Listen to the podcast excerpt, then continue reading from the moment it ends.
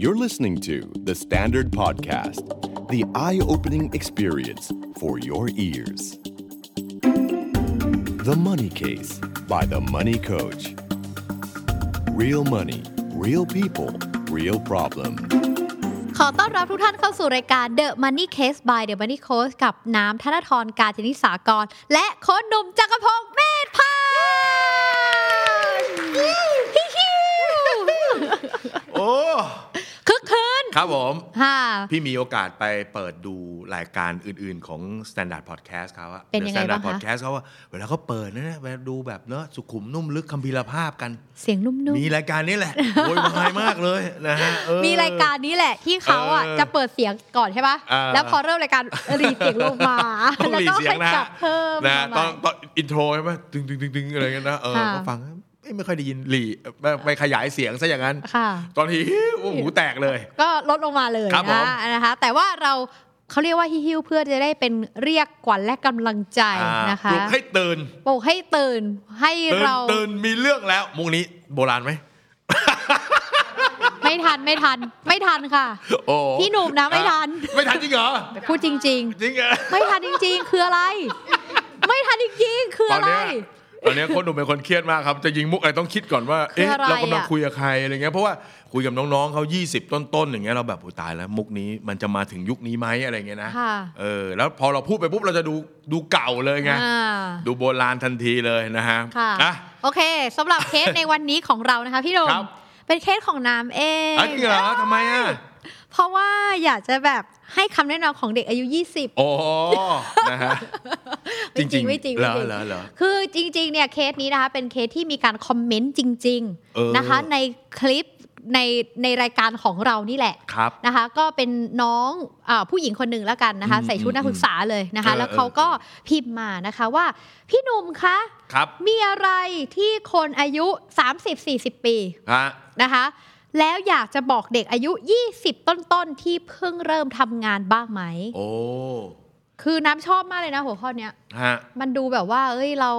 ได้นึกย้อนกลับไป แล้วเรามีอะไรอยากจะบอกเราเมื่อวันนั้นดี เออเอาแนวเก่าหรือว่าแนวกลางๆก่อน เอา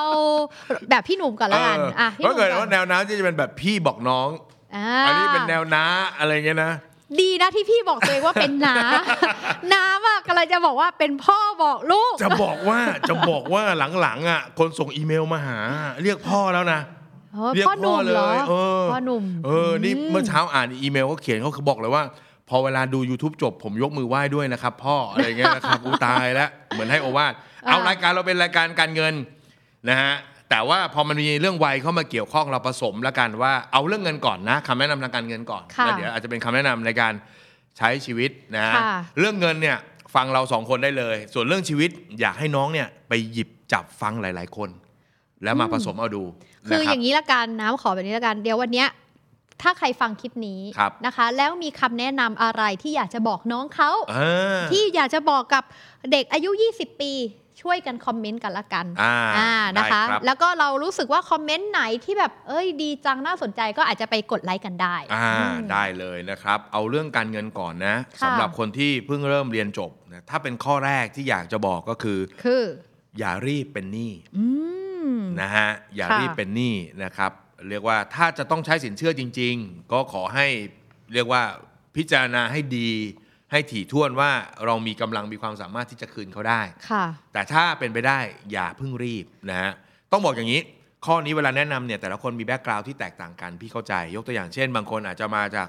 อ่ะครอบครัวที่รายได้ไม่เยอะอ่ะเราอาจจะต้องเรียนโดยการใช้ทุนของกยศ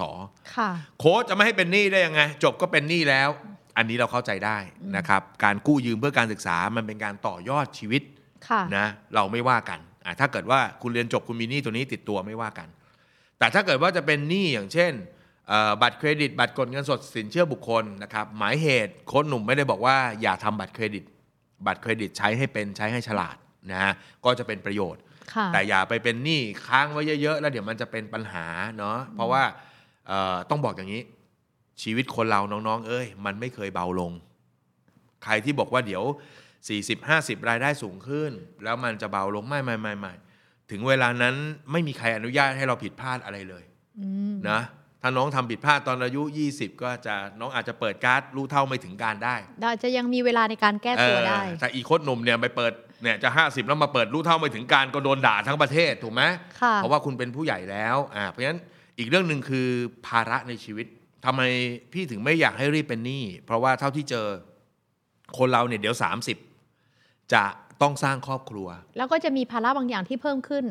บ้านลดลูก อืม มีบ้านมีรถมีลูกถูกไหม ค่ะ บางคนอาจจะต้องเรียนต่อเพื่อหาโอกาสเพิ่มใช่ไหมแล้วเอาจริงๆอ่ะยกตัวอย่างเช่นบ้าน ซึ่งหลายคนก็เป็นความฝันว่าอยากจะมีกันเนี่ยในประเทศไทยอ่ะเอาคนมาสักร้อยคนที่อายุประมาณสัก 30 ช่วงเลขสามเนี่ยอืมเอาร้อยคนเนี่ยมีสักถึง 5 คนไหมที่ซื้อบ้านด้วยเงินสดได้ อืม มันไม่ใช่บอกว่าเป็นเพราะเราจนหรืออะไรนะ เป็นเพราะว่ามันไม่ง่ายราคามันแพง ค่ะ อ่าเราก็ต้องใช้สินเชื่อทั้งนั้น ใช่ นะครับถ้าไม่ใช่ว่ามีแบ็กอัพจากที่บ้านอย่างเงี้ยก็ไม่ง่ายนะครับ ที่จะซื้อด้วยเงินสดได้ เพราะฉะนั้น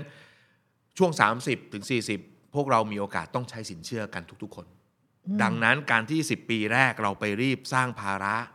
โดยถ้ามันตรงนั้นมันเป็นภาระประเภทเอ่อ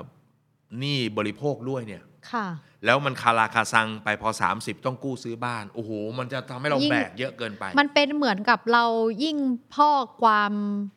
ภาระยิ่งเพิ่มขึ้น ใช่ แล้วพอไปถึงในจังหวะนั้นอ่ะ มันกลายเป็นว่าเราจะเครียดหนักกว่าเดิม เออพี่ แล้ว ถึง ก็ บ อาจจะรับไม่ไหว คำนี้งา ด้วย ชีวิตเราไม่เคยเบาลง พูดจากคนที่ผ่านเลขสี่มาแล้ว ค่ะ ชีวิตเรามันไม่เคยเบาลงน้อง อย่าไปคิดว่าภาพข้างหน้ามันจะสวย ไม่ได้บอกว่าเราจะเจอเรื่องร้ายนะ แต่เราเผื่อไว้หน่อยดีกว่าว่า เราทำให้ชีวิตเราเบาสบายไว้ ค่ะ นะครับอย่างนี้ซื้อรถไม่ได้เหรอถ้าที่ทำงานบอกว่ามันต้องมีรถอ่ะอันนั้นก็เป็นอีกเรื่องหนึ่งถ้ามันมีความจำเป็นต่อการดำรงชีวิต มีความจำเป็นต่อ การ การ ทำงาน ทำงานหรือแม้กระทั่งน้องอยากจะมีจริง ๆ น้องก็ต้องมั่นใจว่าไหวนะครับและนี่คือข้อแรกที่อยากจะฝากมากๆเลย ก็คืออย่ามีหนี้เร็วเกินไป อ่าอ นะ ย่า คะ มีหนี่เร็วเกินไปเพราะมันจะกดทับชีวิตได้นะครับ อันที่สองที่เชียร์ ค่ะ เลยก็คือเรื่องของการออม มันมาจากฐานเงิน 100 บาท 100%ทำเหมือนกัน รายได้เรา 100 ถ้าเราเอาไปจ่ายหนี้เยอะๆ เราจะเหลือเงินออมน้อยใช่ไหม ค่ะ ข้อที่ 2 ก็เลยอยากให้เราออมนะครับ ใช้คำนี้นะ ใช้ภาษาเก่าๆหน่อยขี้หมูขี้หมา อ๋อ ขี้หมูขี้หมายังไงก็ต้องออม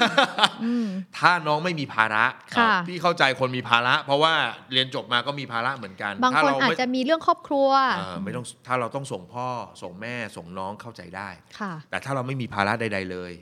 ร้อยหนึ่งที่หาได้พี่ขอ 10 บาท ก็คืออย่ามีข้ออ้างให้กับตัวเอง ที่จะทำให้ตัวเองไม่ออม เออพี่ขอ 10 บาท 10%แล้วก็ตัดก่อนเลย ค่ะ ตัดไปก่อนเลยนะครับ ตัวที่จะช่วยเราตัดได้กบขกองทุนสำรองเลี้ยงชีพ อ่า นะอ่าแล้วอาจจะมีตัดออมอย่างอื่นอีกนิดหน่อย เอาให้มันสัก 10%ของรายได้อะ ค่ะ นะหารายได้ได้ 20,000 ก็สัก 2,000 แล้วที่เหลือจะกินใช้หมด 1 8ื่นก็ไม่ว่ากัน เพราะเรา ก็ มีตัดออมแล้ว แบ่งไว้เรียบร้อยแล้ว อ่าใช่ใช่ใช่ส่วนถ้าเรามีภาระอ่าเราก็เข้าใจตัวเอง คือคนหลายคนจะบอกว่าโอ้โหโค้ดฟังโค้ดแล้วอย่างเงี้ยคนที่มีภาระก็สู้คนที่ไม่มีภาระไม่ได้สิ ต้นทุนชีวิตแตกต่าง เอ กัน อคำคำนี้ฮิตมากต้นทุนชีวิต พี่ก็มาจากคนที่มีต้นทุนชีวิตสูง ต้องบอกอย่างนี้ ความสำเร็จทางด้านการเงิน มันสร้างอัตราเร่งให้กันได้ เราเริ่มต้นจากภาระในชีวิตที่เยอะ ค่ะ เราก็ต้องพยายามมากขึ้น ใช่ไหมอ่า เพราะฉะนั้นมันแซงกันได้นะฮะเพราะโค้ชหนุ่มก็แซงหลายคนมาแล้วนะฮะ ค่ะ คนที่เขาจบมาสบายๆมัน มันอยู่ที่ตัวเราอ่าอย่าไปอย่าไปสร้างกำแพงให้กับตัวเองเยอะว่าเป็นเพราะอันนู้นอันนี้อันนู้นนะฮะสุดท้ายแล้วเราจะรู้ว่าไอ้ความเชื่อในตัวเราเนี่ยมันสำคัญมากนะ สำคัญกว่าความคิดในอีกแบบหนึ่ง เอ ที่ อ ที่ เอ ที่ อ ห มันจะเหมือนกับ พู เว ดไป ลาที่ เวลาเรายืนแล้วคนรอบๆนะตะโกนแบบ เชื่อทำคุณทำได้คนหนุ่มทำได้ คนหนุ่มได้เก่งมากอะไรเงี้ยคนเป็นพันตะโกนแล้วเราไม่เชื่อสักคนเดียวก็จบแต่ถ้าคนรอบๆตะโกนบอกว่ามึงทำไม่ได้หรอกอย่างมึงอะน้ำหน้าอย่างมึงอะแต่เราคนหนึ่งอะเราเชื่อว่าเราทำได้อะนี่คือโอกาสที่มันจะจะป ทำได้ สู่ จ ความริสำเร็ งๆจได้ อืม เพราะฉะนั้นข้อที่ 2 ก็เลยอยากให้เราเริ่มที่การออม เครื่องไม้เครื่องมือจริงๆแล้วจะเรียกว่าออมและลงทุนบวกกันไปก็ได้นะครับ ถ้ายังไม่เข้าใจการลงทุนมากก็เรียนรู้ซะ ค่ะ ขนานกันไป ถ้ายังลงทุนอะไรไม่เป็นออมก่อน อืม อ่าแต่ถ้าเริ่มลงทุนเป็นขยับไปลงทุน อืม นะครับอ่าก็พยายามสะสม ให้เริ่มต้นคิดเรื่องการเก็บการออมการลงทุนเนี่ยตั้งแต่ ตั้ วั ง น แต่ แรกที่ แร ทำ ก งาน ๆ ก็มันจะเป็นเหมือนอย่างที่เมื่อเมื่อสักครู่ค่ะที่พี่หนุ่มพูดไปว่าชีวิตเราจะไม่มีทางที่จะเบาลง อืม ฉะนั้นน่ะถ้าวันนี้อ่ะตัวเราเองอ่ะไม่ได้ฝึกในการที่จะทำให้ตัวเราได้ได้ออมเลยในวันที่เรา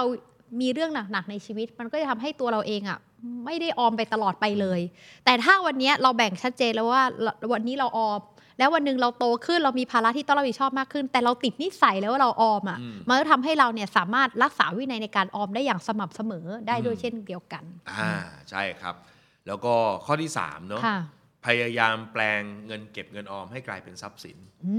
ม โจทย์ของความมั่งคั่ง ค่ะ ไม่ใช่รายได้ที่เพิ่มขึ้น แต่โจทย์ของความมั่งคั่งก็คือทรัพย์สินที่เราสะสม นั่นหมายความว่า ต่อให้เงินเดือนน้องจะเพิ่มจาก 20,000 เป็น 30,000 เป็น 40,000 แล้วน้องใช้ไม่เหลือเลย นั่นหมายความว่าน้องไม่มีทรัพย์สินสะสมอยู่เลย ก็ ทรัพ เท่า ย์ กับเป็นศูนย์อยู่ดี ใช่ทรัพย์สินที่ห่วยแตกที่สุดคือเงินออมครับ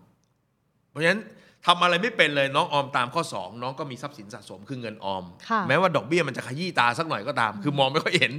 นะแต่พอเรามีความรู้มากขึ้น เราลองแปลงเอ่อตัวเงินออมเราเป็นหน่วยลงทุนในกองทุนรวม ไปเป็นหุ้น ไปเป็นทองคำถูกไหมอ่าหรืออาจจะเป็นสินทรัพย์ดิจิทัลก็ได้ที่น้องรู้จักและเข้าใจ อาจจะเริ่มลงทุนเป็นอ่าที่ดินถูกไหมสลากออมทรัพย์ต่างๆ ทองคำอะไร นะฮะ แล้วแต่ที่เราถนัด ออหรือบางคนอาจจะเริ่มเก็บเป็นบ้านอ่ามี ค่ะ มีหลากหลายอ่ะเพราะฉะนั้นเวลาที่ผ่านไปอย่าคุยกันว่ารายได้เราเท่าไหร่ เวลาที่ผ่านไปต้องถามว่า เรามีทรัพย์สินอะไร ค อ วาม ยู่ มั่ง แล้ว คั่ง บ้าง สุทธิเราอะเท่าไหร่ ค่ะ คือทรัพย์สินรวมหักหนี้สินรวมอะเราเป็นเท่าไหร่ เพราะฉะนั้นอันเนี้ยคือคำตอบจริง ๆ เพราะฉะนั้นคนที่ทำงานแล้วโฟกัสที่รายได้อะเราจะไม่มีทางเจอความมั่งคั่ง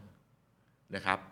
มาเอ่อรายได้ที่สูงมีโอกาสสร้างความมั่งคั่งให้กับเราได้เร็ว แต่ถ้ารายได้ที่เพิ่มขึ้นแล้วน้องกินใช้จนหมด ไม่เหลือแปลงไปเป็นทรัพย์สินเลย ก็จะไม่เปิดประโยชน์อะไร เพราะฉะนั้นเวลาที่ผ่านไป 5 ปี 10 ปี 15 ปีถามตัวเองตลอด ว่าเราสะสมอะไรไว้บ้าง แล้วก็เวลาที่เราเริ่มต้นทำงานนะคะ ครับ วันนี้เราอาจจะรู้สึกว่าตัวเราเองเนี่ยมีพละกำลังมีแรง แล้วก็ยังมีเวลา แต่เราก็จะค้นพบว่าพอเวลามันผ่านไปเนี่ยบางทีเราก็ไม่ได้สามารถที่จะมีกำลัง อืม ที่จะสามารถทำงานได้เหมือนอย่างในอดีต ฉะนั้นเราก็ต้องคิดว่าเผื่อถ้าวันใดวันหนึ่งเนี่ยแล้วที่เราไม่สามารถที่จะทำงานได้อะมันมีอะไรบ้างไหมที่สามารถสร้างเงินแล้วก็ทำงานแทนเรา อืม อ่ามันก็เลยเป็นเหตุผลที่ทำไมเราต้องสร้างแอสเซทหรือทรัพย์สินบางอย่าง เพื่อที่จะสร้างกระแสเงินสด หรือสร้างรายได้ที่เพิ่มขึ้นให้กับเราอีกช่องทางหนึ่งนั่นเอง นะครับแล้วก็ถ้าเกิดเป็นเรื่องการเงินข้อ 4 ข้อสุดท้ายที่บีจะฝากไว้เสมอก็คือว่า เรื่องการเงินน่ะสุดท้ายสิ่งที่เราต้องการมันคือความมั่นคงนะครับ ถ้าถามว่าเอ่อมั่งคั่งเนี่ยแต่ละ ค่ะ คนมันจะมีตัวเลขในใจไม่เหมือนกัน น้ำอาจจะบอกว่า ต้อง ถ้า การมีเงินเท่านี้ เอ่อถ้าต่ำกว่าร้อยล้านอย่าไปเรียกอย่าไปเรียกมั่งคั่งเลย ค่ะ อ่าบางคนบอกว่าโอ้ยฉันมี 10 ล้านไม่มีหนี้ฉันก็มั่งคั่งแบบ ขออนุญาต ขง สา ฉัน ธุ แล้ว ตั้งแต่ 100 ล้าน เพราะฉะนั้นโจทย์จริง ๆ คือความมั่นคง ค่ะ ความมั่นคงดูยังไงอ่ะยกตัวอย่างเช่น เห็นภาพชัดๆคือโควิด ถ้าก่อนมาก่อนโควิดมาชีวิตใช้จ่ายสบาย ดี พอโควิดมาอยู่ไม่ได้ ค่ะ เห็นไหมหรือเจ้าของกิจการบางคนอู้ฟู่ในบางช่วง หลังจากนั้นกลายเป็นคนจนจากการที่ธุรกิจเกิดปัญหา เพราะฉะนั้นคำว่าความมั่นคงมันมีความสำคัญกว่า เพราะฉะนั้นเวลาเรามองความมั่นคง เราต้องมองสิ่งหนึ่งเสมอ ก็คือภัยหรือโชคร้ายที่มันจะวิ่งเข้ามา คือเราต้องดูว่าถ้ามันเนือมันเกิดวิกฤตแล้วเราสามารถที่จะผ่านมันไปได้หรือเปล่า ใช่ใช่เพราะฉะนั้นพี่ก็จะบอกทุกคนเวลาคุยเรื่องเงินเสมอว่าให้เตรียมรับมือกับเรื่องร้ายๆ แล้วชีวิตจะเจอกับเรื่องดี เหมือนกับรองรับแรงกระแทกไว้ ๆ นะ เออคือ อันเนี้ยมันเป็น ระ บ วั ท ง เรียน ไว้ เลยเออพอมาถึงวันเนี้ยพี่บอกย้อนกลับไปดูนะ ตอนที่แก้ปัญหาหนี้ตอนอายุ 22อะแล้วเราผ่านหนี้ได้สักประมาณอายุ 29เนาะ7ปีอะ เจ็ดปี ตอนที่ยังไม่พ้นปัญหาหนี้ด้วยซ้ำอะพี่พูดกับตัวเองว่าหนี้18 ล้านครั้งเนี้ยคือความจนครั้งสุดท้าย อืม คือชาตินี้เนี่ยกูต้องไม่จนอีกนะ จะไม่เป็นแบบนั้นอีกแล้ว เออทีนี้พอต้องไม่จนอีกเราไปคิดว่ามันจะต้องหาเงินให้ได้เยอะๆรวยๆหรือเปล่าเปล่า แต่มันคือการ protect ไม่ให้ชีวิตเรากลับไปตกไปแย่อ่ะยกตัวอย่างเช่น เรื่องของประกันต่างๆ ค่ะ พี่บอกไว้เลยว่าเตรียมไว้มองไว้ หลาย ๆ อย่างมันอาจจะเปลี่ยนไป ถ้าน้องอายุสัก 20 น้องอาจจะไม่ได้โชคร้ายตายจากโรคนี้ไป เพราะว่าเอ่อเจ็บป่วย หรือ ค่ะ อาจจะอายุ เป็น ไข โรคร้ายอะไรอย่าง แต่ เงี้ย ว่าอาจจะไปเพราะอุบัติเหตุ อืม อ่าอุบัติเหตุต้องคิดไว้อ่าค่าใช้จ่ายเรื่องของรักษาพยาบาล โอ้โห เดี๋ยวนี้มันแพงเหลือเกิน ค่ะ เราทำข้อ 1 ข้อ 2 ข้อ 3 มาดีไอ้ข้อ 4 จะเป็นตัวทำลายทุกอย่าง เพราะมันกลายเป็นว่าอย่างเช่น สมมติเราเก็บเงินไว้เยอะแยะมากมาย มีกระแสเงินสดเป็นบวกมีทรัพย์สินหลากหลาย แต่ อืม กลายเป็นว่าพอเกิดเหตุมันกลายเป็นว่าเราอาจจะต้องขายทรัพย์สินตรงนี้ไป หรือกระแส อ่า เงินสดต้องถูกนำไปใช้ แบบนี้ก็จะทำให้ความมั่งคั่งเราก็ยิ่งลดลงอใช่ครับยู่ดี ใช่ครับ เราสบายใจเวลาเราเข้าโรงพยาบาลแล้วเราโทรเรียกประกัน ค่ะ หรือเอาบัตรประกันให้เขาจ่ายดีกว่า กับการที่เราต้องควักเงินของเราออกไป แล้วถ้าเราไม่ได้เตรียมไว้ล่ะ เราสนุกกับชีวิตเต็มที่แล้วก็ไม่เผื่อนะครับบางทีไปดูมันเป็นค่าใช้จ่ายที่มันอาจจะอาจจะเยอะหน่อยมากหน่อย แต่ว่า ค่ะ ลองลองวางแผนดู หรือบางคนก็อาจจะมีตัวช่วยจากบริษัทอยู่แล้ว อืม อีกตัวหนึ่งที่มันประกอบกันไปในเรื่องความเสี่ยงเนี้ยก็คือเรื่องของเงินสำรอง ค่ะ น้องทุนจะต้องมีเงินสำรองเอาไว้ดูแลตัวเองเสมอ ก็คือะ รับ เป็นเงินสำรองฉุกเฉิน ใช่ เกิดเหตุฉุกเฉินไม่คาดฝันอะไรต่างๆ ต้องเริ่มทยอยเก็บ หรือ ไอ้สิในข้อ 2 เมื่อกี้ เรากระจายได้นี่ถูกไหมเก็บสำรองเลี้ยงชีพสัก 5% ค่ะ เก็บสำรองฉุกเฉินสัก 5%แล้วก็เติมไม่ต้องเยอะ 6 เท่าของค่าใช้จ่าย พอเรามี 4 ข้อเนี้ย อย่างน้อยสุดมันก็คือเป็นการสร้างความมั่นคงอย่างง่าย แล้วก็บางอย่างมันเป็นทั้งความมั่นคงทางใจด้วยกับเราด้วยนะคะ อ่า ความหมายก็คือว่าบางทีเราเจอเรื่องร้ายๆ มาแต่เรารู้สึกว่าเฮ้ยเงินในบัญชีเรายังอยู่ อืม เงินสำรองฉุกเฉินเรายังอยู่ แล้วเราสามารถจัดการบางอย่างที่เกิดขึ้นได้อะมันทำให้เราเนี่ยก็มีกำลังใจที่จะสามารถต่อยอดด้านการเงินไปต่อได้ ๆ อีก ใช่ใช่ใช่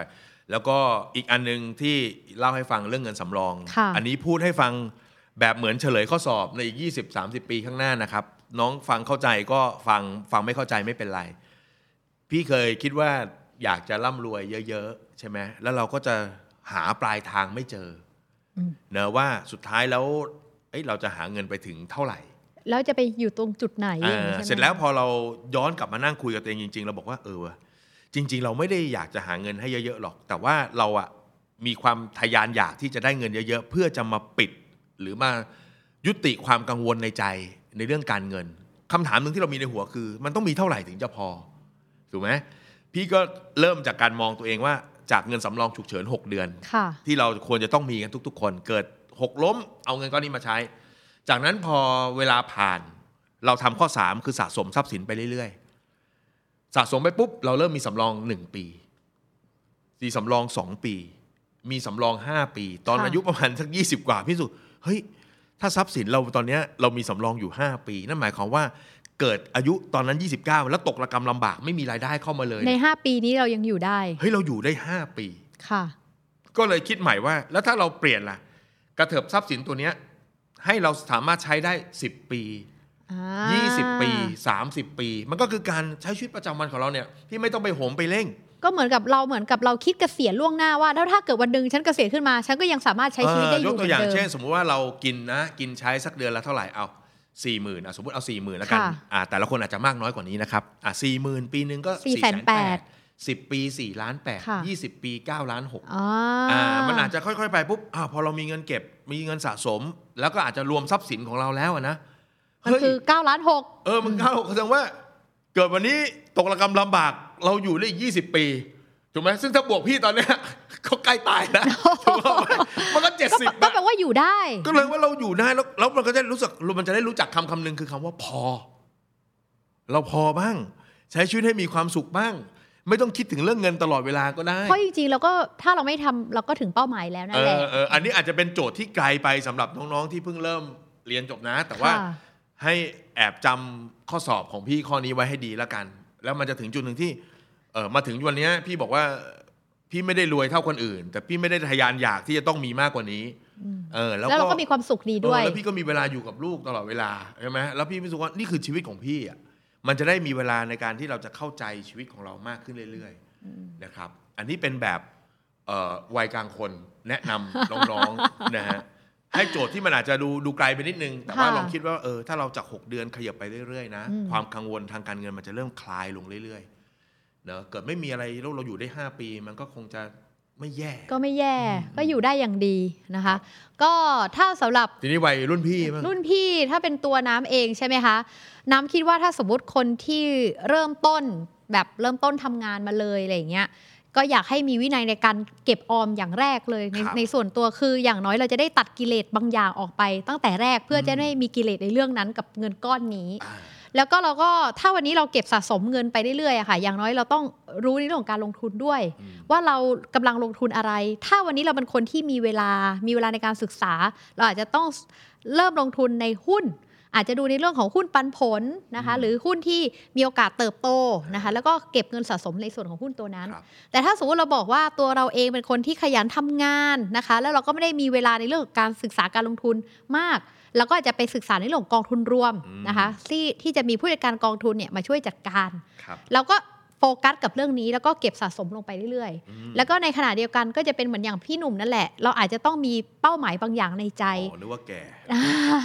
มีเป้าหมายในใจของเราว่า เราอยากจะเก็บเงินให้ได้เท่าไหร่ อืม ซึ่ง อืม มันไม่จำเป็นต้องเท่ากับใคร อืม หรือไม่จำเป็นที่จะต้องเหมือนใคร บางคนเราอาจจะใช้ชีวิตที่แบบแตกต่างกันอะไรเงี้ย ครับ บางคนอาจจะรู้สึกว่าฉันอยากจะใช้ชีวิตต่างจังหวัดฉันพออยู่แล้วคือเท่านี้ เราอาจจะลองประเมินคร่าวๆก็ได้ว่า ถ้าวันหนึ่งฉันไม่ทำงานแล้วอะ อืม ฉันอยากจะมีเงินเท่าไหร่ และเอาเงินก้อนนั้นอะลองอาจจะต้องมาคิดกับเงินเฟ้อ เอออ่ อ่าว่าถ้าวันหนึ่งของมันแพงขึ้น มันจะกลายเป็นเท่าไหร่ล่ะคิดเบิ้ลเข้าไป แล้วเราก็ลองคิดย้อนกลับมาว่า แล้วถ้าเราเริ่มจากวันเนี้ยมันจะต้องเก็บเท่าไหร่หรออ ม แล้วก็ฟิกเป็นวินัยให้กับตัวเราเอง ครับ พอเราทำแบบนี้ไปเรื่อยๆ สม่ำเสมอค่ะ ในในขณะที่วันนี้เรากำลังเก็บอยู่อะพี่หนุ่ม บางครั้งเราจะรู้สึกอึดอัด แล้วเราก็ไม่เข้าใจว่าไอสิ่งที่ฉันกำลังทำอยู่อะมันมีคุณค่าจริงเหรอ อื มันมันได้ประโยชน์จริง ๆ หรอ แต่พอวันหนึ่งที่เราได้มองย้อนกลับไป แล้วบางอย่างในวันที่เราต้องใช้เงิน แล้วเรากลับมีเงินก้อนนั้นอยู่อะ อ่า เราจะรู้สึกขอบคุณตัวเอง ที่วันนั้นอะเราได้เริ่มต้นในการเก็บเงิน อ่า นะคะเราก็อยากจะให้ให้มีความรู้สึกนี้เก็บเท่าไหร่ออมเท่าไหร่ก็ก็ทำให้เต็มที่ แล้วก็เหมือนอย่างที่พี่หนุ่มพูดเลยก็คือว่า คือบางทีเนี่ยเรื่องประกันนะคะพี่หนุ่ม เราอาจจะรู้สึกว่าฉันยังไม่แก่เลย ฉันยังแบบว่าแข็งแรงยังไม่จำเป็นที่ที่จะต้องทำอะไร แล้วก็บางทีเราจะรู้สึกว่าฉันก็มีประกันจากบริษัทไว้แล้ว แต่บางครั้งในวันที่เรารู้สึกว่าจำเป็นที่จะต้องทำแล้วค่ะ วันนั้นเราอาจจะไม่ได้มีโอกาสที่จะทำแล้วก็ได้ อืม ไม่ได้หมายความว่าโอ้โหคุณอายุยังน้อยแล้วก็ต้องทำประกันให้เยอะเกินตัวมันก็ไม่ใช่ หรืออึดอัดเกินไปก็ไม่ใช่ แต่ให้เรารู้ว่าถ้าวันหนึ่งมันเกิดเหตุไม่คาดฝัน เรามีเงินก้อนนี้นะ ที่รองรับความเสี่ยงตรงนี้ของเราได้ อืม อ่านะคะเราก็สามารถที่จะทำให้ความสำเร็จทางการเงินเนี่ยมันเกิดขึ้นได้จริง ทั้งมีความมั่งคั่งแล้วก็มั่นคง ครับ จริงๆ มันก็จะคล้ายๆกันกับกับกับรุ่นผู้ใหญ่ อ่ะเอาไว้ รุ่นรุ่นพ่อที่มาบ อ่าน อก จากปากเหมือนจะออกออกน้าอะไรเงี้ยรุ่นน้ารุ่ รุ่ น น พ่อ น้า อะไรเงี้ย รุ่นน้ารุ่นพ่อมาบอกเช่นเดียวกัน ออก็ต้องบอกว่าเรื่องเงินมันเป็นเรื่องที่ต้องต้องคิดต้องละเอียดอ่อน แล้วก็ที่เขาบอกเริ่มต้นดีมีชัยไปกว่าครึ่งเนี่ย อันนี้โบราณไหมพอได้นะ ก็ได้อยู่ ได้อยู่ได้อยู่ อ่า คือโอ้ยี่สิบปีแรกนะของของการทำงานโดยเฉพาะ 10 ปีแรกเนี่ยถ้ามันเอ่อเรียกว่าวางมาดีๆ วางมาสวยๆ แม้ว่าแบ็กกราวน์ในชีวิตของเราจะแตก จะเป็น ต่า ยัง งไง กันนะ อืม แต่ถ้าคิดกับมันละเอียดละออสักนิดนึง มัน ค่ะ ก็จะช่วยเราได้นะครับอ่าก็อันนี้เรื่องเงิน เรื่องเงิน เรื่องเงินนะครับ ส่วนเรื่องชีวิตนะฮะอ่า กับจากประสบการณ์ของพี่ที่ ครับผม ผ่านชีวิตไปอย่าง ครับผม ยาว นาน พี่มีอะไรที่แบบอยากจะบอก เออ น้องๆไหมคะ ถ้าในมุมพี่นะพี่พี่อาจจะคิดไม่เหมือนคนอื่น คนอื่นอาจจะไปลองลองดูอย่างอื่นแล้วอย่างที่บอกถ้าเป็นเรื่องชีวิตอยากให้คุยกับหลายๆคน และเอามาผสมหาทางเลือกให้เป็นตัวเอง ถ้าเป็นตัวพี่เนี่ยเอ่อจากวัยที่มีความทะเยอทะยาน อยากจะประสบความสำเร็จ อยากจะเป็นอุ้ยเคยคิดอยากเป็นบุคคลระดับประเทศ อยากจะ ค่ะ รวยนู่นนี่นั่น สุดท้ายพอมาถึงจุดหนึ่งเราจะมีความรู้สึกว่า เฮ้ยเราอะเกิดมาเพื่อใช้ชีวิตให้มีความสุขนะนะ ทีนี้ชีวิตที่มีความสุขมันจะประกอบกันด้วยหลาย ๆ เรื่อง เรื่องแรกที่สำคัญที่สุดก็คือการรู้จักตัวเองตลอดเวลาเนะก็คือว่าเราเข้าใจไหมว่าความสุขของเราอะกับความสุขของคนอื่น มันจะไม่มีมันไม่มีทางที่มันจะเหมือนกัน และมัน ค่ะ ไม่จำเป็นต้องเหมือนกันใช่ไหมเอ่ออย่างล่าสุดพี่ไปบรรยายให้คุณครูที่อุบลราชธานี ในในห้องเรียนของคุณครูเนี่ยก็มีอยู่ประมาณสักหกเจ็ดคนที่เป็นเด็กโรงเรียนนี้ อ่าค่ะ แล้วก็กลายมาเป็นคุณครูที่โรงเรียนนี้ เป็นเพื่อนกันตั้งแต่สมัยเรียน แล้วก็มาเป็นคุณครูที่นี่ อืม พี่อ่ะเวลาไปไหนก็จะชอบไปเผือกเรื่องชาวบ้านเขา ค่ะ ก็เลยถามว่าคุณครูเคยมีแวบคิดแล้วอยากจะเข้าไปอยู่ในกรุงเทพ หรือมีความสุขมีอะไรไหมคุณครูวางแผนการเงินไว้เท่าไหร่ ค่ะ อะไรอย่างเงี้ย ถ้าเราเจอในกรุงเทพเราอาจจะเจอคนวางแผนการเงิน 10 ล้าน 20 ล้าน 30 ล้านอะไรเงี้ย แต่พอไปดูคุณครูปุ๊บกดเครื่องคิดเลขออกมาได้ 2 ล้านกว่า ดีใจมีความสุขบ้านมีอยู่ ถูกไหมเออรูปแบบชีวิตเขาเล่าให้เราฟังปุ๊บ ใครต้องอิจฉาใครวะเนี่ยนึกออกไหมเออชีวิตเขาดูมีความสุขเพราะฉะนั้น การรู้จักและเข้าใจตัวเองเนี่ยในมุมพี่นะเออมันไม่ใช่ดีต่อตัวเองด้วยพี่พี่เรียกมันว่าเป็นความรู้การเงินขั้นสูงสุดด้วย ค่ะ เพราะว่าเวลาชีวิตคนเราจะวางแผนหรือกำหนดเป้าหมายทางด้านการเงินน่ะเราต้องดีไซน์ชีวิตที่เราต้องการก่อน ที่เราอยากได้จริง ๆ ในอ อ นา ย่า ค เอา ต ตัวเลขทางการเงินมาเป็นเป้าหมายชีวิต เพราะ ค่ะ มันไม่ใช่ชีวิต อืม ร้อยล้านพันล้านมันเป็นชีวิตใครก็ไม่รู้ถูกไหมเราเอาชีวิตตัวเราอะว่าเราอยากจะได้อะไร อืม สมัยหนึ่งพี่เคย สมัยเด็กๆก็จะมีคอร์สจากเมืองนอก ค่ะ เต้นลำทำเพลงแล้วก็ประกาศเป้าหมายอะไรเงี้ย เราก็อยากได้ร้อยล้านไง แล้วก็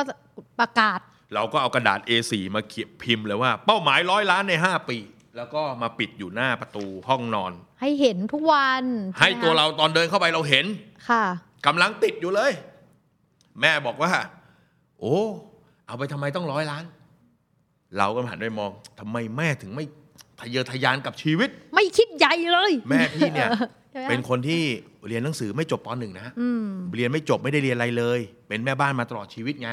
เราก็มีความรู้สึกเนี่ยแม่ไม่ทะเยอทะยานเลยชีวิตเราต้องคิดอะไรไปไกลถูกไหมพอเราทำงานหนัก แล้วก็หาเงินเยอะในช่วงที่แก้ปัญหานี่อะมีอยู่ช่วงหนึ่งพี่ นอนป่วย ค่ะ เป็นภูมิแพ้หนักมาก หมอก็แซว20 กว่าเนี่ยเป็นภูมิแพ้เลยนะหนักๆขนาดนี้ตายเอานะ ตายเอานะเราอะ่ะ หมอพูดไว้ย หมอพูดเลย เออโอ้โหเลือดใจแหมอยากจะไปไฟหมอสักทีหนึ่งหาไปทำอะไรเราทำไมถึงมาเป็นภูมิแพ้ ก็หาเงินนะครับ คนมันมีปัญหาหมอ ก็ต้องแก้ต้องสู้ชีวิตอ่ะโอ้ย ก็ต้องสู้แต่พอดีดิสุดท้ายหาเงินแล้วเป็นไง ก็เอามาให้ผมอยู่ดีเหรอวะโอ้โหขึ้นเลยเว้ย ขึ้นเลยนึกออกไหมา เสร็จแล้วเราก็มานั่งคิดกับชีวิตอะไรอย่างเงี้ย เออว่า เอ้ย เราเราใส่ใจตัวเองใส่ใจชีวิตน้อยไปหรือเปล่า ก็เลยคืนนั้นจำได้ว่าเอากระดาษ A4 มาแผ่นหนึ่งแล้วก็นั่งเขียนว่า เอ้ยชีวิตที่เราอยากได้คืออะไร เราอยากจะใช้ชีวิตแบบไหน พี่รู้สึกว่าเออมีบ้านหลังหนึ่งไว้ยสักสามล้านเนาะแล้วก็มีแอร์เรียให้ลูกๆวิ่งเล่นถูกไหมมีรถสักคันหนึ่งพอใช้ได้ มีครอบครัวที่ดีอ่ะแล้วก็สุดท้ายเราต้องการเวลา เราต้องการเวลาที่จะอยู่กับคนที่เรารักเนาะเรามีความสุขอะไรต่างๆ กลายเป็นเขียนใหม่ปุ๊บปุ๊บปุ๊บลองบวกตัวเลข ชิบเป๋งละสิบล้านก็พอแล้วนี่หว่า อะไรอย่างเงี้ย เออ เราก็เลยเดินออกมานอกห้อง แล้วก็ไปดึงไอ้กระดาษร้อยล้านอันนั้นออกมา แล้วมันเดินจังหวะพอดีเลย ไอ้ตอนติดแม่ก็เดินผ่านข้างหลัง ตอน อ๋อ ดึ เนี่ยงแม่ก็เดิน นี่กระ ผ่าน บายข้างหลังเออ เออ ตอนดึงปุ๊บก็ดึงขยำเลยแบบ ค่ะ ไม่เอาแม่มาแล้วร้อยล้านนี่หาสิบล้านก็พอแล้วนี่หว่าชีวิตกูอะแล้วดึงปุ๊บ แม่บอกว่าแม่ถามไม่เอาเหรอร้อยล้านไม่เอาแล้วสิบล้านก็มีความสุขแล้ว เออ หาเงินประมาณนึงมีเงินกินเงินใช้แวะมากินข้าวกับแม่บ้างก็พอ แม่ก็ต้องการเท่านี้เหมือนกัน เออ แม่ก็ต้องการเวลา แล้วอะไรวะ ถูกไหม ค่ะ เพราะฉะนั้นมนุษย์ที่ไม่สามารถยืนหยัดบนความคิด บนฐานความสุขของตัวเองได้อะ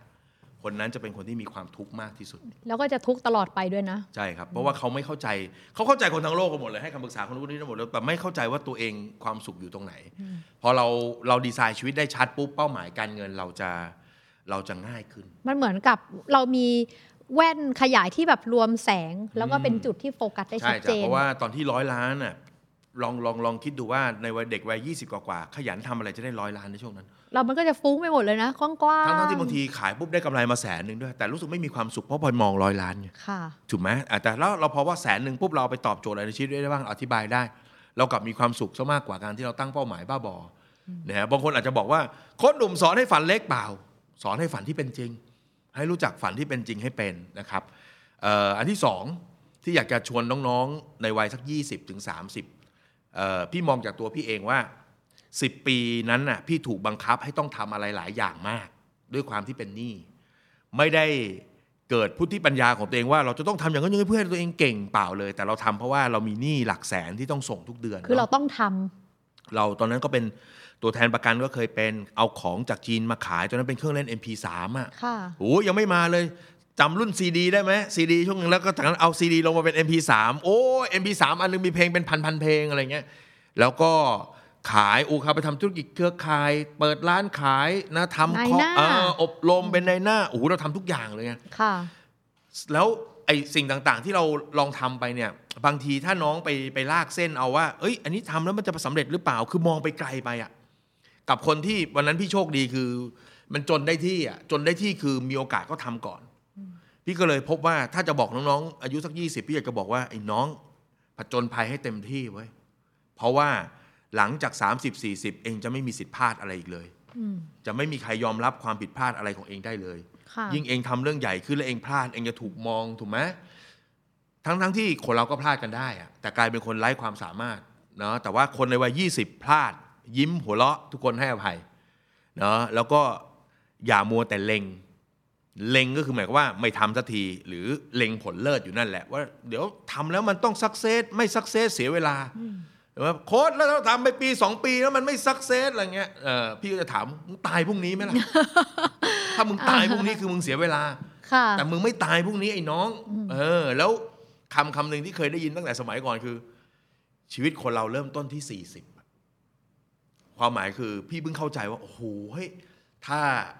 ช่วงอายุเลขสองเลขสาม ค่ะ เราซนมามากพอนะ อืม มันจะเหมือนการตกผลึกทุกสิ่งทุกอย่างที่เป็นตัวเรา โค้ชหนุ่มเป็นคนที่สมัยมัธยม เป็นเด็กสอบเด็กแข่งพูดไม่ได้แบบนี้ พอโตขึ้นมาพี่ถึงได้รู้ว่าเอ้ยทักษะการสื่อสารแมันเป็นเรื่องที่สำคัญมากต่อให้คุณเก่งแค่ไหน คุณไม่สามารถพูดให้มันจับใจคนอื่นได้ หรือให้คนอื่นเข้าใจในสิ่งที่คุณต้องการได้ ไม่ว่าจะเป็นการเจรจาต่อรองเหนี่ยวนำให้คนอื่นเชื่อคุณ หรือคุณจะเป็นผู้นำคน เฮ้ยมันเป็นสกิลอีกอย่างที่เราเราได้มาจากการที่เราทำงานนะเป็นในหน้าเป็นอะไรต่างๆเอ่อเรื่องของอะไรอีกันหัวจิตหัวใจมันมีผลมากกว่าความรู้ในหัวคุณอีก ค่ะ เวลาคนบางคนที่เรียนเก่งชิบหายไวายป่วงเลย แต่ว่าพอเราเจอเรื่องบางเรื่องมันแฮนเดิลไม่ได้ เราผ่านไปไม่ได้ ตอนพี่เรียนจบใหม่ๆ เพื่อนที่จบเกียรตินิยมอันดับสองโทรมาปรึกษา โดนเจ้านายด่าว่าโง่กูร้องไห้ร้องห่ม มึงเป็นมึงมึงรู้สึกยังไงอืมตั้งแต่กูเรียนคนก็ว่ากูโง่ เพราะกูเกรดแม่งติดโปอะ มันเลยมี mindset ในการ เออ แก้ปัญหาที่ต่าง มัเลยเหมือน กั กัน บเฮ้ยการที่ชีวิตเราผ่านปัญหามาพอสมควรน่ะถ้าถ้าถ้ามันถูกกดแบบพี่ก็คือว่ามันจำเป็นต้องเจอปัญหาเนาะแต่ถ้าพวกเราอาจจะลองเป็นปัญหาแบบสนุกสนุกโดยการรู้สึกว่าสนุกน่าลองเราไปลุยเลย ลองทำไปเลย ไม่มีอะไรเสียหายเลย ตอนสมัยเรียนพี่ทำเป็นบกให้กับนิตยสารวารสารของของคณะ ค่ะ วันนี้ไอ้ตัวนั้นน่ะก็กลายมาเป็นเจ้าของสำนักพิมพ์ในวันนี้ อืม ไม่ได้เคยคิดว่าวิศวกรจะต้องมาเป็นเจ้าของสำนักพิมพ์ ค่ะ แต่มันคือช่องทางที่มันมาทั้งหมดเลย จากคนพูดไม่เก่งถูกเพื่อนผลักออกไปพูด จากนั้นก็เริ่มพยายามสื่อสารด้วยความรู้สึกว่าด้วยความที่เราไม่เก่ง เราก็มีความรู้สึกว่าเราจะพูดยังไงให้คนที่เขาไม่รู้เรื่องรู้เรื่อง เข้าใจ เราไม่ได้พูดเพื่อให้คนเขารู้สึกว่าเราเก่ง แต่ทำให้พูดแล้วเข้าใจมันก็เลยเป็นการสกิลสกิล ไม่ ของเราว่าคน ไป มองบอเลกย เอ้ยก็หนุ่มพูดใครก็เรื่องนี้ใครก็รู้เปล่าคนที่เขาไม่รู้เขาฟังไม่เข้าใจ เพราะฉะนั้นพี่มาจากฐานก็คือกูเรียนไม่เก่งมาก่อน แล้วกูกูจะพูดยังไงให้คนที่เขาเขาไม่เก่งเขาเข้าใจ เพราะฉะนั้นโอ้โหไอการลองพยายามทุกอย่างของเราขอให้มันสนุกเถอะ อืม สนุกน่าลองลุยไปเลย อืม ผจญภัยให้เต็มที่นะครับ ค่ะ ไม่ไม่งั้นน้องจะเสียดาย อืม เนอะสุดท้ายแล้วชีวิตคนเราไม่ได้เสียดายอะไรกับสิ่งที่ทำไปหรอกอ ใช่ ย่างที่น้ำบอกเราเสียดายกับสิ่งที่ ไม่ได้ทำอืม แล้วก็ข้อสุดท้ายมันอาจจะดูตลกนะครับ แต่มันเป็นเรื่องจริงก็คือ เมื่อถึงจุดหนึ่งน้องจะมีคู่ครับ เพราะฉะนั้นหาคู่ที่คิดนะเรื่องอื่นเนี่ยเราแตกต่างกันได้ ค่ะ เรื่องเงินขอให้มันมีทางทิศทางไปในทางใกล้เคียงกันหน่อยแล้วกัน เพราะว่าในวัยหนุ่มสาวเรื่องของความรักนะ บางทีอาจจะเป็น รื่องใหญ่ เรื่องใหญ่ เรา ครับ ไม่ได้สนใจในเรื่องอื่น แต่พอมีคู่แล้วแต่งงานแล้ว ค่ะ เรื่องเงินจะเป็นเรื่องใหญ่อันดับต้นๆพี่รับประกันได้ ๆ อืม นะฮะบางบ้านน่ารักขนาดนี้เลยนะโค้ดมันจะกลับบ้านหรือไม่กลับบ้านเรื่องของมัน แต่สิ้นเดือนต้องจ่ายให้ครบและจ่ายให้ ตรง คือความรักจางไปมากมายแล้ว เอ่อ แต่เรื่องเงินยังเป็นเรื่องใหญ่ถูกไหมอย่าล้างกันมึงต้องจ่ายค่า เลี้ยงดู เรียกดูตามเออเพราะฉะนั้นวันหนึ่งถ้าเราได้คนที่มีความคิดคล้าย ๆ กันได้นะครับในเรื่องเงินนะ เรื่องอื่นไม่ต้องคล้ายกันหรอกครับ มนุษย์เรามันจะ นั่นนะ แต่ว่าแนวทางเดียวกันนะแนวทางเดียวกันประหยัดอ่าอาจจะควบคุมการ ไม่ ใช้ ขัด จ่าย กันแล้วกัน เอ่อมีความสุขในแบบไหน ค่ะ ในการจ่ายเรื่องอะไรนะครับนะคล้ายกันได้ก็จะเป็นเรื่องที่ดีนะครับ อืม เพราะฉะนั้นสามข้อนี้แล้วกันนะครับเรื่องอื่นไปคุยกับคนอื่นนะครับ อืม เนาะอืม ได้ นะครับนี่ก็เยอะแล้วเนาะ ได้เลยนี่ก็ เออ หลากหลายเลย น้ำไม่กล้าพูดของน้ำเลย โอ้โห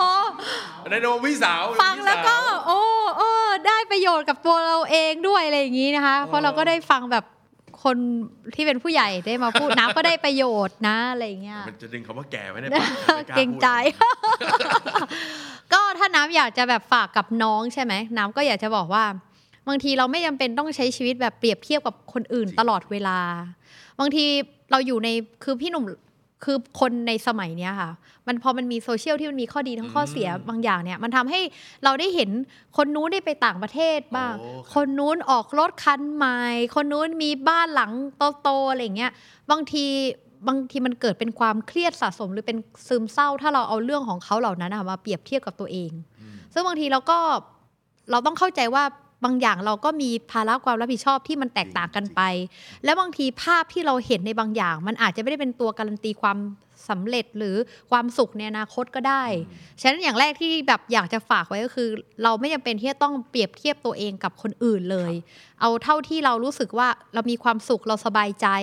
เราไม่เดือดร้อนใครเรารับผิดชอบตัวเองได้ อันนั้นก็ถือว่าเป็นชีวิตที่ถือว่า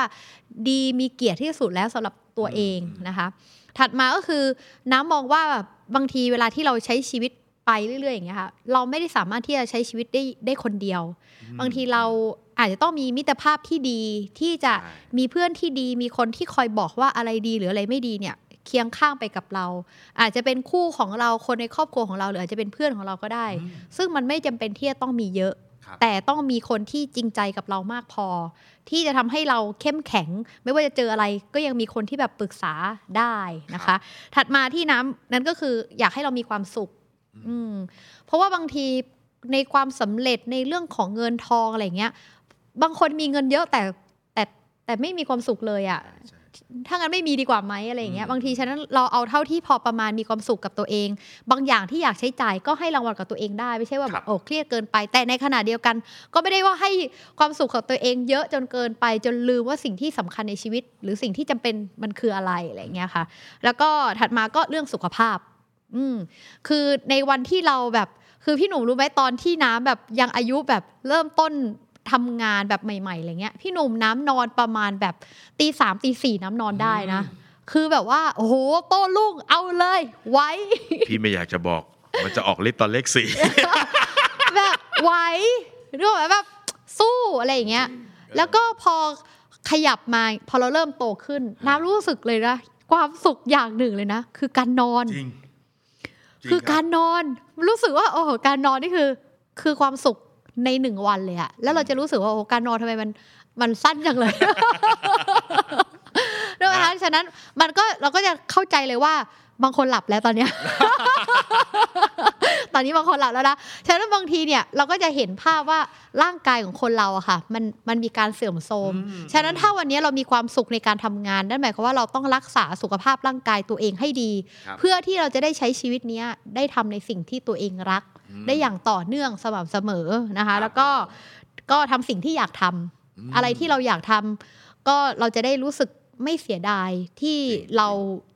ได้ลงมือทำอ่ะ แต่มันจะเสียดายกับสิ่งที่เราเราไม่ได้ทำหรือเราอยากทำแต่เราไม่กล้าพอที่จะทำอ่ะ อืม ฉะนั้นทำไปเหอะอย่างน้อยความผิดพลาดก็ทำให้เราได้เติบโต แล้วก็บางอย่างกับสิ่งที่เราผ่านมา มันเป็นเหมือน connecting the dot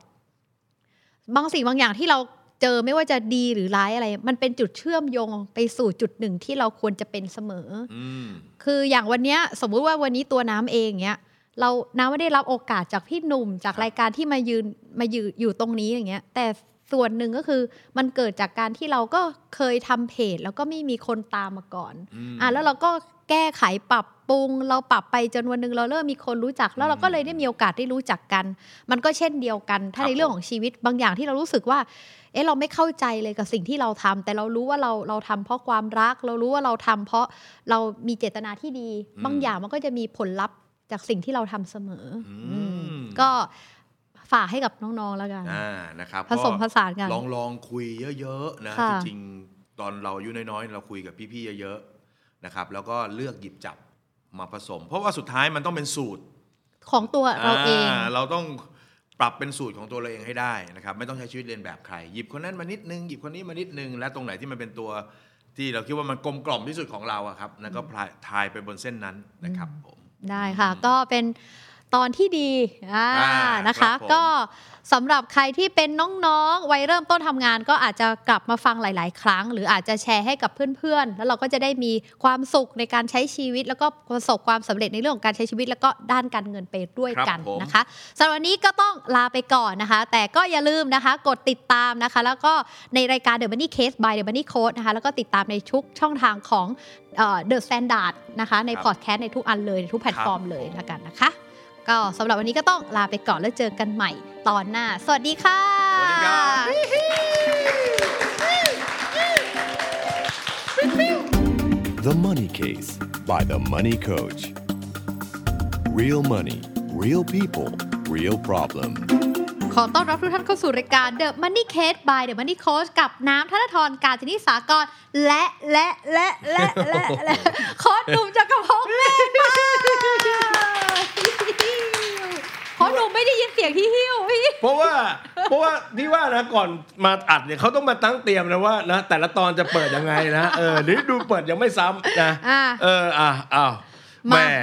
นะฮะทุกสัปดาห์กับ The Money Case เรานะฮะเรื่องการเงินแบบคุยสนุกคุย ค่ะ ง่าย ที่สำคัญที่สุดนะมันเป็นเรื่องเรื่องจริงจากแหมบุคคลทั่วไป ค่ะ นะหลาย ๆ เรื่องเนี่ยเรื่องการเงินต้องบอกอย่างนี้ มีคนชอบพูดว่าแหมพอใครไม่รู้เนี่ยดูแบบไม่ฉลาดเลยอะไรเงี้ย อ่า จริง ๆ แล้วไม่ใช่นะ มัน ค่ะ แค่รู้กับไม่รู้นะฮะแล้วหลาย ๆ เรื่องเราก็ไม่ได้ถูกสอนน่ะ ค่ะ นะครับ แล้วนี่บอกจากใจเลยเนี่ยเวลาตอบคำถามนี่คือเสน่ห์ของรายการ The Money Case ค่ะ เพราะว่ามันเป็นเรื่องที่ เออ มีคนสงสัยแบบนี้ด้วยแฮะ แล้วบางอย่างเราอ่ะเออ มีคนไม่รู้เรื่องนี้ด้วยจริง เออพี่ถึงชื่นชมไงพี่จะชื่นชมคนที่แบบ เออเราไม่รู้แล้วเราบอกไม่รู้เนี่ย ๆ คือเพราะว่ามีความกล้าที่จะถาม ใช่ใช่ไม่ต้องเก็บไว้นะครับ ค่ะ เพราะว่าบางทีเราไปถามคนอื่นมันจะดูเขิน อ่า เราก็แอบส่งมาในรายการ The Money Case ของเราได้ แล้วเราก็ นคบ จะบอกว่าเป็นเคสของเพื่อน อ่าเช่น เช่น อย่างตัวอย่างในวันนี้นี่พี่อ่านมาแวบๆแล้ว เป็น นี่ ยังไง เป็นคน คะ รุ่นราวคราวเดียวกับพี่เลย ก็คืออายุ 58 ไม่ใช่ เอ้ย นะ ฮะรู้สึกจะเท่าคุณตาเขาอะ โอเค เดี๋ยวเราจะเล่าเคสให้ฟังแล้ว ครั กับ น ผม ว่าเคสนี้เป็นมาอย่างไร แล้วก็ ฮะ ดูซิว่า เอ๊ะ มันตรงกับเราหรือเปล่า อ่า อ่า นะ นะคะ เคสนี้บอกว่าผมกำลังจะขึ้นมหาลัย ครับ หมายถึงว่ากำลังจะเดินขึ้นไป ไม่ไปเรียน อ๋ ไป อ เรียน ไปเรียน นะครับถ้าอยู่นานเริ่มมีมุกนะ อ่า เออ นะคะ เออออก ำลังจะเข้ามหาวิทยาลัยครับ ครับ ซึ่งการที่ผมเข้ามหาวิทยาลัยนี้ ได้ทำให้ผมได้เงินมาก้อนหนึ่ง โอ้ มูลค่า1 0 0 0 0แสนบาท ฮะ จากคุณตา ครับ คุณตาน่ารักมากนะคะ เพราะว่าคุณตาเนี่ยอยากให้หลานเนี่ยได้เข้ามหาวิทยาลัยนี้ โอ้ ก็เลยให้เงินน่าจะเป็นเหมือนเงินรางวัล อ่ กับการที่เข้ามหาลัยนี้ให้เงินไปเลยแสนหนึ่ง โอ้ว้าว แต่ว่าผมเนี่ยอายุเพิ่ง 18 มาไม่นาน ครับผม ยังไม่มีประสบการณ์ทางการเงิน อืม แต่ก็อยากเอาเงินก้อนเนี้ยไปลงทุนต่างๆครับ อืม แต่ในขณะเดียวกันเนี่ยก็อยากจะเอามาใช้จ่ายส่วนตัวด้วย เออ อ่าผมควรแบ่งเงินก้อนนี้อย่างไร และควรแบ่งกี่เปอร์เซ็นต์ ครับ และมีรายละเอียด อืม ทางบ้านมาให้ด้วยนิดหนึ่งของผมก็คือ ครับ ที่บ้านเนี่ยไม่มีหนี้ อ่าฮะ คุณแม่คุณพ่อมีวิธีการใช้จ่ายที่เหมาะสมกับครอบครัวอยู่แล้ว ครับผม นะคะ จัดการบินบัตรเครดิตได้ดีมากครับ แต่เห็นช่วงนี้เหมือนเขาเครียดๆกับงาน ก็เลยอาจจะแบบไม่อยากรบกวนหรือไปถาม อืม จากที่ถามพ่อแม่เลยมาถามลุงหนุ่มแล้วกัน ครับผม สิบแปดนี่เป็นไปได้แล้วเนี่ยนะครับ 18 ว่าพี่จะเป็นลุงนะฮะ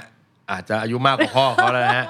เป็นไปได้นะฮะ ก็เลยมาถามว่าเนี่ยถ้าได้สมมติจินตนาการว่าสมมติพี่หนุ่มอายุ 18 แล้วได้ ครับ เงินก้อนมาพี่หนุ่ม อืม จัดสรรยังไงดี อ่า อ่าเป็นเปอร์เซ็นต์อะไรยังไง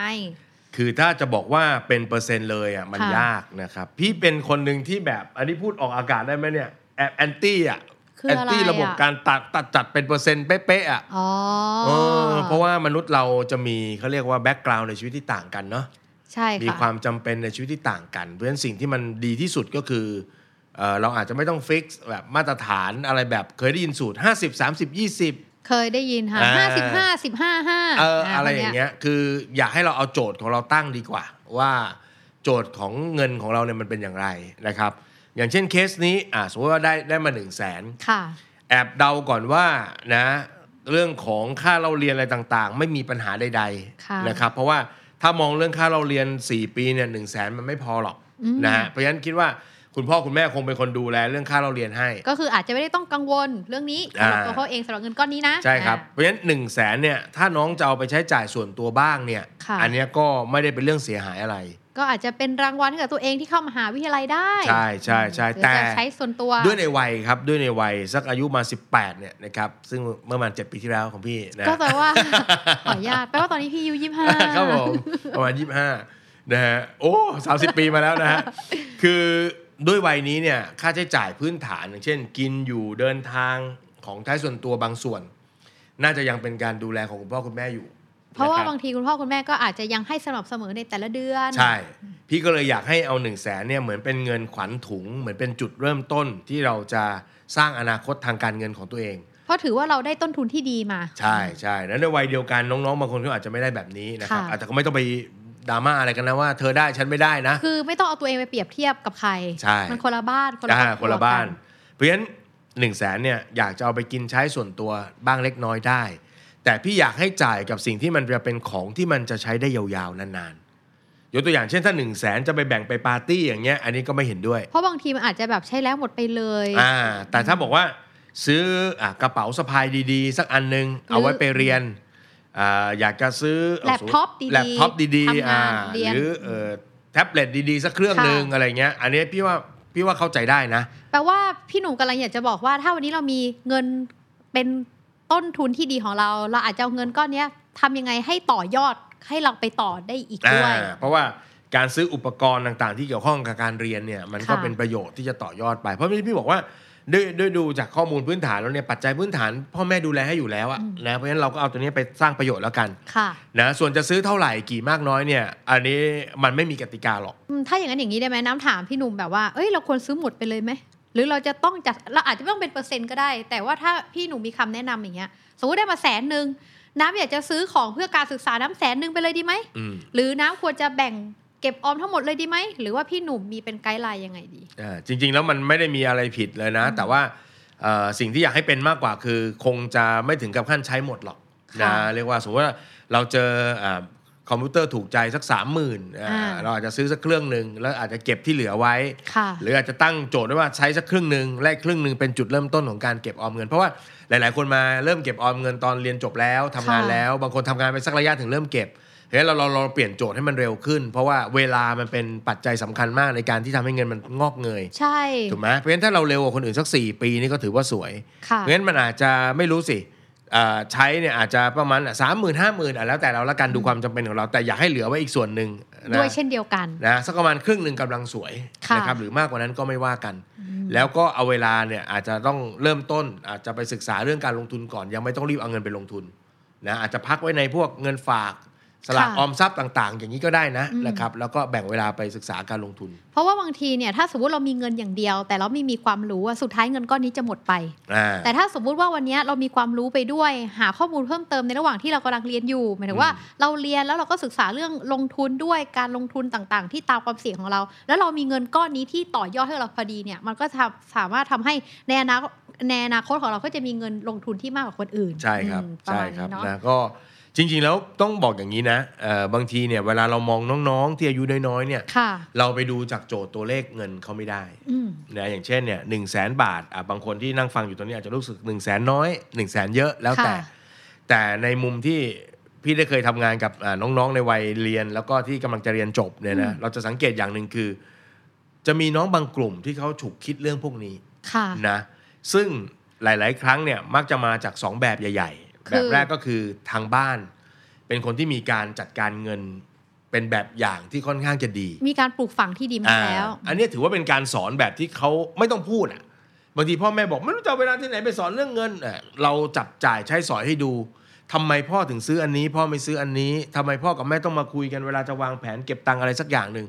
แล้วหลาย ๆ ครั้งเนี่ยมันถูกส่งต่อไปที่ลูกโดยที่ไม่ได้ตไม่ต้องมานั่งเป็นคลาสเรียนเอาละมานั่งเรียนกันวันนี้พ่อจะสอนเรื่อง ค่ะ นึกออกไหมบางทีตัวเราเนี่ยคือแบบอย่าง แล้วก็เป็นวิธีการสอนที่ดี จะสังเกตบอกว่าคุณพ่อคุณแม่เนี่ยเขาก็เล่าเรื่องมาว่าการใช้จ่ายก็เหมาะสมกับครอบครัว ก็ เนาะ คือจัดการเองได้ เอ ดี อผู้บัตรเครดิตต่างๆ ก็จ่ายได้ไม่มีปัญหาอะไร อืม นะฮะเออ ค่ะ เพราะฉะนั้นเนี่ยเนี่ยเนี่ยคืออันที่หนึ่งอันที่สองอาจจะเกิดจากการที่น้องๆเขามีความสนใจ อืม นะฮะอย่างเช่นบางทีก็เคยเจอเด็ก ๆ บางคน อ่านหนังสือพ่อรวยสอนลูกตั้งแต่มส อง หนังสือพ่อรวยสอนลูกลูกนี่คือแปลโดยใครนะคะ โอ้ยอันแต่คนแปลยังอยู่นะฮะยังมีชีวิตอยู่นะฮะ คนที่ก็ตายไปแล้วยังนะฮะยังยังอยู่ ฮะ อ่าน นะฮะคือคืสอเรา นใจ เห็น เรื่องเงิน อ่าสนใจเรื่องการเงินอะไรเงี้ยมันก็อาจจะเป็นเขาเรียกว่าเป็นลักษณะของคนที่ศึกษา ค่ะ อยากจะรู้อยากจะมีชีวิตอะไรต่างๆ ที่ดีในอนาคตแล้วก็เริ่มศึกษาเร็ว อืม นะครับเพราะฉะนั้นก็เลยเรียกว่าพอจะเห็นว่าด้วยวัยนี้เงินมากเงินน้อยจริงๆคำถามเปลี่ยนเป็นผมมีอยู่ 20,000นะมีอยู่ 5,000 ก็ถือว่าคิดแบบนี้ได้ก็ถือว่าโอเคทั้งหมด ก็คือถือว่าต่อยอดได้ตั้งคำถามเป็น ใช่ แล้วก็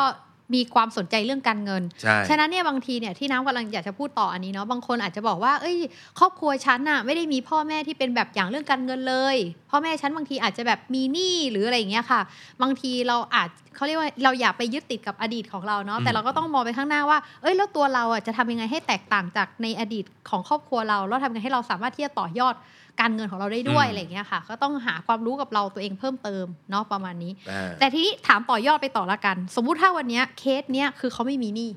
ก็คือเขาสามารถจัดการได้เองเลยว่าอ๋อเขาอยากจะใช้จ่ายส่วนตัว แล้วก็อาจจะไปต่อยอดการลงทุน อ่า แต่ถ้าสมมุติว่าเคสเนี้ยมีหนี้ขึ้นมา อืม สมมติสมมติ อ่าฮะ แล้ววันนี้เขามีเงินแสนหนึ่งอย่างเงี้ยเขาควรจะเอาเงินแสนหนึ่งเนี่ยไปใช้หนี้ไหมพี่หนุ่มมีความคิดเรื่องนี้ยังไงบ้าง ต้องดูว่าหนี่อะไรนะอย่างเช่น ถ้าเป็นหนี้บริโภคนะครับอย่างเช่น บัตรเครดิตบัตรกดเงินสด ซึ่งคิดว่าน้องยังไม่มี ค่ะ นะแต่ถ้ามีก็ควรจะไปจ่ายก่อน เพราะว่าดอกเบี้ยพวกนั้นมันแพง มันแพงกว่าผลตอบแทนที่เราจะได้รับด้วย สิบหกเปอร์เซ็นต์ยี่สิบห้าเปอร์เซ็นต์ถือว่าสูงนะครับ ค่ะ เอ่อแล้วก็การที่มีการที่เอาไปจ่ายตรงนี้เนี่ยก็ไม่ต้องจ่ายทั้งจ่ายทั้งหมดนะถ้าเกิดบอกว่ามีหนี้อยู่2องแสนแล้วเอาแสนนึงไปปิดทั้งหมดอย่างนี้เราจะไม่มีเงินสดเหลือในมือ เราจะเครียดเลยเนาะ อ่าเราจะอาจจะจ่ายเพื่อลดไปบางส่วน อืม แต่เดาว่าด้วยวัยเนี่ยยังออกบัตรพวกนี้ไม่ได้ ก็เลยตอบไปอีกมุมหนึ่งเลยว่า แล้วถ้าเกิดรู้ว่าพ่อแม่มีหนี้ล่ะ อ่าใช่ เอออันนี้อยากจะบอกว่า อันนี้ตอบแบบตรงๆนะ ไม่ต้องยุ่ง โอ้ เราเอาเงินของเราเก็บไว้เลย แล้วก็บริหารต่อ เพราะว่าหน้าที่ตรงนั้นก็เป็นหน้าที่ของคุณพ่อคุณแม่นะครับ อืม เงินมันมีเรื่องของหน้าที่ของบุคคลด้วยนะว่า ใครเป็นคนสร้างภาระตรงนั้นขึ้นมา ก็ให้เราให้เขาจัดการของเขาไป เราก็มีหน้าที่สร้างของเราไป โหมีพ่อมีแม่แบบคนหนุ่มก็คือเฉียบ เอา เล จ ย ริงๆจริงๆเพราะ ว่าด้วยด้วยกำลังเงินของเรา ถ้าเกิดว่าเราเอาไปจ่ายหนี้บริโภคอะไรสั้น ๆ พวกเนี้ยมันอาจจะไม่ได้ทำให้ปัญหามันจบนะครับ เพราะมันไม่หมดใช่ไหม ใช่หนี่อาจจะไม่หมด 2 คุณพ่อคุณแม่อาจจะยังมีความจำเป็นที่ต้องหมุนเงินต่อเนื่อง ค่ะ และด้วยท่านมีรายได้ท่านก็จัดการของท่านไปได้ อืม การที่เราใส่ตรงนี้มันก็เหมือนกับเอาน้ำขันเล็กๆสาดไปในกองไฟแล้วก็หายไปแทนที่1นึ่งแสนนี้อาจจะเอามาเป็นประโยชน์ แล้วก็เอามาเป็นถือว่าเป็น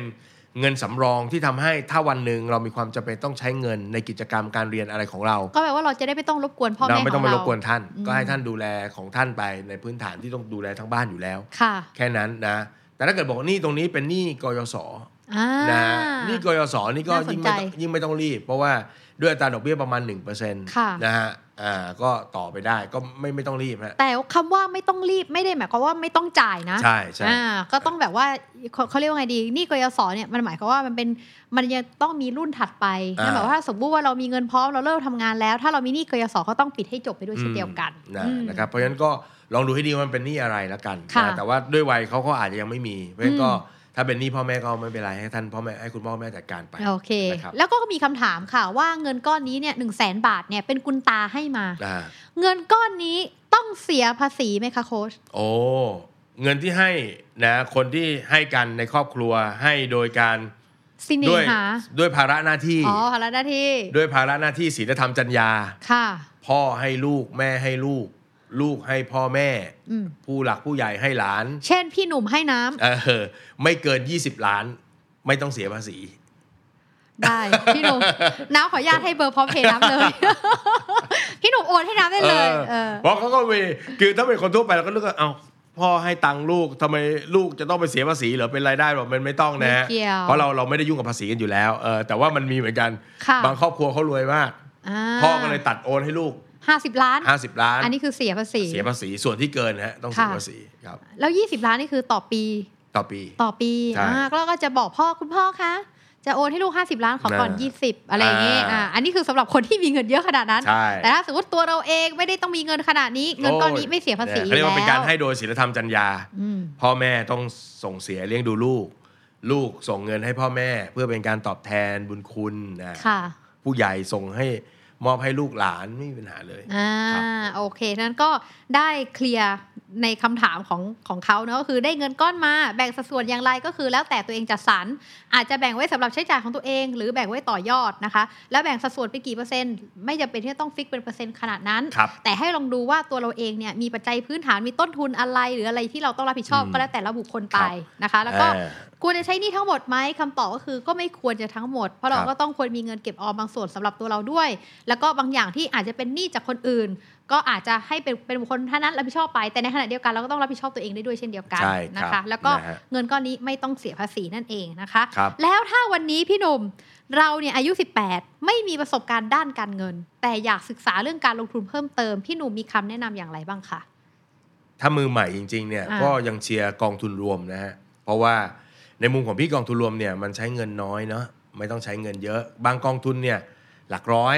นะบางกองทุนแบบไม่มีขั้นต่ำ คือ 1 บาทก็ลงทุนได้ ใช่ 18 ก็สามารถเปิดบัญชีได้แล้ว โดย ค่ะ ที่อาจจะต้องให้คุณพ่อคุณแม่มา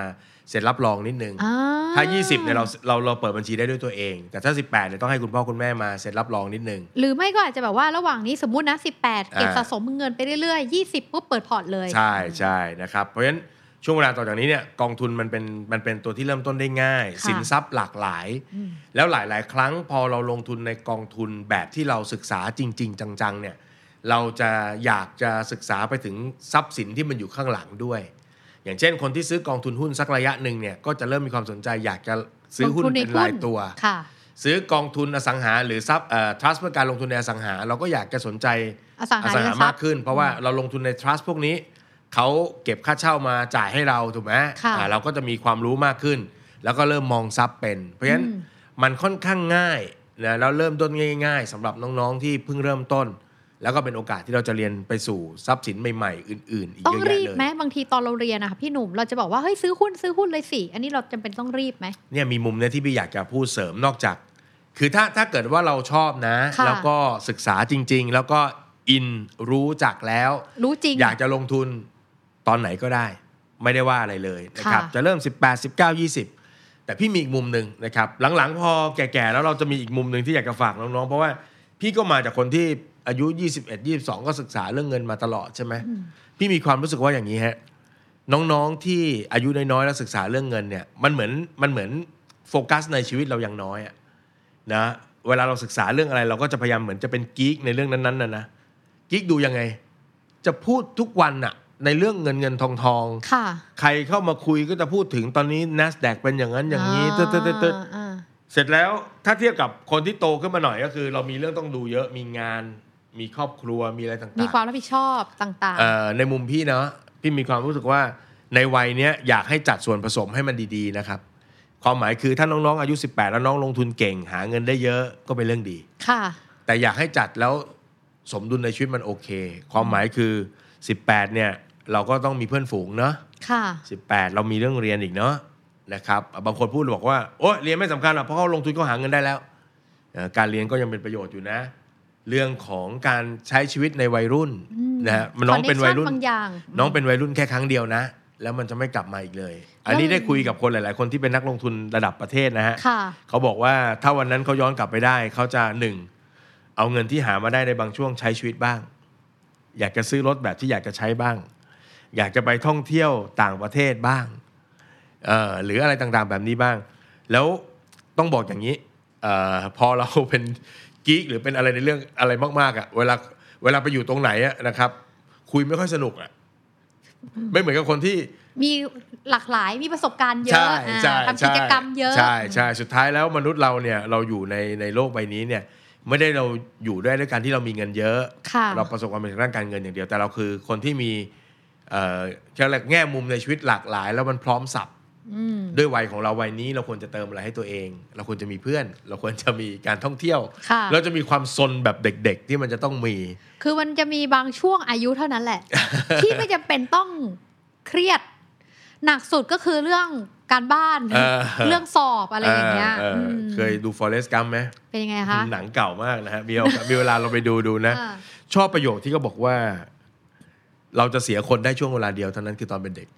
ฉะนั้นช่วงนี้เราเสียคนกันเถอะ เนี่ยเฮ้ยพี่หนุ่ม ไม่ได้บอกว่าเสียคนอะไรแบบนั้นหมายความว่า ถ้าถ้าชีวิตมันมันมีเรื่องผจญภัยน่าสนุกสนาน ก็คือช่วงนี้นี่แหละ อ่าอยู่ในกรอบที่มันจะไม่ทำให้ชีวิตเราเสียหายเนาะก็ใช้เถอะมันจะไร้สาระไปบ้างก็มีบ้างนะ อะไรเงี้ย ค่ะ มัน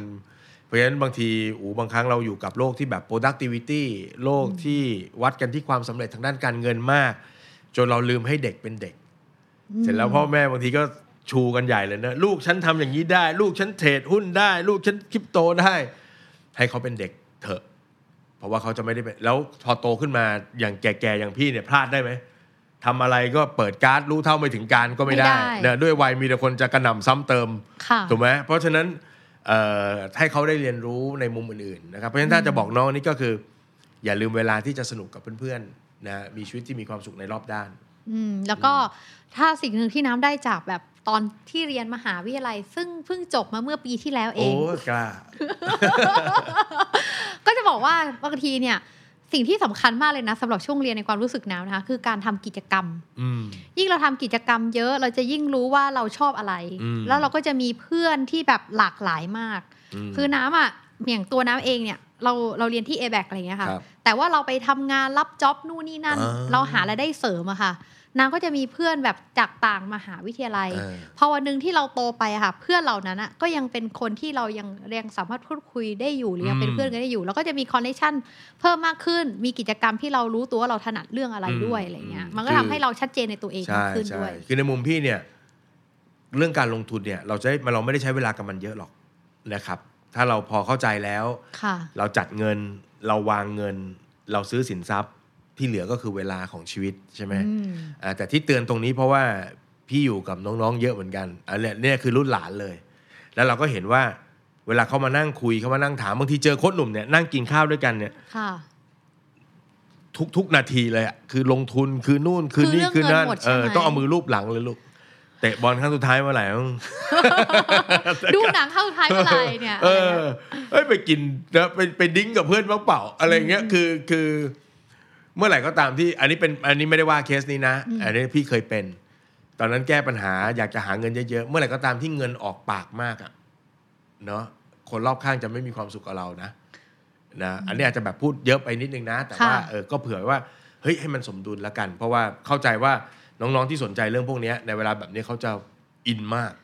เข้าใจไฟแรงไฟแรง ไฟแรงไฟแรง ซึ่งเป็นเรื่องที่ดีแต่ก็ต้องเขาเรียกกระจายไฟไปหลายหลายหลายเดือนหลายอย่าง เตะบอล ด้ว กับเพื่อนบ้างลูกนะเตะบอลกับเพื่อนบ้างเฮ้ยมาเตะมาเตะกับลุงนะฮะแต่ลุงวิ่งไม่ทันนะ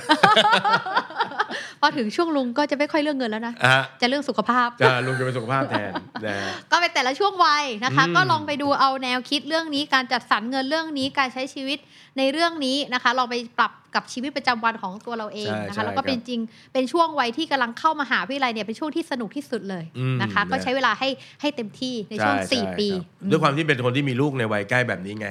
แล้วเขาเป็นลูกมันนี่โค้ดเขาก็จะแบบ กลัวว่าถ้าเขาไม่เก่งเรื่องเงินแล้ว พ่อจะไม่รักหรือเปล่าอะไรเงี้ยนะ อ๋อ เออแล้วบอกโอ้ไม่เกี่ยว อย่าให้อย่าอย่าใช้เงินแบบไร้สาระก็พอเออแล้วก็ไม่จำเป็นจะต้องเก่งเนาะไม่จำเป็นต้องเป็นนักลงทุนที่มีชื่อเสียงเอาเป็นคนที่มีความสุขกับการเอ่อสร้างเนื้อสร้างตัวนะ เรียนให้ดีเรียนให้จบอ่ะมีงานมีการทำดูแลตัวเองได้ สิ่งที่พ่อแม่อยากจะเห็นประมาณนี้นะครับอืม โอ้ฟีลกู๊ดมากสำหรับ EP นี้นะคะ กดไลค์กดแชร์ กดแท็กให้พ่อแม่เรา ดู แล้วก็เพื่อนเราดู เออมี ด้วย เยอะมีเยอะมีคนแบบว่าอยากให้ลูกมาเรียนการเงินกับโค้ชหนุ่มอยากให้โค้ชหนุ่มสอนตั้งแต่เด็กเขาจะได้เป็นนักการเงิน ลูกเราอาจจะไม่ได้เป็นนักการเงินอยากการเป็นนักการเงินหรอกเขาก็อยากเป็นคนใช้ชีวิตอะไรแบบที่เขาอยากจะเป็น แค่ดูแลเงินเป็นก็พอ อืม โอเค เฉียบมากนะสำหรับ EP นี้นะคะ ก็พบกับเรื่องราวเรื่องจริง ประสบการณ์จริง ได้ใหม่อีกหลาย ๆ เคสเลยนะคะ กับรายการ The Money Case by The Money Coach นะคะ ได้ในทุกช่องทางของ The Standard Podcast เลย ครับ ก็อย่าลืมฝากกดไลค์กดแชร์ กดติดตามให้กับพวกเราด้วยนะคะ แล้ว ครับ เจอกันใหม่ EP หน้าสำหรับวันนี้ก็ต้องลาไปก่อน สวัสดีค่ะ สวัสดีครับ The Money Case by The Money Coach. Real money, real people, real problems. ขอต้อนรับทุกท่านเข้าสู่รายการ The Money Case by The Money Coach กับน้ำธนทรการจนิสากร และโค้ดหนุ่มจักรพงศ์เมธพันธ์ พี่แอบไปอ่านคอมเมนต์มา ว่าไงบ้างคะ มีคนชอบตอนก่อนหน้านี้ไอ้และและ แล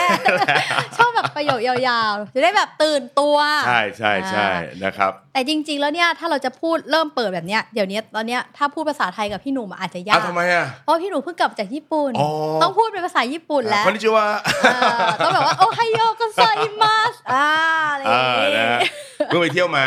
ค่ะ ไปเติมพลังมาหน่อย แล้วเป็นไง นะ นะ ค คะ รับ โอ้พอไปเที่ยวแล้วพลังลดลงกว่าเดิมอีก แต่ก็ไม่ได้เป็นให้รางวัลตัวเอง อ่าอ่าพักบ้าง ใช่ไหม พักบ้าง ใช่ไหม นะแต่ พัก จริง บ้าง ๆว่าคนเราพอได้พักยาวๆมันมีข้อดีนะ เป็นยังไงคะ สักประมาณวันที่ 6 วันที่7เนี่ยเราเริ่มรู้สึกว่าเออเริ่มอยากกลับมาทำงานแล้ว เพราะว่า เออเราเราเหมือนกับได้พักเต็มที่ไง อ๋อ ใช่ไหมเวลาเราเดินทางเราเที่ยวเราก็สมองมันก็ไม่ได้คิดเรื่องงานมากใช่ไหม ค่ะ เออมันก็มีเวลาที่แบบได้พักอ่ะพอได้พักมีความสุขแฮปปี้อะไรเงี้ยเออ ก็ดี เพราะว่าอุปกรณ์มันไม่ใกล้ตัวมากอะ ค่ะ ถ้าอยู่ที่บ้านอย่างเงี้ยยังไงเดี๋ยวก็จะมีคอมมีโน่นมีนี่เต็มไปหมดใช่ไหม ค่ะ ที่ทางก็เหมาะกับการนั่งทำงานเหลือเกินอะไรเงี้ย ค่ะ เออพอเราได้เคลื่อนที่ได้เที่ยวอะไรเงี้ยมัน ได้พัก อ่ะมันดี บ้า นะ ง มันดี ซึ่งน้ำก็เพิ่งไปเกาหลีมาเหมือนกัน ครับผม ซึ่งจะบอกว่าตอนที่เราไปเกาหลีเนี่ยเราก็มีความสุขมากเลยนะ อ่า แต่พอใกล้ๆวันกลับแล้วเราเริ่มเศร้าแล้วนะ เอาทำไมอ่ะ เงินหมด โอ้โหนึกว่า ไม่ใช่ นะต้องกลับมาทำงานแล้วเศร้า ต้องรีบกลับ ไม่ มาทำใช่งาน ตังค์หมดอ่า ใช่รู้สึกว่าแต่ว่าการไปเที่ยวเป็นอะไรที่ดีนะคะเพราะทำให้เรารู้สึกว่าเออเราอยากจะแบบได้ทำงาน แล้วก็ อืม ได้ไปพักผ่อนแล้วก็ได้ใช้ชีวิตแบบเนี้ย ครับ รู้สึกว่าสนุกดี แบ่งเวลาบ้างนะ ใช่ อ่าอาจจะไม่ต้องไปเที่ยวต่างประเทศก็ได้ จริงๆในเมืองไทยก็ได้นะครับ ค่ะ แต่ว่ามันควรจะมีเวลาเบรกให้ตัวเองอะนะ อืม อย่างเช่นเวลาคนเราทำงานบางทีสัปดาห์หนึ่งห้าวัน ค่ะ แล้วเราก็พักแค่ 2 วันเนาะแต่เวลาเราเดินทางไปอ่ะอย่างอย่างในเที่ยวในประเทศเองก็ใช้เวลาเนาะ ค่ะ ก็อาจจะเที่ยวได้ไม่เยอะก็ลองหาช่วงเวลาสักช่วงหนึ่งอ่ะลาเบรกพักให้ตัวเองบ้าง ค่ะ ก็ดี ใช่ เป็นการรีเฟรช ก็ได้รีเฟรชกับตัวเอง เหมือนอย่างวันนี้ค่ะ ครับ เหมือนอย่างวันนี้เคสวันนี้เนี่ย อืม ก็เป็นเคสที่อยากให้พี่หนุ่มเนี่ยได้พูดถึงการรีเฟรชตัวเองด้วยเช่นเดียวกัน อ่า อ่าเป็นไงยงเข้า แสด มาง ว่า เรื่ น้อ อง งเก่ เขา ง กำลัง นะ จะไปเที่ยวเหรอหรือว่าไง เดี๋ยวเราฟังดูแล้วกัน อ่า อ่า ครับว่ามา มาสวัสดีครับ ครับผม ผม x x x x x นี่คือไม่ใช่ชื่อเขานะคะ อ่า แต่ว่าทีมงานปิดชื่อไว้ อ๋ ให้ อปิดชื่อไว้ พอดีตามกฎ PTPA ครับผม นะ สวัสดีครับ ผมชื่อนี้นะครับ เรียนอยู่มหาวิทยาลัย ครับ ตอนนี้เข้าปีที่3าม ปีที่สาม อ่าอายุยังน้อยเลยค่ะ แล้วก็อายุ 21 ปี ครับผม ผมเนี่ยเป็นคนที่ชอบดูโค้ดหนุ่มมาก ๆ เลยครับ โอ้รสนิยมดี กล้ากล้าก ล้าไม่ใช่นะ ไปต่อฮะ ไปต่อนะชอบดูค้นหนูมาก ๆ เลยนะคะ แล้วก็ศึกษาเรื่องการลงทุนทั้งในเรื่องของการ DCA เยี่ยม อสังหาริมทรัพย์ ว้าว รวมไปถึงสินทรัพย์ประเภทอื่น เออเออ ๆ จนปรากฏว่าอะไรรู้ไหมคะ ครับ ปรากฏว่าตอนเนี้ยเก็บเงินได้ครึ่งล้านแล้ว อายุ 21 อายุ เก็บเงิน 21 ได้ 5 0 0แสนเนี่ยเหรอ ถูกต้อง โอ้เก่งฮะ เก่งนะคะ เก่งมาก ซึ่งก็ ดูสิ ต้องขอขอบคุณโค้ชหนูมาก ๆ เลยครับ ครับผม แต่สิ่งที่ผมเจอคือ ปัญหาที่ผมเจอตอนนี้คือผมรู้สึกโดดเดี่ยว อืม ผมรู้สึกว่าทำไมอ่ะเราต้องทำงานตลอดทั้งๆทที่เพื่อนๆของผม ได้ไปเรียนได้ไปเที่ยวได้ไปสนุกสนานได้ใช้ชีวิตวัยรุ่น ครับ จนบางครั้งเนี่ยผมก็เกิดตั้งคำถามกับตัวเองว่าเฮ้ยจริง ๆ แล้วเนี่ยมันคุ้มค่าจริง ๆ หรือเปล่า กับ อืม สิ่งที่มันเป็นอยู่ในตอนนี้ เออ ในบางครั้งเนี่ยผมถึงกับร้องไห้ออกมาเลยนะ กับเป้าหมายที่อยากจะทำให้พ่อแม่สบาย ครับ เพราะมันรู้สึกว่ามันเป็นเป้าหมายที่ยิ่งใหญ่มากๆ อ่าฮะ และผมไม่รู้ว่าจะแก้ปัญหาความรู้สึกโดดเดี่ยวนี้อย่างไร อืม และในขณะเดียวกันเนี่ย ผมก็รู้สึกกดดันตัวเองมาก ๆ เลยครับ ครับ คนหนุ่ม เข้าใจ ครับ เข้าใจ ในฐานะที่โค้ชหนุ่มเนี่ย เป็นโค้ชทั้งเรื่องของการเงินและ ฮะ สุขภาพ ทั้งทางด้านด้านจิตใจ ด้วย นะคะโค้ชหนุ่มมีวิธีไหนบ้างที่จะฝึกความอดทนให้กับตัวเอง โอ้ อ่าได้แชร์ให้เขาหน่อยนะคะ ครับ ทั้งในด้านของการเก็บเงิน การสร้างทรัพย์สินนะคะ แล้วก็รวมถึงการจัดการความรู้สึกของตัวเองค่ะ อืม เป็นไง โอ้โห ฟังแล้ว อันนี้มันเป็นมันเป็นเรื่องที่อาจจะกลับกับใครหลาย ๆ คนนะ เพราะว่าหลาย ๆ คนเนี่ยเอาแค่โจทย์เรื่องการเงินก่อนก็ไม่ดีละพอโจทย์เรื่องการเงินไม่ดีก็ทำให้ชีวิตที่เหลือก็วุ่นวายไปกับเรื่องเงิน ค่ะ แต่อันเนี้ยดูโจทย์การเงินแล้วเนี่ยก็เอ่อไม่ได้แย่นะ ค่ะ ด้วยวัยอายุประมาณนี้ 21 นะฮะ อืม ที่เราเราเราไม่ทราบแบ็กกราวน์ของเอ่อครอบครัวของน้องเขาด้วยนะครับ ว่าทำไมโจทย์ถึงเป็นเรื่องของการอยากให้พ่อแม่สบายนะฮะคำว่าอยากให้พ่อแม่สบายเนี่ยมันคงจะมีหลายแบบหลายระดับแหละใช่ไหม ค่ะ เพราะว่าบางครอบครัวอ่ะถ้าวันนี้ที่ฟังอยู่บางครอบครัวมาจากสภาวะครอบครัวที่ติดลบหนักมาก ลูกๆ เห็นคุณพ่อคุณแม่เหนื่อยมาตลอดชีวิต อืม อ่ะมันก็อาจจะทำให้เรามีแรงขับ หรือมีความพยายามที่จะเอาชนะโจทย์ ค่ะ นะให้พ่อแม่สุขสบายให้ได้ แต่บางครอบครัวก็อาจจะเป็นลักษณะของครอบครัวปานกลาง อืม นะฮะแล้วก็อยากจะให้คุณพ่อคุณแม่มีชีวิตที่ดีขึ้นนะฮะ ค่ะ อ่าดีขึ้นกว่ากว่าที่เป็นอยู่ในปัจจุบันเนี่ยก็เป็นคำว่าความสบายเนี่ยมันเป็นค่อนข้างจะนามธรรมนะมันจับต้องยากนิดนึงนะครับอ่าต้องบอกว่าหลังๆเราเจอปัญหาในลักษณะแบบนี้เยอะขึ้นนะ ใช่ เพราะว่ามันเป็นเรื่องของสภาพสังคมสิ่งแวดล้อมกับเพื่อนรอบตัวเราด้วยที่ทำให้เรา ครับ กดดันเรื่องนี้ อ่าเราเราอยากจะเอ่อเรียกว่าประสบความสำเร็จนะเครื่องไม้เครื่องมือหรือว่าความรู้ทางด้านการเงินเนี่ยเริ่มเข้าถึงได้ง่ายขึ้นนะด้วยวัยขนาดนี้มาเรียนเรื่องการลงทุนอะไรต่างๆเนี่ยก็แสดงว่าอ่าเขาก็มีความสนใจเรื่องนี้พอสมควรแหละใช่ไหมทีนี้ต้องบอกอย่างนี้ว่า พี่ใช้คำนี้ได้ไหมเล่าเล่าเทียบกับตัวเองละกัน เพราะว่าตอนที่พี่อายุ 22 จบมาก็ที่บ้านก็เป็นหนี้18 ล้านเหมือนกัน อืม แล้วก็เห็นความครอบครัวแตก นะ ค่ะ ฮะต้องเรียกว่าครอบครัวแตกเพราะว่าเราอยู่อยู่รวมกันไม่ได้แล้ว บ้านที่มีก็ถูกยึดถูกขายไป มันก็ต้องแยกย้ายกันนะก็มีความตั้งใจคล้ายๆ น้องคนนี้เหมือนกัน อืม นะมีความตั้งใจจะอยากจะประสบความสำเร็จให้เร็ว อยากให้ครอบครัวสบาย อยากให้ ดี ครอบครัว ขึ้น สบาย อยากให้ชีวิตครอบครัวของเรากลับมาดีขึ้นเหมือนเดิม มันก็ ค่ะ เลยจะมีความพยายามที่ที่มากเป็นพิเศษหน่อยเอ่อถ้าเล่าเทียบเคียงกับพี่ในสมัยนั้นก็คือตอนจบมาก็เป็นวิศวกรนะฮะทำงานตั้งแต่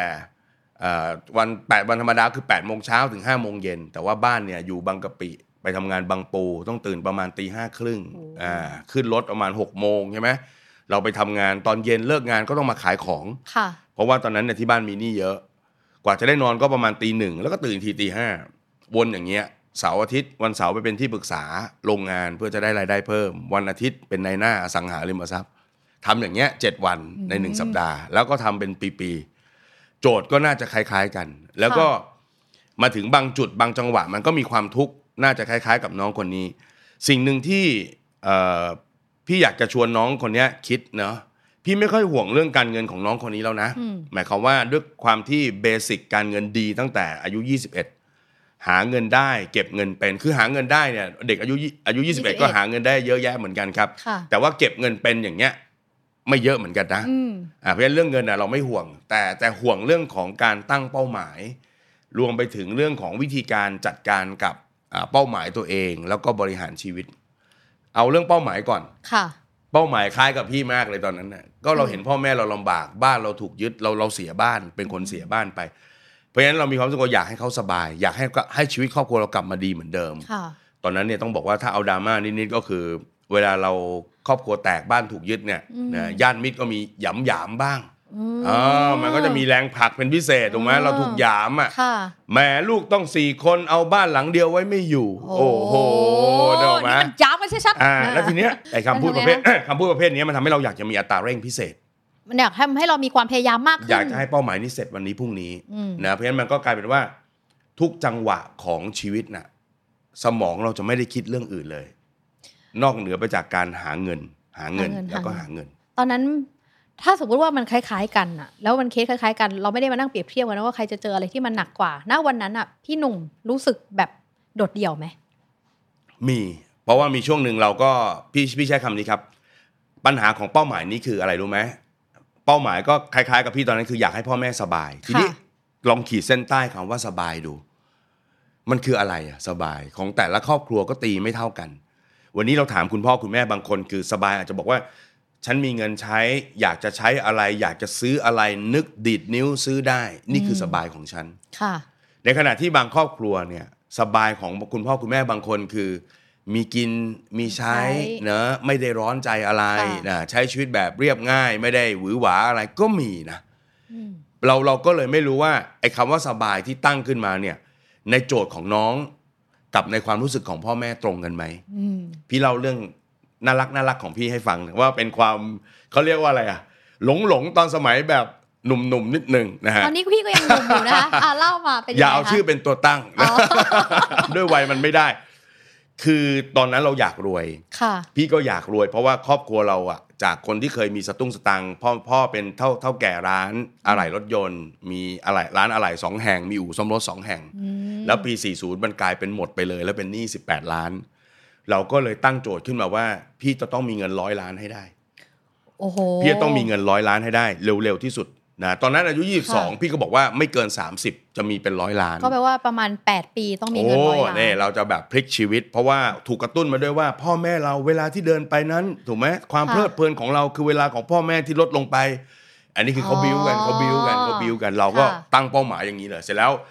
ยุคนั้นเนี่ยเวลาเขาตั้งเป้าหมายอะไรกันเนี่ยเขาก็จะชอบให้เขียนเป้าหมาย อืม ให้อยู่ในที่ที่ตาเห็นไอพี่ก็เขียนเลย ต้องมีร้อยล้าน แล้ว ภายใน พี่ แปดปี อ่ะพี่ไปติดตรงไหนบ้างคะ ติดตรงที่หน้าประตูห้องนอน อืม เวลาเราเดินเข้าห้องทุกครั้งเราจะได้เห็นไง แล้วมันจะได้แบบกำลังขี้เกียจอยู่ได้จะเฮ้ยนึกออกไหมฮะ จะได้บิ้วนึกออกไหมอืมร้อยล้านนึกออกไหม ค่ะ เออขณะที่กำลังติดป้ายอยู่นั่นเอง แม่พี่เดินตัดผ่านด้านหลัง ขณะที่เรากำลังเอาสกอตเทปแปะอยู่ หนึ่งร้อยล้าน แม่ก็พูดขึ้นมาว่า เจ้าไปทำอะไรต้องร้อยล้าน คือนึกออกไหมความรู้สึกของพี่ตอนนั้นคืออะไรรู้ไหมเฮ้ย นี่ กำลังทำเพื่อพ่อแม่นะเนี่ย เออเออ ถ้าเกิดได้ร้อยล้านทุกคนในบ้านจะได้สบายไงทุกวันต้องให้กำลังใจสิถูกไหมไม่ใช่มาดูหมิ่นเป้าหมายกันว่า เจ้าไปทำอะไรว่าร้อยล้าน แม่เขาก็เดินผ่านไป นึกออกไหม เออ อ่านึกออกไหมอ่าพอ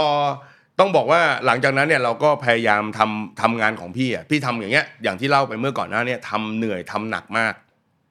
จนวันดีคืนดีไม่สบาย อืม วันนั้นเป็นต้องบอกว่าเกือบตายอะครับ ก็คือเป็นภูมิแพ้หนักมากถึงกับเข้าโรงพยาบาลเลย ค่ะ แล้วก็เจอคุณหมอนะฮะเล่าให้ฟังก่อนคุณหมอน่ารักมากโอ้ยอายุ 20 เศษทำไมทำงานเยอะอะเหนื่อยหนักอะไรขนาดนี้เฮ้ออะไรเงี้ยอ๋อผมก็อยากจะรวยเร็วๆครับถ้ารวยเร็วพ่อแม่จะได้สบายโอ้ยแล้วเป็นไงล่ะ ขยันเยอะขนาดนี้หาเงินเก่งแล้วไงสุดท้ายก็ต้องเอาเงินมาให้ผมอยู่ดีอ่ะ มาให้หมออยู่ โอ้ ดี โหตอนนั้น เออ ถ้าอยู่ใกล้จะเหนียวหมอสักทีหนึ่งนะ ค่ะ แต่ว่า เออ หมอก็พูดถูก หมอก็พูดถูกนะแล้วก็เราตรงนั้นเนี่ยแต่ว่าจุดจังหวะที่เราป่วยวันนั้นน่ะคือวันที่เราได้คุยกับแม่ อืม แม่ก็บอกว่า แม่ก็รู้ว่าการมีเงินเยอะๆอะเราก็สบายดีอะลูก แต่ ค่ะ ว่าแม่ไม่ได้อยากได้สิ่งนั้นซะหน่อย อื เออแม่ก็รู้ว่าชีวิตคนเรามันก็ต้องมีเรื่องที่ต้องต่อสู้ วันวันบางบางครั้งบางจังหวะ มันก็ไม่ใช่เรื่องทุกเรื่องมันจะดีกับเราไปเสียหมดเออเราก็เราก็มีความสุขได้ วันที่โดนยึดบ้านเนี่ย พี่ได้ยินประโยคนึงคือ วันนั้นเสียใจ เพราะว่าพี่อะดึงบ้านไว้ไม่ไหวใช่ไหมแต่แม่พูดคำนี้ดีนะแม่บอกว่า บ้านอ่ะ มันไม่ใช่สิ่งปลูกสร้างเนาะแต่มันคือเราหกคนอยู่ในที่เดียวกันนึกออกไหม นึกออก เออมันอยู่ที่ไหนก็ได้อ่ะ เราจะเช่าเขาอยู่ก็ได้แต่นั้นน่ะคือบ้านเราอะไรเงี้ย ค่ะ ทีนี้พอเราเราป่วยหนักๆเราเริ่มคุยเรื่องนี้กันอะไรเงี้ย อืม แม่ก็บอกว่าจริงๆอ่ะแม่ไม่ได้เป็นคนมีความฝันอะไรเลย แม่บอกว่าถ้าคุยกับแม่จริง ๆ เนี่ย ถ้าใครมาถามว่าเป้าหมายในชีวิตแม่คืออะไร ก็คือเลี้ยงลูกสี่คนเรียนจบแม่พอแล้วแม่พูดถึงขั้นบอกว่าตายได้แล้วอะไรอย่างเงี้ยนะ อืม เออแต่เราก็แบบเฮ้ยจริงๆแล้วแม่ไม่ได้ต้องการอะไรมากมายขนาดนั้น พอหลังจากตรงนั้นเนี่ยพี่กลับมาคิดใหม่กับตัวเองก็คือ โจทย์คำว่าพ่อแม่สบายอ่ะมันเป็นนามธรรมมาก จนทำให้เราไม่มีขอบเขตของการที่จะพยายาม ว่ามันจะต้องไปจบอยู่ที่ตรงไหน อืม พี่ก็เลยเปลี่ยนว่าจริง ๆแล้ว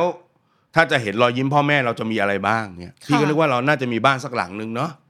เอ่ออาจจะมีเงินกินเงินใช้ตกเดือนละประมาณเท่านี้ คูณกันไปคูณกันมาเนี่ยเนาะพี่ก็ดูว่า เอ๊ะ ระดับ 8 ล้าน 10 ล้านก็ยังทำได้เลยอะ่ะ ไม่เห็นมันจะต้องมันมันเป็นสเกลของการพยความพยายามที่ต่างกันมากนะ ระหว่าง 100 ล้านกับไม่กี่ล้านอ่ะ ค่ะ ใช่ไหม แล้วมันบางทีมันเป็นกำลังใจนะ เพราะถ้าสมมติว่าเราตั้งเป้าหมายที่มันโอ้โหหนึ่งร้อยล้าน อื อะ่ะ ม เพราะบางทีเรารู้สึกว่าเอ้ยมันไม่ถึงสักทีอะ อ่า บางครั้งมันก็เหนื่อย มันท้อ มันท้อ ใช่ไหมคะ นะครับ เพราะว่าความพยายามทุกครั้งที่เราพยายามทำอะไรไป มันอาจจะไม่ได้นำมาซึ่งความสำเร็จใช่ไหมแล้ว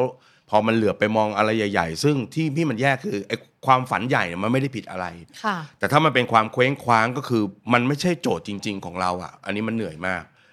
สุดท้ายพอเรานั่งดูตัวเลขอะไรต่างๆปุ๊บเราก็เริ่มปรับปรับรูปแบบการทำงานของเราใหม่ แล้วก็มานั่งตีประโยคเดียวกันกับที่เขาเคยพูด ตอนที่เวลาเขาบิ้วเราให้สู้หาเงินเยอะๆเขาบอกว่า เวลาในชีวิตของเราที่เดินไปข้างหน้า คือเวลาของพ่อแม่ที่เหลือน้อยถอยลง ค่ะ เราต้องรีบประสบความสำเร็จนั่นคือวิธีคิดของเขา อืม พี่ก็กลับมาคิดใหม่ว่า ถ้าเวลาของเราที่เดินไปข้างหน้า คือเวลาของพ่อแม่ที่น้อยลงเรื่อยๆ แล้วทำไมเราไม่ใช้เวลาตรงนี้กับพ่อแม่เรา ให้เต็มที่ เพราะว่า ให้มีความสุข ถ้าคุณจะประสบความสำเร็จใน 5 ปี 10 ปี 15 ปีเราไม่รู้ ค่ะ ไม่ได้แช่ง แต่พ่อแม่เราอาจจะไม่ได้อยู่ 5 ปี 10 ปี 15 ปีอย่างนั้นก็ได้ อืม อันนี้ณจุดตรงนี้เป็นต้นไปอาจจะเป็น 2 ปีสุดท้าย 3 ปีสุดท้ายของท่านก็ได้ ค่ะ ถูกไหมฮะ เพราะฉะนั้นคำว่าความสุขของพ่อแม่จริงๆเนี่ยคือการที่เขาได้มีเวลาอยู่กับลูกของเขาอะ อืม ถูกไหมเห็นลูกของเขาเติบโตไปที่ทางถูกถูกต้อง แล้วก็ที่สำคัญที่สุด ถ้าวันนี้น้องรู้สึกไม่มีความสุข อยากจะบอกจังเลยว่า ถ้าวันนี้เรื่องนี้น้องไม่เขียนมาหาโคนหนุ่ม แล้วพูดสิ่งนี้กับพ่อแม่ ค่ะ พ่อแม่จะไม่มีความสุข เพราะเขารู้ว่าลูกเขาไม่มีความสุข ใช่ เห็นด้วยเลย ฉะนั้นเนี่ยบางทีเรื่องนี้มันเป็นเรื่องที่เราต้องคุยกันเนาะว่าโอเควันนี้เราพยายามตั้งใจทำให้กับพ่อแม่แล้ว อะไรคือจุดวัดหรือจุดตัดบ้างว่า อะไรคือสิ่งที่เราต้องรับผิดชอบ พ่อแม่อยากให้เราดูแลอะไรเป็นพิเศษบ้างไหม อืม หรืออยากมีเวลาให้ท่านมากน้อยแค่ไหน ใช่ อันี้ ใช่ เราก็ต้องคุย ใช่ กัน จำได้ว่าหลังจากกลับจากโรงพยาบาล ค่ะ พอกลับจากโรงพยาบาลเราก็กลับบ้าน พอกลับบ้านปุ๊บก็จะเจอป้าย หนึ่ง เป้าหมายหนึ่งร้อย 100 ล้านที่อยู่บน ที่อยู่บนไอประตูอะ ห นะ น้าห้องนอน พี่ก็ก็มือไปฉีกด้วยตัวเองเลย แล้วมันเหมือนกับแบบประมาณแบบเป็นพล็อดละพล็อดละครเลยนะ ยังไงคะ เราเอื้อมมือไปปุ๊บแม่มาข้างหลังอีกแล้ว ไม่อะ มาได้จังหวะทุกทีเลย คว้าปุ๊บ ปุ๊บม่ แล้วก็ บอ ข ว่า ยำเลยเราก็ขยำเลยคือบ้าอะไรวะเนี่ยเราบ้าเลย เออ ของเราวะเนี่ยนึกออกไหมเออ ค่ะ เราเราตั้งเป้าหมายโดยที่เราเราไม่ฟังคนที่เขาเรา อยู่ด้วยกัน คนที่เป็น กับขา ส่วนหนึ่งของเป้าหมาย อืม ชีวิตเราอ่ะเหมือนกับถ้าวันนี้ไม่ใช่พ่อแม่บ้างอ่ะเปลี่ยนเป็นคู่ชีวิต คุณคิดเองนะว่าต้องหาเงินให้ได้เยอะๆคู่ชีวิตคุณจะได้มีความสุข บางทีคู่ชีวิตอาจจะไม่ได้มีความสุขกับการที่คุณต้องตะบี้ตะบันขนาดนั้น เอ ก็ได้ อเออเอออันนี้เอาเรื่องในครอบครัวมาเล่าให้ฟังนะ ค่ะ ช่วงหนึ่งที่พี่กำลังแบบชีวิตกำลังพุ่งทะยานมากหาเงินได้เยอะมากอ่ะใช้คำนี้จับงานอะไรก็เป็นเงินเป็นทองอ่ะเชื่อไหมว่าออกจากบ้านทำงานทุกวันกลับถึงบ้านแฟนพูดคำเดียวเลย ค่ะ เหงา โอ้ย จบเลย ยกเลิกยกเลิกงานหมดเลย หมาย แฟนบอก ถึง อย่าถึงขนาด นั้น แปลว่าพี่หนูเป็นคนไปสุดเหมือนกันเนาะ เออไปสุดเวลาพี่ทำ เป็นคนไปสุด แล้วพี่ไปสุดเลย พี่ไปสุดเลย อ๋อ กลับมาที่ฉากซิทคอมเมื่อกี้ ที่ ใหม่ คุณแม่เดินผ่านมาคดีในขณะที่ กำลั ข ง ยับ ฉี ไม่ ก ได้ ออกเลย อ่า แม่ก็แซวเอาวไม่เอาแล้วเหรอร้อยล้านอะไรของแกอะนึกออกไหม ค่ะ แกแกก็เหน็บสไตล์แม่พี่จะเป็นเสียงพาพูดเสียงประมาณเนี้ยไม่เอาละมันอาจจะไม่ใช่เป้าหมายจริงก็ได้เดี๋ยวแม่ก็บอกว่าไม่ต้องเอาหรอกไม่ต้องมีหรอกร้อยล้านอ่ะมีเวลามากินข้าวกับแม่บ้างก็พอแล้ว โอ้ เนาะ เนาะ เออ อันนี้อาจจะเป็นตัวอย่างหนึ่งเท่านั้นนะครับ ค่ะ แต่แต่ว่ามันเป็นตัวอย่างที่เอ่อมาจากเรื่องส่วนหนึ่งของชีวิตพี่ว่าบางทีอ่ะเราเราเห็นเราเป็นคนรักครอบครัว ต้องต้องยอมรับกับว่าน้องคนเนี้ยเป็นคนรักครอบครัวมาก และพี่ก็เชื่อว่าเขารักพ่อแม่เขามาก ค่ะ เนอะแล้วก็น่าจะเห็นพ่อแม่เหนื่อยลำบากมาใช่ไหมแต่ว่าการที่เราจะเข้าใจว่าอะไรเป็นความสุขของคนที่เรารักอ่ะบางครั้งก็ไม่ได้เกิดจากการที่เรานึกคิดไปเองนะ อืม ถูกไหมแต่มันคือการที่เราได้ใช้ได้ใช้เวลากับเขาได้ ค่ะ พูดคุยกับเขาได้สื่อสารเรื่องตรงนี้กับเขา ไม่แน่หรอกบางทีอ่ะความพยายามของเราเนี่ยนะเหมือนกับเราหันหลังให้เขาแล้วเราก็มุ่งมั่นแอบทำอะไรเพื่อเขา มันอาจจะไม่ได้ตอบโจทย์สิ่งที่เขาต้องการก็ได้นะ อืม เอ่อเพราะฉะนั้นมันง่ายกว่าไหมที่เราจะเริ่มปรับ แล้วก็พี่เชื่อว่าเอ่อถ้าสถานการณ์ของน้องคนนี้ใกล้เคียงกับของพี่เนี่ย พอวันที่เราได้คุยกันปุ๊บเนี่ย พี่เปลี่ยนไปเป็นอีกแบบหนึ่ง ค่ะ พี่เปลี่ยนไปเป็นอีกแบบหนึ่งก็คืออ่ะน้องเขาอาจจะยังไม่อยู่ในวัยทำงาน แต่ว่าเล่าให้ฟังเป็นเป็นเชิงความคิดแล้วกัน คือถ้าเป็นพี่คนก่อนเนี่ย เวลาเรามีตารางงานแพลนเนอร์เนี่ย พี่จะรับงานแล้วก็ยัดทุกสิ่งทุกอย่างเข้าไป อืม แล้วก็จะบอกตัวเองว่าเดี๋ยวจะลองหาดูซิว่าจะมีช่องว่างตรงไหนที่จะไปเที่ยวกับครอบครัวได้ อืม สรุปว่าสิ่งนั้นไม่เคยเกิดขึ้น เพราะว่าไม่มีเวลาสล็อตให้ว่างเลยที่ใส่ไปได้ อ่าเสร็จแล้วเราก็จะรู้สึกว่านี่ไงเรากำลังทำเพื่อทุกคน ทุกคนต้องเข้าใจสิเรา ว่าฉันกำลังเสียสละเพื่อครอบครัวอยู่นะ ใช่ ประมาณนี้ ใช่ใช่แต่พอเราเริ่มเปลี่ยนเปลี่ยนวิธีคิดนะปรากฏว่าพี่ชอบคำคำหนึ่งของคุณหมออัธสิทธิ์นะฮะคุณพ่อของคุณอภิสิทธิ์นะเขาบอกว่าสิ่งที่ครอบครัวต้องการต้องการจริงๆอ่ะมีอยู่สามอย่างหนึ่งก็คือเวลา ค่ะ นะฮะการจัดเวลาให้ อันนี้เป็นเรื่องสำคัญมากสองก็คือการสื่อสารพูดคุยทำความเข้าใจ แล้วสามก็คือกิจกรรม อืม กิจกรรมเนี่ยมันจะเป็นตัวเชื่อม เช่นไปทำอะไรด้วยกัน ค่ะ อ่าใช่ไหม อ่ามั มันทำให้ชีวิตเราเราสมบูรณ์ เพราะฉะนั้นพี่เชื่อว่าก็คล้ายกัน พอหลังจากนั้นแพลนเนอร์พี่ก็เปลี่ยนวิธี วิธีของพี่ก็คือการล็อกเอาเวลาเที่ยว หรือเวลาที่เราตั้งใจจะทำกิจกรรมมาใส่ไปก่อน จากนั้นพอมันมีล็อกเวลาแบบนี้ปุ๊บเนี่ยงานที่เหลือมันก็จะไปแทรกอยู่รอบๆได้ ค่ะ เวลาของการใช้กับครอบครัวมันก็ยาวขึ้นได้อ่าอย่างไปเที่ยวเนี่ยเราล็อกไว้แล้วเก้าวัน โอ้แต่ลูกน้องก็ใส่ซะหัวท้ายเลยเหมือน กันนะ ลงจากเครื่องพวกกูทำงานเลยเหมือนกันนะอะไรเงี้ยนะ เออแต่เราเราก็เข้าใจเข้าใจอ่ะ ค่ะ ไม่เป็นไรแต่มันก็จะมีเวลาแบบเนี้ย อืม เออเราก็เลยมีความรู้สึกว่า เราให้เวลากับอะไรก่อน นั่นคือสิ่งที่สะท้อนความเป็นตัวเราอยู่เหมือนกัน ค่ะ แล้วถ้าเกิดว่าสิ่งที่เราให้เวลากับมันเป็นอันดับแรกๆนะมันคือความสุขในชีวิตเราจริงๆ มันจะตอบโจทย์เราได้ทุกอย่างมากๆ เพราะฉะนั้นก็ชวนน้องกลับมาดูเรื่องเวลานิดนึงนะด้วยเวลาตรงด้วยด้วยอายุหรือวัยเท่านี้เนี่ยเขาทำได้ค่อนข้างดีมาก คือเขาเก่งมากๆอยู่แล้วนะคะ เพราะว่าในขณะที่บางทีใครหลาย ๆ คนเราอาจจะไม่ได้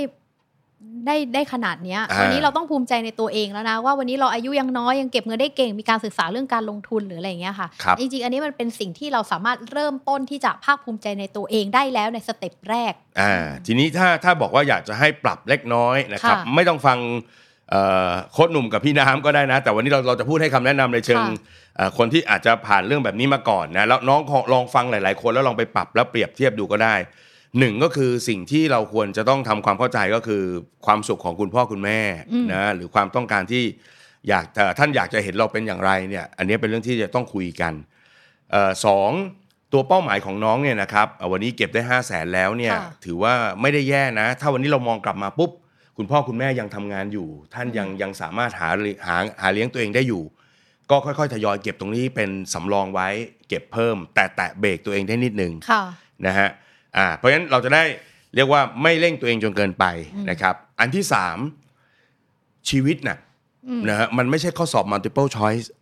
มัน อย่าไป เนง ติด ง ก คะ อขอคองอมากว่าจะต้องมีข้อเดียวถูก อื เราสามารถหาเงินให้ได้มาก มีเวลากับครอบครัว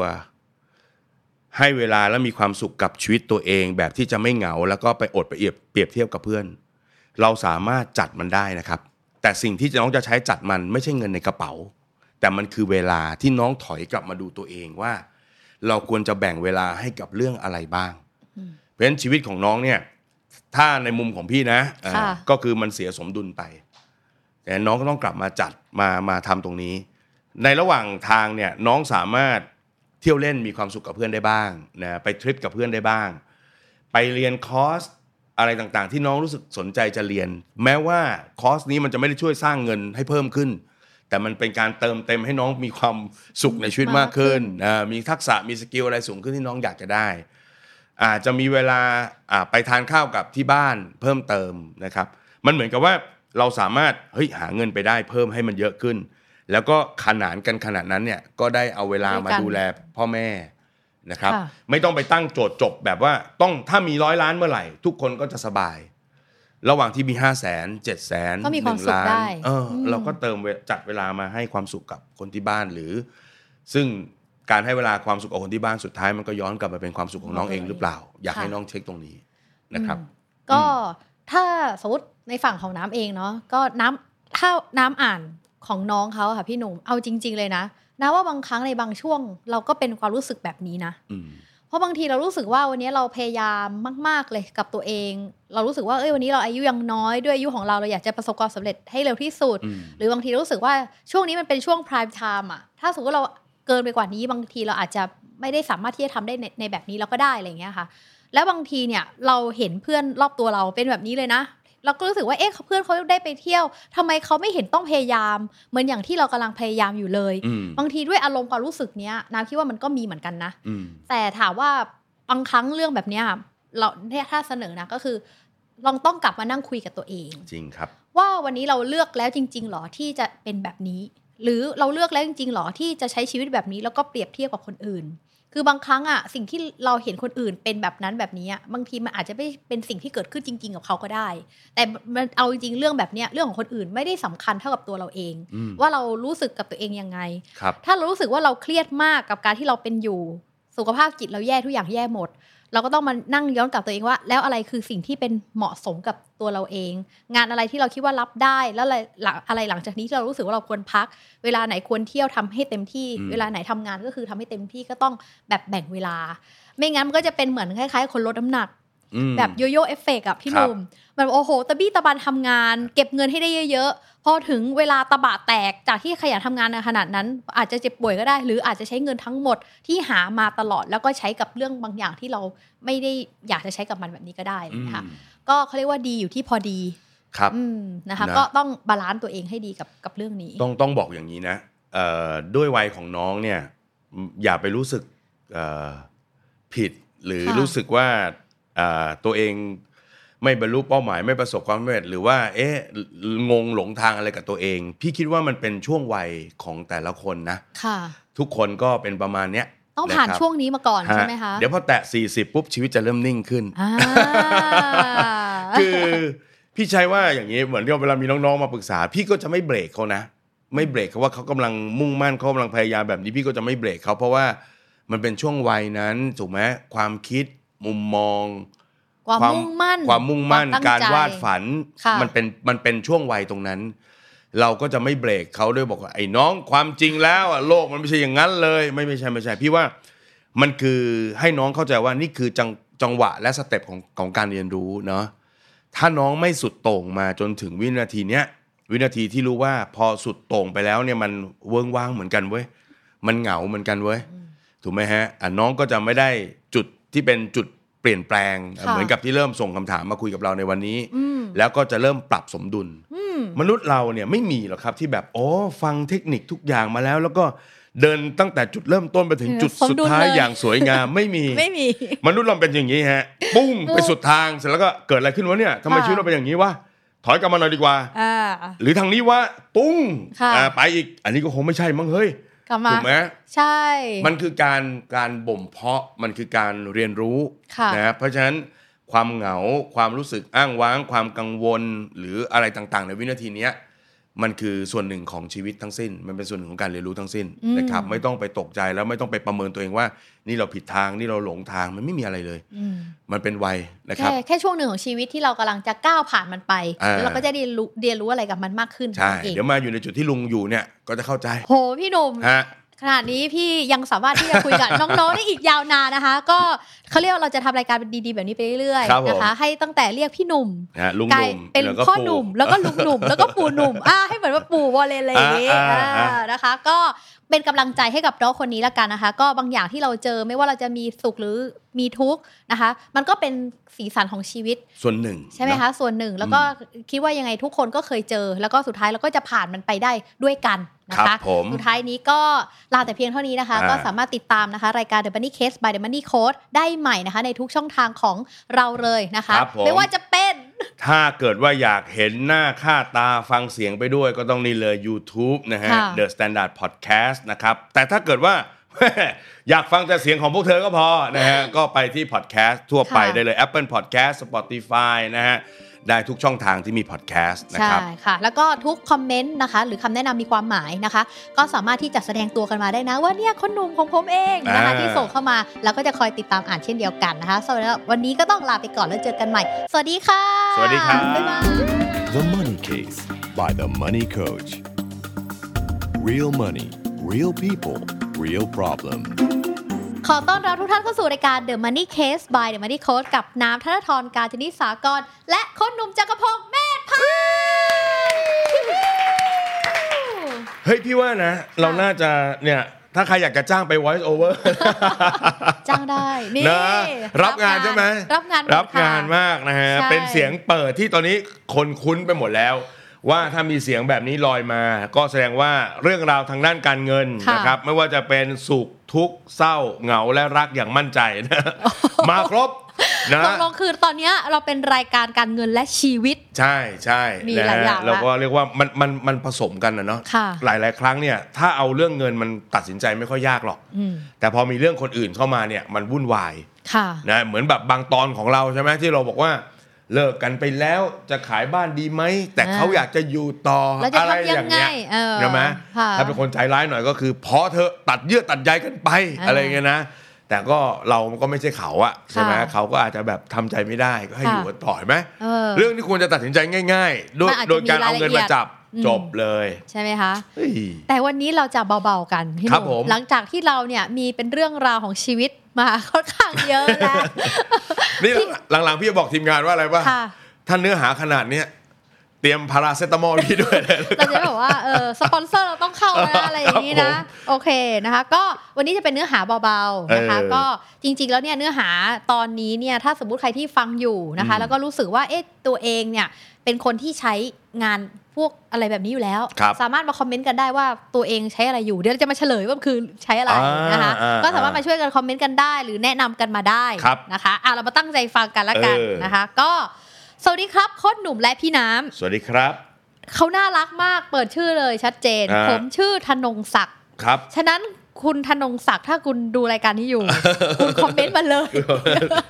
ฮะ นะคะ โอ้เปิดตัวทีเดียวเชี เปิ ยว ดตัวเลย ผมชื่อธนงศักดิ์ครับ เป็นแฟนรายการชาวลาว โอ้ยนี่ต้องสบายดีสิ สบ ต้องขึ้นด้วยสบายดี ถูกไหม อ่าแล้วคือรายการว่า อ๋อ สบายดี นะ สบายดีค่ะ สบายดี อ่ นะคะ ก็อายุ 33 ปีค่ะ ครับผม ก็ทำธุรกิจส่วนตัวทางด้านของซอฟต์แวร์ เออ อ่ะเขาทำธุรกิจด้านซอฟต์แวร์อยู่ อ๋อ นะคะ ครับ แล้วก็ติดตามรายการ The Money Case เนี่ยมาปีกว่าๆแล้ว นะคะ แล้วก็ได้เริ่มศึกษาหาความรู้ทางด้านการเงินอย่างจริงจัง ครับ จากรายการ The Money Case และรายการอื่น ๆ ของโค้ดด้วย ขอบคุณที่ติดตามครับ อ่านะคะความรู้ที่ได้เนี่ยก็ได้ช่วยเพิ่มความรู้ทางด้านการเงินของผม ครับ แล้วก็ได้นำไปปรับใช้ให้กับบริษัทที่ผมดูแลอยู่ได้เป็นอย่างดีเลยด้วย โอ้เยี่ยม ก็ต้องขอขอบคุณทีมงานทุกคนนะคะนี่ทีมงานทุกคนที่นั่งอยู่ตรงนี้ ครับ นะ ผ คะ ม ที่ได้สร้างรายการทางการเงินที่มีสาระและเป็นประโยชน์ที่นำมาเอาไปใช้ได้อย่างแท้จริง ครับ จริงๆจบแล้วก็ได้ไม่ใช่ยัง เออ ยัง นี่พูดท่อนเมื่อกี้นี่เหมือนกับตอนจบรายการเลยนะ ยังยังยังยังยังนะปรากฏว่าทีนี้คืออยากจะขอคำแนะนำจากพี่ๆ เรื่องแอปพลิเคชัน อ่า ไม่เคยเจอคำถามนี้เลยนะ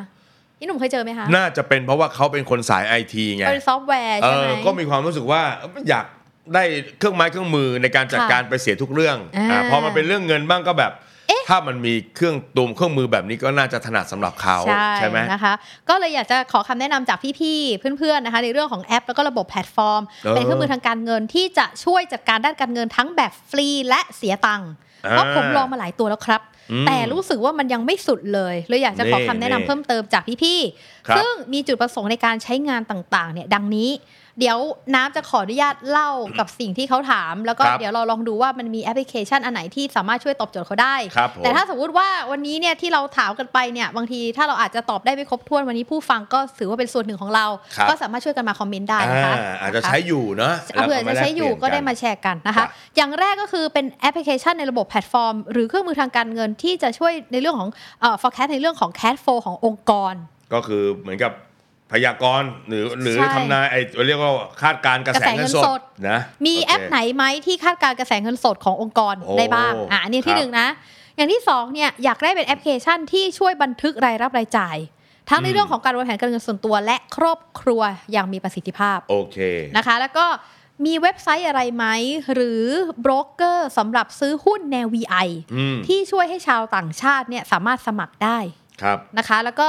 ถ้าสมมติว่าสมัครได้ออนไลน์เนี่ยก็คือยอดเยี่ยมไปได้เลยนะ ครั คะ บ แล้วก็ ผม สุดท้ายนี้นะคะก็เขาก็ฝากความน่ารักมาให้นะคะก็คืออยากจะมีโอกาสได้พบกับพี่ๆทั้งสองคนมากๆเลย ครับ ถ้ามีโอกาสในอนาคตอยากไปร่วมสัมมนากับโค้ชหนุ่มมากๆเลยครับ โอ้ครับ ถ้ายังไงหลังสงเอ่อหลังสถานการณ์โควิดคลี่คลายแล้ว ทางมันนี่โค้ดมีโอกาสจัดสัมมนาในเขตภาคอีสานก็รบกวนส่งข่าวด้วยนะครับ โอ้ จะมีโอกาส ครับ ไปร่วมนะคะ แล้วก็ โอ้ยินดี สุดท้ายผมขออวยพรให้ทีมงานนะคะ รวมทั้งโค้ดหนุ่มและพี่น้ำนะคะ ให้มีสุขภาพแข็งแรงพี่ทีมงานยกมือไหว้แล้วนะคะ ตอน นี้ พูดจริง ตัวนี้ไหว่าสี่ทิศ แล้วนะครับ ไหว้สี่ ม่ ทีแล้วคนอันนี้ทีมงานแบบว่านี่นะ โอเค ยิ้มแป้นกันหมดแล้วนะคะ แล้วก็อยากให้เอ่อทีมงานทุกคนมีความสุขนะคะ แล้วก็สร้างสารรค์ผลงานดีๆ ที่เป็นประโยชน์ออกมาตลอดไป ถ้าหากพิม ค พ์ รับ ผิดตรงไหนก็ต้องขออภัยด้วยครับ อืม โอ้น่ารักมาก โอ้น่ารักมากครับนะฮะ ค่ะ เอาเรื่องของแอปพลิเคชันอะไรต่างๆ ก่อนนะ อืม พูดก่อนที่เราจะลงไปในดีเทลเนี่ยพี่อยากจะคุยนิดนึง เพราะว่าเอ่อด้วยความที่ตัวเองก็ทำงานทางด้านการเงิน แล้วก็ ค่ะ ได้เห็นแอปพลิเคชันมาเยอะแยะ อืม เหมือนกัน ต้องบอกอย่างนี้ว่าเอ่อแอปพลิเคชันทางด้านการเงินเนี่ยสุดท้ายแล้วมันอาจจะไม่ได้ถึงกับเขาเรียกว่าเป็นแบบ 100%แบบเบ็ดเสร็จสมบูรณ์ ความหมายคือ เราใส่ข้อมูล Data อะไรเข้าไปปุ๊บมันก็จะคิดคำนวณอะไรให้เราแบบแบบเบ็ดเสร็จทั้งหมด ค่ะ มันจะออกแนวเป็นเขาเรียกว่าใช้ผสมผสานกับอ่าเรื่องของการปรับนิดหน่อยเนอะพูดง่ายๆคือก็ไม่ใช่ว่าทำออกอาใส่ค่าใช้จ่ายออกไปปุ๊บมันจะทำมาเป็นกราฟทุกอันแล้วมันจะถูกเป๊ะเอ่อบางทีก็จัดหมวดหมู่ให้เราผิดบ้างอะไรเล็กน้อยเนี่ยต้องถือว่ามันเป็นเรื่องที่เข้าใจได้ ค่ะ ในมุมพี่นะ เพราะว่าเอ่อเงินเนี่ยในแต่ละคนก็อาจจะมีอ่าหลักคิดที่มันแตกต่างกันไปนะครับเอ่อเรื่องของความสะดวกสบายอะไรต่างๆ แอปเขาก็พยายามทำเต็มที่แหละเพื่อให้มันง่ายที่สุด แต่เหนือสิ่งอื่นใดพี่ว่า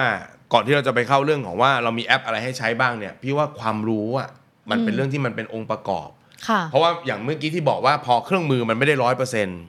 นะครับอ่ะยกตัวอย่างเช่นถามว่าลงทุนหุ้นตัวไหนดีอย่างเงี้ยนะมันก็มีเหมือนกันที่เป็นเอ่อแอปพลิเคชันที่เขาประเมินให้คะแนน ตัด ค่ะ เกรดว่าหุ้นตัวนี้ความน่าลงทุนเป็นเท่านี้ ถ้าลงทุนมีโอกาสที่จะได้กำไรประมาณเท่านี้อ่าแต่ว่าถามว่าผลลัพธ์มันจะเป็นตามนั้นหรือเปล่า ไม่มีใครบอกได้ อืม อาจจะได้กำไรมากกว่าที่บอกก็ได้ หรือว่าน้อยกว่าที่บอกหรือขาดทุนไปก็ได้ เพราะฉะนั้นมันก็เลยต้องผสมผสานกับความรู้ของผู้ใช้ไป ค่ะ ด้วยนะครับ อืม นะที่อยากจะแนะนำตรงนี้ เพราะว่าบางทีเนี่ยมันเป็นแบบนี้นะบางทีบางครั้งบางทีเราติดแอปพลิเคชันมากเกินไป ครับ อ่าพอบางทีเราติดแอปพลิเคชันมากเกินไป บางทีมันทำให้มันเขาเรียกว่าไงบางอย่างมันก็ตึงไป อ่า มันก็จะไม่ดี อ่า ใช่ไหมคะหรือบางอย่างโอ้โหเราต้องเป๊ะๆตามนี้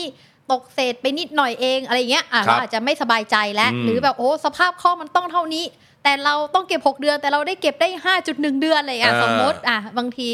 คือเราใช้เป็นเครื่องมือ ครับ แต่อย่าใช้เป็นในเรื่องของการตัดสินเราขนาดนั้น เออ นะคะ หรือแม้กระทั่งแบบแอปพลิเคชันตัวหนึ่งอ่ะนึกว่าหลายคนอาจจะเห็นเดี๋ยวเดี๋ยวเราค่อยพูดชื่อของเขาละกัน ค่ะ อย่างเช่นกลุ่มภาษีอย่างเงี้ย อ่า อ่าบางคนก็คิดว่า อ๋อ เราใส่รายได้ของเราเข้าไป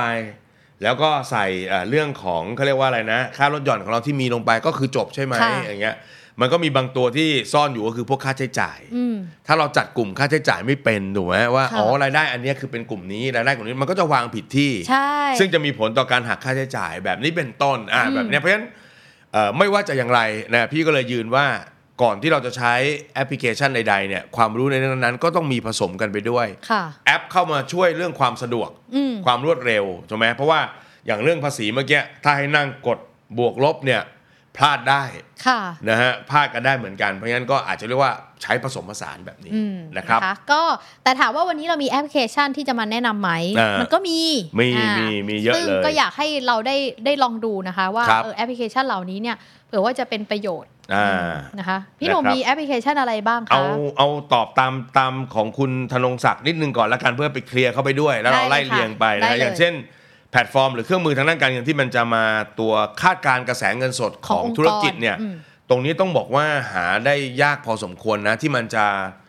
เรียกว่าแมชกับตัวธุรกิจเราเป๊ะๆเลยเนี่ยมันมีความยาก เพราะว่าธุรกิจแต่ละประเภทเนี่ยมันก็มีลักษณะรายได้ต้นทุน อ่า ใช่ไหมคะหนี้ โครงสร้างอะไรต่างๆ ก็ไม่เหมือนกันนะครับอ่าแต่ถ้าเกิดบอกว่าเป็นธุรกิจประเภทเดียวกัน มันอาจจะมีกลุ่มซอฟต์แวร์ ค่ะ ที่เราสามารถหาหรือดาวน์โหลดมาใช้งานได้นะครับ แต่ถ้าเป็นตัวพี่เนี่ยถามว่า ทำธุรกิจมานานเป็น 10 20 ปีเนี่ยใช้อะไร พี่ใช้ พี่ใช้อะไร Excel ครับ เออ พี่ใช้ Excel อ่า ค่ะ พี่ใช้ Excel เพราะว่ามันก็พลอตกราฟได้ มันก็ forecast ได้นะคาดการณ์ได้เอ่อเพราะฉะนั้นตอนนี้ก็ยังถนัดแบบนี้อยู่ เพราะว่าเอาจริง ๆ ตัวกระแสเงินสดของกิจการเนี่ยมันไม่ได้คำนวณยาก ค่ะ ถูกไหมอ่ะมันก็จะมีรายรับรายจ่าย แล้วก็มีตัวกำไรกำไรปุ๊บก็จะมีเรื่องของอ่าเรื่องของเครดิตลูกหนี้การค้าอะไรต่างๆ ที่เราพอประมาณการได้ว่า ค่ะ เงินตรงไหนจะเข้าจะออกอย่างไร อืม เพราะฉะนั้นในระดับ Excel เนี่ยแล้วบวกกับความเข้าใจในธุรกิจของเราเนี่ยพี่ว่าก็พอเหมือนกัน แต่ถ้าอยากจะได้อะไรที่มากกว่านั้น เราอาจจะต้องต้องจ้างหรือถ้าเอาให้มันเหมาะกับเราเลยโดยตรงเนี่ยอาจจะต้องจ้างคนเขียนซอฟต์แวร์ให้มาเขียน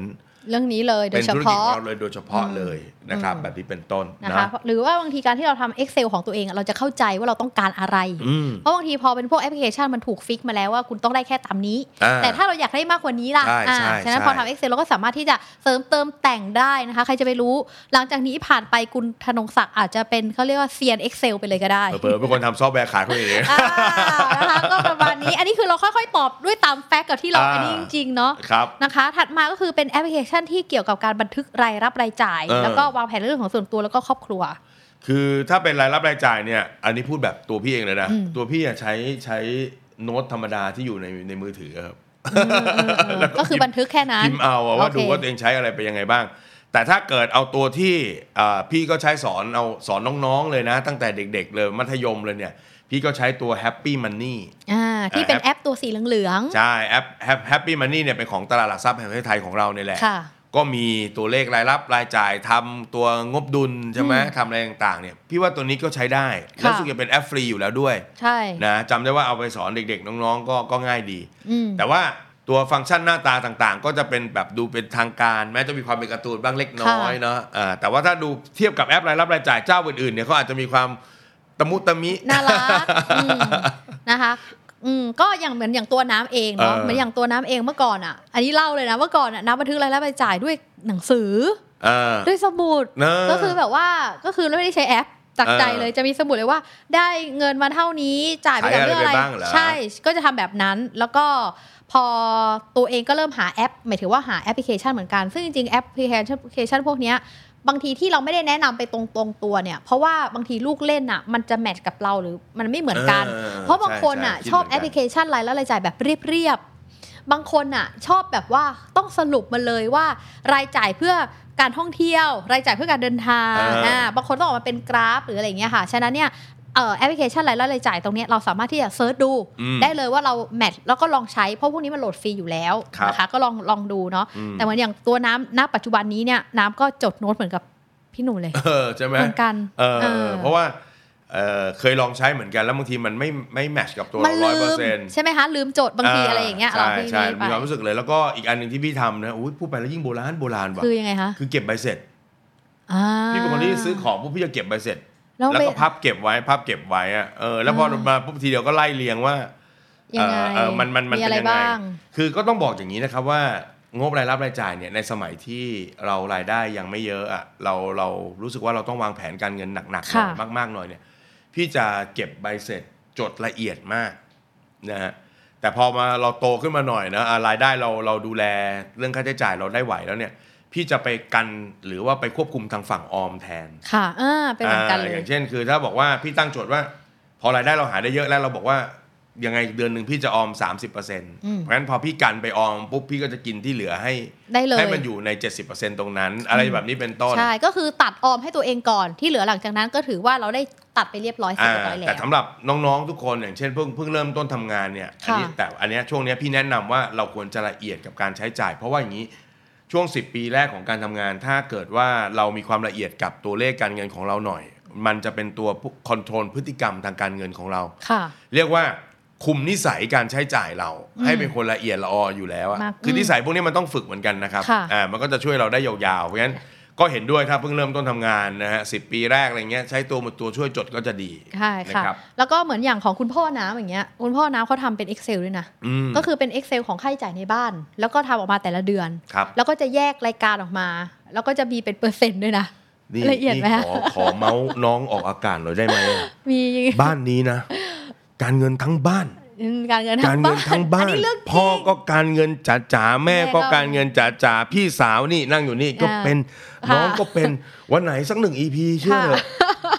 อันนี้เรื่องจริงมาเล่าให้ฟั เคล็ ง ดลับ พาะค เต็ ย ม ห็น บ้านเคล็ดลับเต็มบ้าน อ่าน นะฮะอันนี้ขอมาออกอากาศ มามาออก นะฮะ อากาศ เออ โอเค นี่ก็มีน้องสาวนะน้องสาวก็ทำงานกันเงินนะ เออนะคะ โอ้ย เออนะก็ ครับ พอเป็นแบบเนี้ยแล้วก็คุณพ่อก็จะเอาตารางนี้เซลลมาดู เออ แล้วก็จะเห็นเลยว่าอ๋อรายจ่ายตรงไหนที่แบบบันในในบ้านที่แบบคือบางทีเราเห็นเราก็จะรู้ว่าอ๋อแปลว่าในบ้านเรากำลังรับผิดชอบเรื่องอะไรอยู่ นี่ไง อยู่ที่ประมาณกี่เปอร์เซ็นต์เท่าไหร่ แล้วมันถ่ายมาที่เราด้วยไหมเนี่ยเราก็จะติดนิสัยแบบนี้มา เราก็จะดูแต่เราอาจจะไม่ได้ละเอียดเท่าคุณพ่อ เออ ก็จะเป็นเหมือนพี่หนุ่ม คนละสไตล์กัน อ่ะคนละสไตล์กัน คนละสไตล์กัน คือเราจะเป็นเหมือนพี่หนุ่มก็คือ เออ แปลว่าฉันตัดไปแล้ว เออ ถ้าตัดแล้วก็คือถือว่าไอ้เงินที่ส่วนที่เหลือแปลว่าเรา ฉันใช้ได้นะ ใช้ได้นะ ฉันใช้ได้นะ อ่าก็จะเป็นลักษณะ โอเค ประมาณนี้ก็แล้วแต่ โอเค การจัดการนะคะ ก็เลย อืม เหมือนที่บอกว่าจริง ๆ แล้วที่เราตอบไปแล้วเนี่ยประมาณ 2 ข้อก็คือ Excel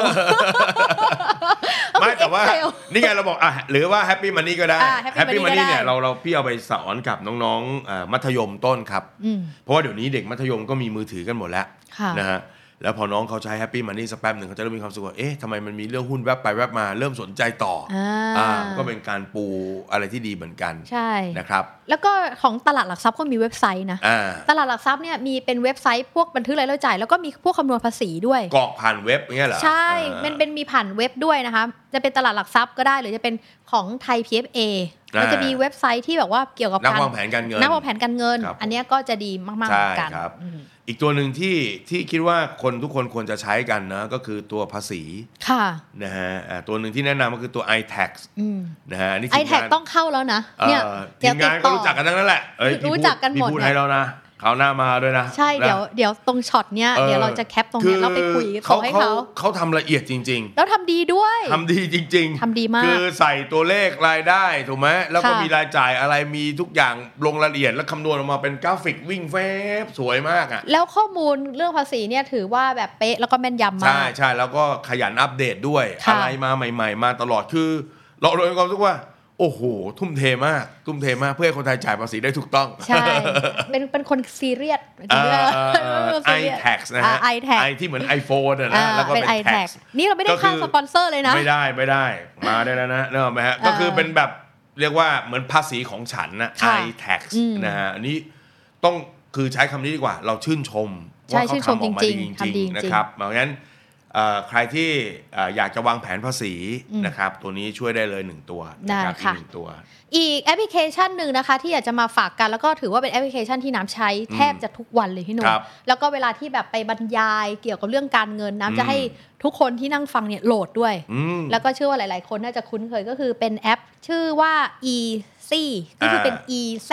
เดี๋ยวทีมงาน เขาเขียน ขึ้ e ให้ z แต่อยากให้อ่านว่า easy เออ เออ easy calculator นะคะ ก็คือโหลดได้ทั้งในฝั่งของ iOS แล้วก็ Android โหลดได้ฟรี อ่าชื่อเขาจะต่างกันนิดนึง ถ้าเป็น iOS เนี่ยเขาจะใช้คำว่า EZ แล้วก็ Financial Calculator ค่ะ แต่ถ้าเป็น Android เขาจะสั้นกว่าหน่อย ก็คือ Financial Calculator เลย อ่า นะฮะเครื่องมือที่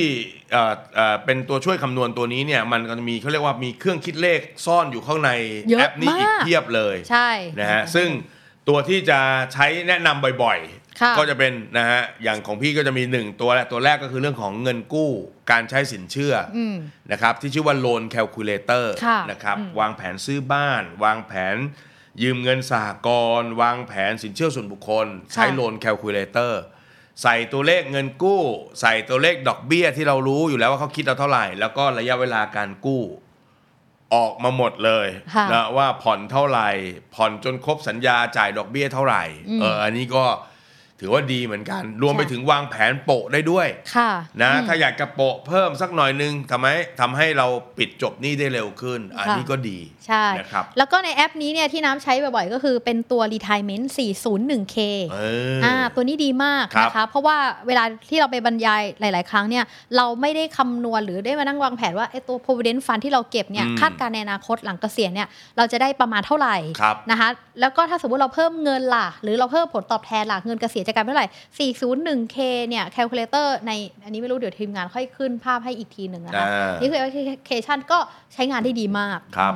คือที่มันใช้ตัวเลขคำว่า 401k เพราะว่าพระราชบัญญัติกองทุนสำรองเลี้ยงชีพของอเมริกาเนี่ย อ่า อ่าเขามีมีเลขอันดับก็คือ 401 แล้วก็ K โอ้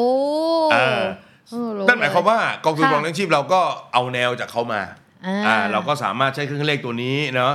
ใส่เงินที่มีในปัจจุบัน ใส่เงินเดือนเราอ่า ค่ะ อัตราการขึ้นเงินเดือน เปอร์เซ็นต์การสะสมนายจ้างสมทบ เปอร์เซ็นต์คาดหวังการลงทุนเปอร์เซ็นต์อ่าผลตอบแทนจากแผนที่เราเลือก ค่ะ นะระยะเวลาอีกกี่ปีเกษียณก็จะได้คร่าวๆว่าอ๋อที่แท้ที่ฉันเก็บมาเนี่ยเกษียณฉันจะได้ 2 ล้านนะ อ่า อะไรอย่างนี้เป็นต้น ค่ะ นะครับ ซึ่งตรงนี้ใช้ได้ทั้งตัวที่เป็นสำรองเลี้ยงชีพ แล้วก็กบข เพราะว่าหลักการเดียวกัน ค่ะ นะครับ แล้วก็อีกอันหนึ่งที่อยากจะให้ลองไปดูนะคะ ก็คื ค อ รับ ตัวแอปเอ่อในในแอปมันเลยก็คือ TVOM อ่า TVM calculator นี่คือแบบเป็นเป็นคำนวณเรื่องของมูลค่าเงินตามเวลา ค่ะ เหมาะกับเรื่องของการเขาเรียกอะไร เก็บเงินน่ะเนาะ ใช่ เราวางแผนที่จะ DCA เก็บเงินระยะยาวก็สามารถใช้ตัวนี้ช่วยคำนวณได้ ใช่ นะฮะ ก็ลองลองดู เ ข้อมูลนะว่ามัน ครับ ว่ามันกดใช้ยังไงแอป อ่า พวกนี้มีมีประโยชน์มาก ใช่ครับ ใช่ครับ เวลาเราอย่างคำนวณอย่าง TVM calculator เนี่ยเราสามารถกดได้เลยว่า เอ๊ะ ถ้าฉัน DCA เดือนละ 50 เอ้ย 500 แล้วกัน นะ DCA เดือนละ 500 นะ แล้วก็เนี่ยฉันคาดหวังผลตอบแทนจากอากองทุนหุ้นที่ฉันลงทุนไปสักประมาณ 6%ต่อปี ค่ะ ฉันจะขยันทำอย่างนี้แบบ 30 ปี 360 เดือนเนี่ย ฉันจะได้เงินประมาณเท่าไหร่ มันก็เป็นตัวช่วยในการคำนวณได้เนอะเราจะได้แบบเขาเรียกว่า เฮ้ย ไม่ใช่เก็บเงินไปเนี่ยไม่รู้ปลายทางเลยว่าได้เท่าไหร่เพราะ ค่ะ มีคนถามว่าวางแผนเกษียณหรือยัง เก็บทุกเดือนค่ะเออแต่ แล้ว ปลา เก็ ย บ ทา เท่าง ไหร่ มันไม่ ยัง พ ไง ออะไรแบบเนี้ย อ่า เครื่องเลขตัวนี้ก็ช่วยได้ อันนี้คือ 2 3 ตัวที่อยู่ใน EZ Financial Calculator หรือ Financial Calculator เนอะ ค่ะ นะครับก็สามารถไป ดาวน์โหลดได้ ดาวน์โหลดได้ใช้ได้ ฟรีนะคะ นะครับ แล้วก็สำหรับใครที่เรื่องของหุ้นพี่หนุ่ม เอออ่ าก็จะเป็นแอปพลิเคชันสตรีมมิ่ง อ่า อ่ะ สตรีมมิ่งของตลาดหลักทรัพย์เราซึ่งจริงๆ การลงทุนในบ้านเราตลาดหลักทรัพย์เราเนี่ยนะครับก็ต่างชาติก็ลงทุนได้นะ ค่ะ นะครับอ่าเพราะฉะนั้นถ้าใครที่ชอบการลงทุนนะฮะนะก็สามารถใช้แอปสตรีมมิ่งได้ ติดตามราคาหุ้นได้ ข่าวสารหุ้นก็มีอยู่ตลอด ค่ะ นะครับหรือจะติดตามจากเว็บไซต์ตลาดหลักทรัพย์ก็ได้ ใช่ นะครับแต่ว่าตัวนี้มันสะดวกดี อืม นะเออกำลังนั่งทำงานกำลังยืนบรรยายอยู่ ตอนนี้ตกไปแล้ว 20 จุดค่ะเหงื่อก็ไหลออกมาขณะที่บรรยาย เอ นะ อเออเราเอาเรื่องจริงมาล้อเล่น นะก็ ค่ะ ก็ถือว่าเป็นตัวที่ ดี ช่วยได้ นะ ดีนะ ถ้าเป็นกองทุนรวมเนี่ยพี่ชอบของของของอันเนี้ยคือฟินอ่ะ อ๋อ มันจะแทร็กที่เวลาเราซื้อ เอ่อ ใช่ไหมคะ FIN ฟินอ่ะ อืม นะฮะชื่อเขาดีนะ ค่ะ ฟินในมุมหนึ่งคือไฟแนนซ์ อีก แล้วเรา ฟินอีกมุมหนึ่งคือ รู้สึกดี อ่า เออ แต่เวลาเราเปิดพอร์ตมาปุ๊บ บางทีก็ไม่ค่อยฟินอย่างเช่น อ่า ช่วงนี้อ่าแต่ ค่ะ ไม่ใช่ความผิดเขาเป็นความ อ่า ผิดของตลาดตอนนี้ตลาดก็เป็นอย่างนี้กันหมดเลย ค่ะ คือพี่ชอบเพราะว่าแอปฟินเนี่ยอุ้ยน่าจะมีกองทุนในประเทศเราเนี่ย เยอะมาก น่าจะเกือบครบหรือเปล่าหรือครบหรือเปล่าไม่รู้นะฮะเพราะว่าผมก็ไม่ได้ไม่ได้เป็นคนทำแต่ว่าชอบคืออุ้ยเรามีกองนี้เราก็สามารถไปแท็กได้ แท็ก ว่า ได้ เฮ้ยกองนี้มันเกิดอะไรขึ้นตัวเลขเป็นยังไงอะไรอย่างนี้นะ ดีจังเลย ดีจังเลย ใช้ในมือถือก็ได้ หรือว่าถ้าเกิดเรื่องการลงทุนเราอยากจะดูให้ชัดเต็มตา ก็ไปทางแท็บเล็ตก็ได้ ค่ะ เออก็มีให้ใช้เอออันนี้ตัวนี้ก็ชอบ ก็ นะ ชอบเหมือนกัน ม ก็จริง ๆ แล้วพวกแอปพลิเคชัน อันนี้ที่เราพูดถึงกันเป็นแอปเขาเรียกเป็นกลางๆเนาะ อ่า หมายถึงว่าไม่ได้แบบว่ามีเจ้าใดเจ้าหนึ่งที่แบบเป็นเจ้าของโดยพิเศษก็คือมันเป็นเป็นกลางเช่นเป็นตลาดหลักทรัพย์แห่งประเทศไทยหรือคนใช้โดยทั่วไปนะคะ แต่ถามว่าจริง ๆ ก็มีหลายแอปพลิเคชันเหมือนกันที่ออกโดยธนาคาร อืม นะคะหรือว่าออกโดยเอ่อบลจหรืออะไรก็แต่พวกแอปเหล่านี้นี่ก็ดีเหมือนกัน ใช่ ก็ลอง ใช่ เข้าไปลองดาวน์โหลดดูแล้วก็ลองใช้ว่ามันแมทช์กับตัวเราเองหรือ คือ เปล่า คือข้อดีของกลุ่มคนที่เอ่อเรียกว่าใช้แอปอยู่ในเครือเดียวกันกับธนาคารเนี่ยนะครับ ค่ะ เราเราใช้บริการธนาคารอะไรอยู่แล้วเนี่ยมันมีข้อดีอย่างหนึ่งคือเงินถอนออกไปเงินจ่ายทำอะไรอย่างเงี้ยอย่างเงี้ยเดี๋ยวนี้เราสแกนจากแอปเราเนี่ยเราคีย์เลือกเดี๋ยวนี้เขามีให้เลือกเลยนะพี่กำลังจะซื้อลูกชิ้นเนี่ยพี่สแกนปุ๊บเข้าไป ก็ให้กดว่าเป็นค่าอาหาร ค่าอะไร ปุ๊บแล้วมันก็จะจัดไปเป็นกราฟให้เลย อ่า อ่ามันก็มีข้อดีเหมือนกัน ค่ะ แต่ของพี่เนี่ยจะมีปัญหาอย่างหนึ่งพอสแกนเสร็จปุ๊บ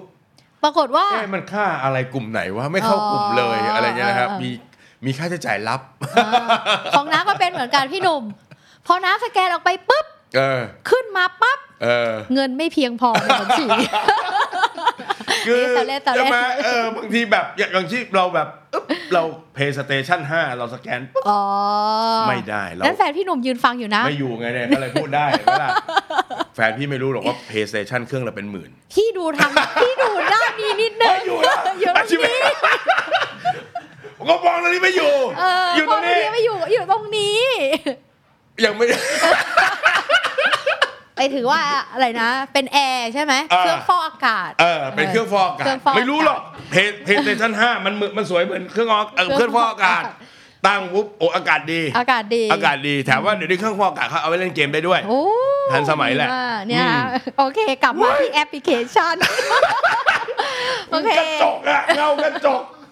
นะคะ ครั ก็ บ นะคะก็จริงๆก็คือจะมีหลายเว็บไซต์เลยนะคะ ที่หรือเป็นเรื่องของโบรกเกอร์ซึ่งซื้อหุ้นแนว VI คือต้องบอกก่อนว่า อืม คำว่าการซื้อหุ้นแนว VI เนี่ยมันเป็นเขาเรียกว่าเป็นลักษณะสไตล์ของการซื้อ ใช่ใช่ ซึ่ง ใช่ ความหมายคือต่อให้เราเนี่ยไปสมัครในเว็บไซต์หรือโบรกเกอร์อันไหน อืม เราก็สามารถที่จะมีสไตล์ในการซื้อหุ้นแบบ VI ได้อยู่แล้วในใน ครับ ทุกอัน อ่าน นะคะมันอยู่ที่ ใช่ เราศึกษา ใช่ใช่ถ้าในเมืองนอกเขาจะมีเขาเรียกว่า value line ค่ะ อ่าเป็นแอปพลิเคชันนะครับ อืม อ่าก็ของสไตล์ของไทยเราก็มี ค่ะ นะครับพูดให้ก็ได้นะ พูดพูดได้ไหม แล้ว คะ มาลงด้วยนะต้องมา แล้ว โฆ มา ษ ล ณาง ให้เราด้วยนะ ค่ะ เพราะว่าพี่เอาไว้สอนลูก ตอนคืที่อของ ลูกของ เอ่อ จิตตะ อืม อ่าเพราะว่าตอนสอนลูกชายว่าจะสอนเขายังไงดีเนอะเราอยากให้เขาลงทุนในเชิงที่เป็นแบบนักลงทุนมองธุรกิจเป็นกิจการ การซื้อหุ้นเป็นเจ้าของกิจการ ค่ะ โหอธิบายมันยากอ่าเราก็เลยใช้ตัวเนี้ยเป็นตัวช่วยอ่าก็ใช้ของจิตตะ ค่ะ อ่าก็ถ้าเกิดว่าชอบเป็นแนวนั้นนะ ค่ะ แต่ถ้าบอกว่าเป็นสายเทรดโอ้โหอันนี้ อืม เยอะแยะเพียบ มาก ไปหมด มายเล เลย ยนะครับอ่า เอาจริง ๆ นะ พี่หนุ่มมันมีหลายแอปมาก อืม แต่ว่าบางทีเนี่ยเราไม่สามารถพูดได้ทุกแอป เพราะเรากำลังรอสปอนเซอร์อ ครั ยู่ บ นั่น ผม เอง ตัวอย่างนะครับ เมื่อกี้ที่ไปแตะๆไปสองตัวนั่นคืออย่าให้เจอนะ อัน นั้นอยากให้เจอแล้วต้องเข้ารายการแล้วนะอะไรอย่างนี้นะคะ ก็ฉะนั้นลองไปดูกันได้นะคะ จ อ่า ริงๆมันสามารถเซิร์ชหากันกันได้จริง ใช่ ๆนะ ใช่ คะ ใช่ แล้วก็มีประโยชน์ ก็ถือว่ามันเป็นตัวช่วยนะนะครับ เพราะว่า ค่ะ อ่ะยกตัวอย่างเช่น อย่างเรื่องอ่ะเรื่องหุ้นเนี่ยหลังๆ เราพี่ก็ใช้ตัวตัวช่วยแบบเนี้ยเป็นตัวแอปพลิเคชันช่วยสสกรีนให้หน่อยว่า แทนที่เราจะต้องไปนั่งไล่แกะหุ้นแต่ละตัวเนาะอ่ะมันก็ง่ายขึ้นก็มีกรุ๊ปออกมา 20 ตัว 20 ตัวแล้วเราก็ เขามีแคตตากรี ดูต่อ ให้แล้วอืม ใช่ อย่างเรื่องวางแผนภาษีอย่างเงี้ยอ่าเราพอจะคาดการรายได้ของเราได้เร็วๆปุ๊บพี่ก็จะประมาณการก่อนว่า ค่ะ เฮ้ยพี่ควรจะซื้อเพิ่มไหมลดหย่อนเพิ่มดีไหมอ่าแล้วควรจะจัดการอะไรยังไงภาษีต้องเสียประมาณเท่าไหร่พี่ว่าแอปพลิเคชันเนี่ยหัวใจสำคัญคือหน้าที่ของเขาสุดท้ายคือเขาคือเครื่องมืออะ ค่ะ นะซึ่งจะมาช่วยอำนวยความสะดวก โดยเฉพาะการคิดคำนวณที่มันมีความปวดหัวเยอะแยะเต็มไปหมดเลย อืม แต่ว่าสิ่งหนึ่งที่เราอยากจะเน้นย้ำมากๆ ก็คือว่าไม่ว่าอย่างไงคุณจะใช้เครื่องมืออะไรเนี่ย ความรู้ที่แท้จริงเกี่ยวกับเรื่องนั้น อย่างเช่นอ่ะเรื่องการลงทุน เรื่องภาษี เรื่องจัดการบริหารเงินเนี่ยเนาะเราควรจะมีกับตรงนั้นจริง ๆ ด้วย ค่ะ นะครับ แล้วก็แอปก็จะมาช่วยทำให้ทุกอย่างมันเร็วขึ้นง่ายขึ้นนะครับ อืมนะคะก็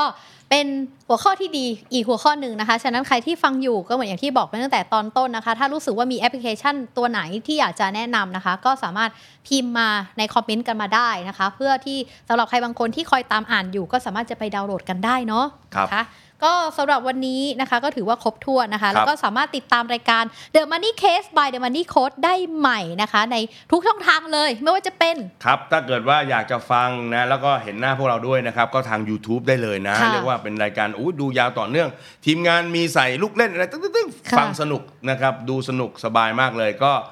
The Standard Podcast นะครับ เข้าไปใน YouTube แล้วก็พิมพ์คำว่า The Standard Podcast มีทั้งรายการเราและรายการดีๆ อื่น ๆ ด้วยนะครับ ได้ ถ้าเกิดอยากฟังเสียงอย่างเดียวก็ในช่องทาง Podcast ต่าง ๆ นะครับ ไม่ว่าจะเป็น Apple Podcast Google Podcast แล้วก็ Spotify นะครับเลือกฟังกัน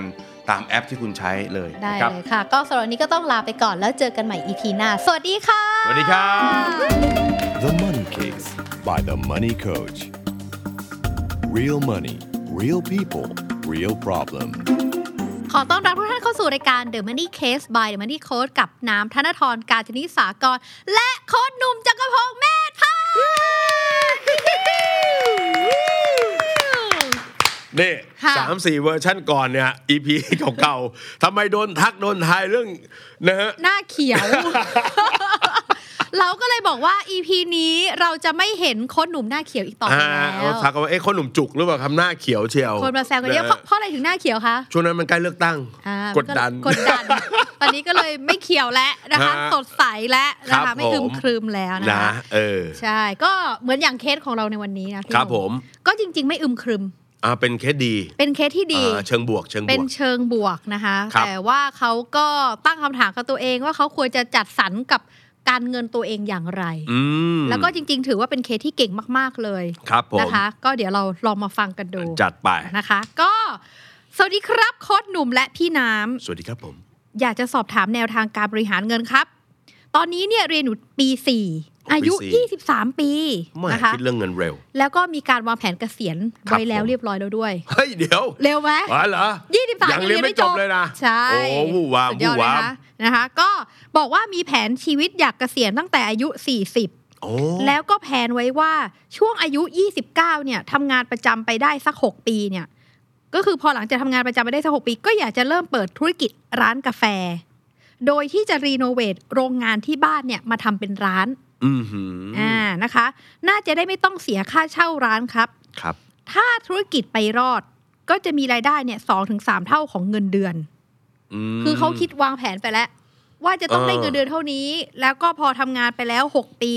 ก็จะมาทำเปิดร้านกาแฟ อืม แล้วก็จะมีรายได้เนี่ยอยู่ที่ 2-3 เท่าของเงินเดือน ครับ สุดยอดเลยนะเคสนี้นะ เป็นขั้นเป็นตอน เป็นขั้นเป็นตอน และก็หลังจากที่ลาออกไปแล้วเนี่ย เราก็จะได้รายได้เข้ามาจากการลงทุนทางธุรกิจแทน ครับ แล้วถ้าเข้าสู่ช่วงวัยทำงาน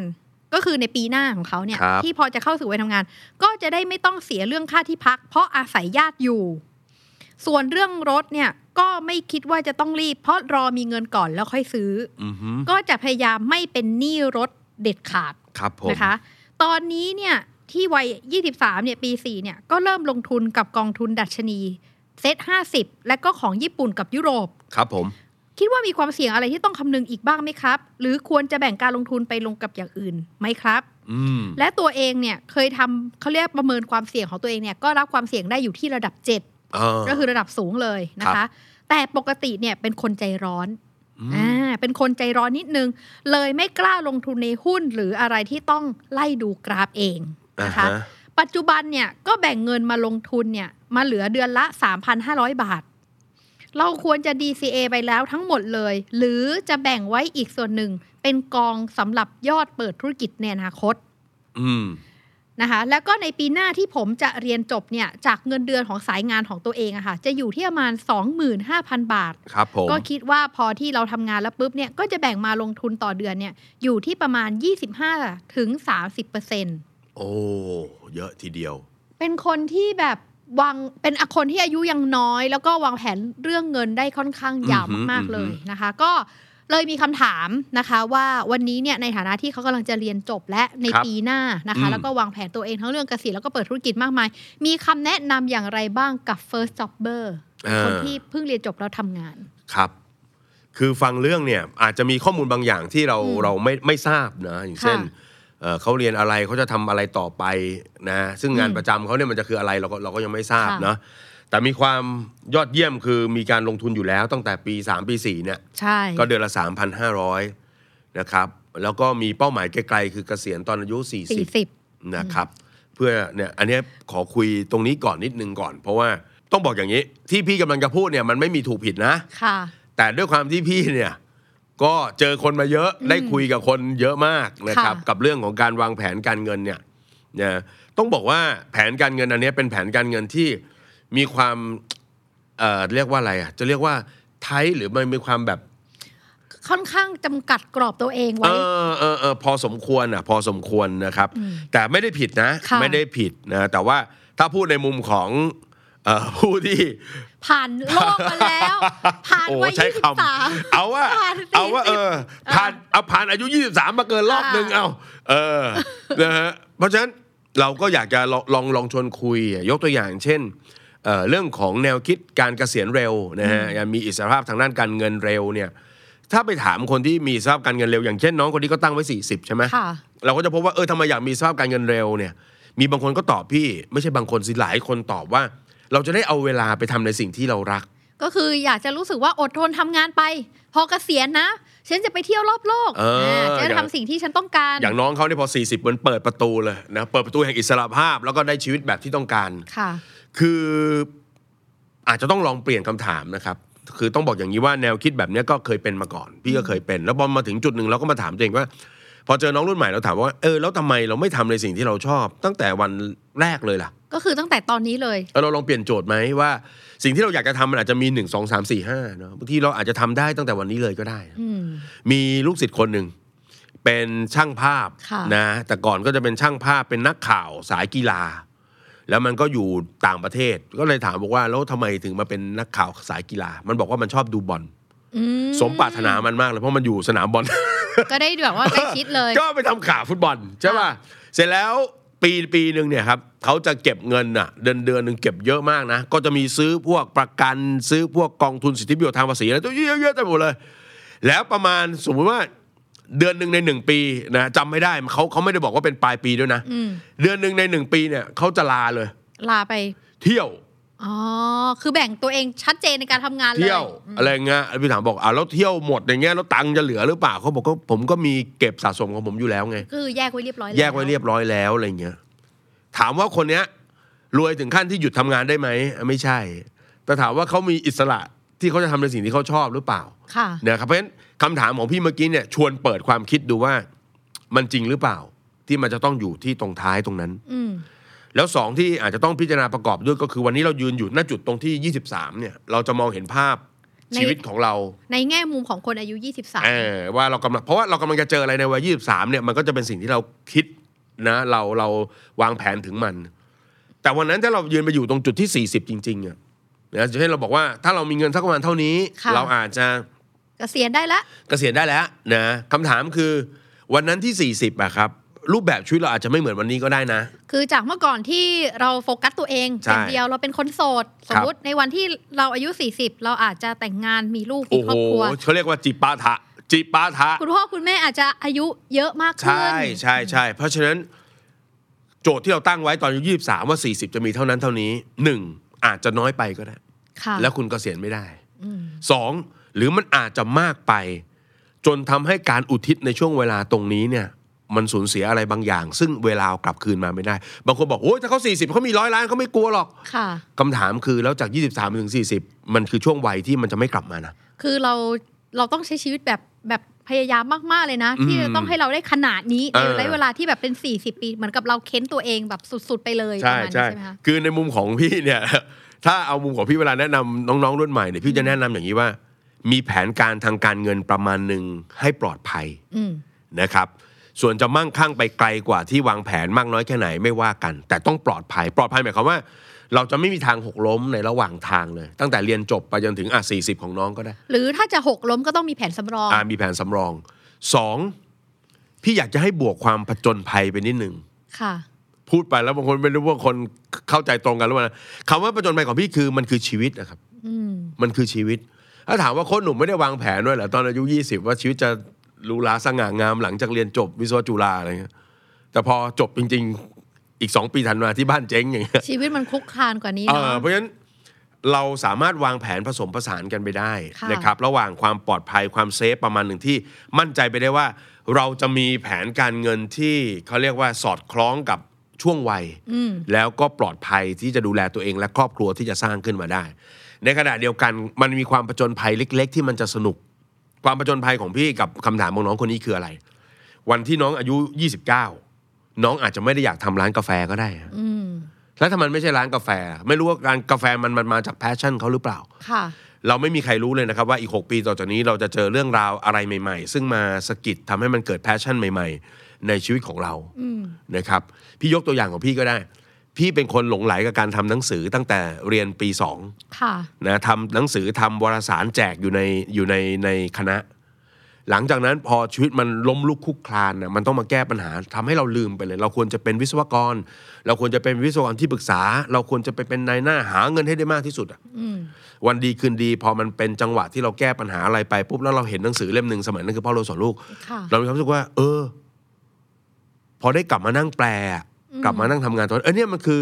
สิ่งที่มันเป็นตัวเราจริง ๆ มันเหมือนกับว่าจังหวะของชีวิตมันจะพาเราไปเจอสะกิดเรื่องอะไรบางอย่าง อาจจะเป็นเรื่องที่เคยอยากทำในอดีตแล้วมันกลับมา ซึ่งอันนี้เป็นเหมือนกับเรื่องที่มันค้นพบหลังจากที่เราได้ใช้ชีวิตประสบการณ์ของเราไป ใช่ เรื่อย ใช่ใช่ก็เลยมาถึงวันนี้ที่เราเป็นเจ้าของสำนักพิมพ์อยู่ด้วยอะไรเงี้ย ค่ะ เพราะฉะนั้นโจทย์มันก็คือว่า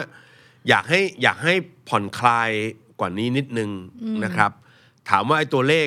บางบางทีก็มีได้ยินว่าคนแข่งกันด้วย35เกษียณ40 เกษียณอะไรเงี้ยเออไม่รู้สิ ถ้าถ้าเกิดตัวเลขมันมันไม่เกิน 45 ไปอ่ะมันจะไม่เห็นภาพรวมชีวิตทั้งหมดนะ อืม นะแล้วก็อย่างที่บอกให้มันแบบอ่าหลวมหลวมๆไว้นะแต่ปลอดภัยแล้วก็ประจนภัยสักนิดหนึ่ง อืม แล้วก็คำว่าประจนภัยเนี่ยคือเรียนรู้ให้มาก เรียนรู้ ค่ะ ชีวิตให้มาก สนใจอะไรไปลอง สนใจอะไรไปทำสนใจอะไรเอาตัวไปอยู่ตรงนั้น อืม แล้วเราจะเพิ่มพูน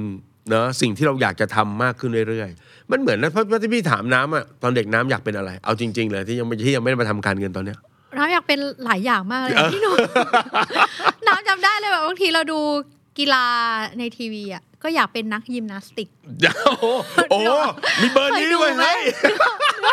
เฮ้ยขอไป ขอไปที่หัวเราะความฝันขอไป จริง ขอไป มันจริงๆอะ เออเราเออเออ เห็นอะไรอย่างเงี้ย เออ เราก็จะ เออเออ แบบเปลี่ยนไปเรื่อยๆอะไรอย่างเงี้ย เออเออเออเออ เออ มีถึงเป็นนักยิมนักติดช่วงหนึ่ง ใช่ นี่ อยาก เห็น เป็น ไหม แบบนักยิมนาสติกแบบเห็นเขาแบบสวยตัวอ่อน เอ อะไรอย่าง อ งี้ เออ คือมันก็เปลี่ยนไปเรื่อยๆนะอยากเป็นแบบพิธีก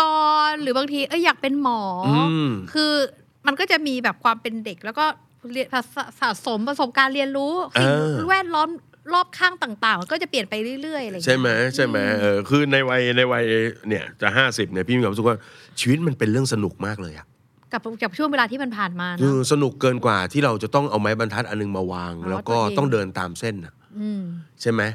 เออแล้วพี่พี่ก็เลยบอกว่าชีวิตน่ะมันไม่ต้องเดินตามเส้น แต่การเงินมันมีเกณฑ์บางเกณฑ์ ค่ะ ที่เราจะสามารถเอ่อเรียกว่าบริหารจัดการแล้วทำให้ไอการเดินตามเป้าหมายที่เราอยากจะได้ หรือหรือการผจญภัยตรงนี้มันไม่เสียหาย ยกตัวอย่างเช่น ระหว่างทางที่คุณเอ่อเริ่มทำมาหากิน คุณ ค่ะ ควรจะต้องมีการเก็บมีการออมถูกไหมมีการเก็บเงินสำรองนะที่เราเคยคุยกันนะจะ 6 เดือน 12 เดือนว่ากันไป ระหว่างทางคุณรู้ไหมว่าคุณกำลังผจญภัยกับชีวิตอย่างสนุขสนาน เกิดเจ็บป่วยอะไรขึ้นมา อืม คุณมีตัวช่วยไหมที่ไม่ทำให้ไอ้ความมั่นคงของคุณความมั่งคั่งของคุณมันเสียหาย คุณซื้อประกัน ค่ะ ชีวิตประกันสุขภาพ ประกันอะไรไว้ดูแลตัวเองบ้างหรือเปล่า ระหว่างทางคุณได้เอาตัวเองไปเรียนรู้เรื่องของการลงทุนต่อยอดเพื่อให้เงินที่คุณมีเนี่ยมันเติบโตไป อืม เนอะแล้วก็อาจจะมีการทำอะไรบางอย่าง ซึ่งเอ่อเรียกว่าต้องลงทุนเยอะเนอะใช้เวลาเยอะอุทิศเยอะเพื่อจะได้สร้างรายได้เป็นกอบเป็นกำแล้วก็ ค่ะ ทำให้การเงินคุณถึงเส้นชัย เพราะฉะนั้นมันผสมผสานไปได้ระหว่างที่เรากำลังเดินไป เราก็ทำในสิ่งที่เรามีความสุข ในบางแง่บางมุมที่เราทำได้ ก็มาเสริมกันได้ ใช่ใช่แล้วก็หาโอกาสให้ตัวเองเพื่อจะเปิดอะไรใหม่ อืม ๆนะแล้วก็ทำให้เรามีเขาเรียกอะไรอะทั้งแพชชั่นแล้วก็มิชชั่นใหม่ๆ ในชีวิตนะในระหว่างทางตรงนั้นก็ทำเรื่องการเงินให้มันโอเค ค่ะ ก็คืออย่าไปตึงกับตัวเองมากเกินไป คือคืออย่างนี้น้ำอ่ะบางทีก็จะมีเคสที่เข้ามาปรึกษาเหมือนกัน อื ค่ะ ม พี่หนุ่มที่แบบว่าเป็นคนอายุยังน้อยเพิ่งเรียนจบมา ครับ แล้วก็แบบอยากจะมาวางแผนการเงินกับเราแล้วก็ อืม วางแผนการเงินให้ ซึ่งคำตอบเนี่ยก็จะบอกว่าเนี่ยอายุ 40 อยากจะวางแผนเกษียณ แล้วเราก็จะต้องมานั่งถามต่อว่า แล้วอายุ 40 ที่ตั้งใจว่าอยากเกษียณเนี่ยอันนี้ขออนุญาตนะอายุไขในเฉลี่ยของคนในครอบครัวคือเท่าไหร่อยากจะใช้เงินต่อเดือนคือเท่าไหร่ ซึ่ง คือน้ำอ่ะไม่ได้ดูถูกความฝันของใครอยู่แหละคือมันไม่มีผิดไม่มีถูกกูอยากเกษียณสี่สิบอันนี้พูดกันตามตรงมันไม่ใช่ชีวิตเราคือเราไม่ได้เลือกที่เกษียณแบบนี้แต่กูเลือกแบบนี้ อืม เราก็จะมาแคลกให้ออกมาเป็นตัวเลขว่า แล้วคุณต้องเก็บเงินเท่าไหร่บอกว่าพอระยะเวลาที่มันทำงานสั้นอะแล้วในช่วงเวลาที่บางทีเราทำงานสมมติเราสตาร์ทด้วยเงินเดือนคือ 2 5 0 0 0 ครับ แล้วระยะเวลาการทำงานของเราสั้น แต่เราต้องใช้ชีวิตหลังเกษียณที่ค่อนข้างยาวเนี่ย อ่า พอเรา ถ้าถ้าถ้าตัวอย่างนี้คือเหมือนกับหาเงินน่ะสมมติจบ ค่ะ 25 ถึง 40 คือ 15 ปี ใช่คื จะ อ 15 ปีเนี่ยต้องหา ต้อง เพื่อเลี้ยง เลี้ 40 ปีข้างหลัง 40ปี ถูกไหม แล้วอาจจะเป็น 40 บวกด้วย อ่า อันนี้คือแค่หาเลี้ยงชีพในการตัวด้วยตัวเองในการใช้ชีวิตประจำวัน ยังไม่รวมเหมือนที่เราพูดว่า คุณพ่อคุณแม่ไม่สบาย อืม การลงทุนผิดพลาด หรือตัวเองเป็นคนที่เจ็บป่วย ซึ่งเอาแค่เงินก้อนเนี้ยพอมาคิดทบกลับมาเป็นเงินเกษียณที่ต้องการใช้อ่ะพี่หนุ่มเชื่อไหมว่ามันเป็นอยู่ที่ประมันเป็นหลัก 10 ล้าน อืม ทีเนี้ยเราก็โอเค ถ้าวันนี้เป็นหลัก 10 ล้านที่อายุ 40 แล้วเรามาคิดกลับแปลว่าณวันนี้อะ 15 ปีอ่ะ อ่าสิบห้าปีที่คุณต้องคุณต้องมีเงินเป็นหลักสิบล้านอะ่ะไม่ใช่เป็นสิบล้านนะมันคือยี่สิบสาสิบล้านสี่สิบล้านเลยนะสำหรับใครบางคนเนี่ย อืม มันจะกลายเป็นว่าเราจะต้องใช้เงินในการเก็บเนี่ยอยู่ที่ประมาณหลักแสนอะ่ะ อืม เพื่อจะไปถึงเป้าหมายตรงนั้น อืม เราก็จะมาย้อนดูกับว่า วันนี้เราไม่ได้ดูถูกความฝันใคร ใครบางคนอาจจะบอกว่าวันนี้ฉันมีความสามารถที่จะหารายได้หลักแสน ครับ แต่ว่าคุณต้องใช้อะไรแลกเข้ามาล่ะที่จะทำให้มีรายได้แบบนั้นสม่ำเสมออ ม เพื่อที่จะต้องเก็บเงินเกษียณ ครับ แล้วก็ต้องคิดกลับมาว่าถ้าวันนี้เราจะต้องเก็บเงินเป็นหลักแสนแบบนั้นอะเรามีความสุขไหม อืม เราใช้ชีวิตแบบไหน เออ ถ้าสมมุติเราบอกว่า โอเค สบายสบายอันนี้ก็ถือว่าโอเคก็ทำไปหมายถือว่า ถ้าทำได้ก็ทำไป ครับ แต่ว่าถ้าสมมติว่าเรารู้สึกว่าเฮ้ยจริง ๆ มันมันค่อนข้างไทยกับตัวเองเหลือเกิน มันเครียดกับตัวเองมาก แล้วเราไม่ได้มีความสุขขนาดนั้น แล้วก็ทำไมฉันต้องเกษียณเร็วขนาดนั้น อืม ในทั้งทั้งๆที่จริงๆฉันก็สามารถที่จะมีความสุขในการทำงานได้ต่อเนื่องนี่ ใช่ แบบเนี้ยมันก็เราก็ต้องกลับมาคิดว่า อืม นี่คือทางที่เราเลือกแล้วจริง ๆ เหรอ จะว่าไปเนี่ยบางทีหลาย ๆ คนพอเราวางแผนการเงินนะครับ เหมือนเราลากจุดจาก A ไป B อ่ะ อืม แล้วเราก็ลากเส้นตรงเลย แต่จริง ๆ ชีวิตเราเป็นอย่างนี้นะ โอ้ระหว่าง A กับ B เนี่ย มันมีอะไรอีกเยอะแยะเต็มไปหมดเลยนะ ค่ะ แล้วก็เรื่องหนึ่งที่ที่เป็นเรื่องที่มันเป็นเรื่องจริงแน่นอนคืออวันที่เราเริ่มมีใครเขาอีกคนหนึ่งเข้ามาอยู่ในชีวิตน่ะวิธีคิดเราจะเป็นเส้นตรงอย่างนั้นไม่ได้อะมันก็ต้องมีการเนาะคิดปรับกันให้มันมันจูนกันแต่ทั้งหมดต้องบอกอย่างที่บอกไงเราไม่ได้ไป อะไรว่าเป้าหมายแบบนี้จะเป็นไปไม่ได้ ใช่ นะครับ แต่ว่าเราเรียกว่าอะไรฮะเอ่อ เรียกว่าจะเรียกว่าเตือนก็ได้นะว่าเฮ้ยมันมีอะไรนะ อ่าอย่างน้ำมุมน้ำคือมีเรื่องต้องอุทิศ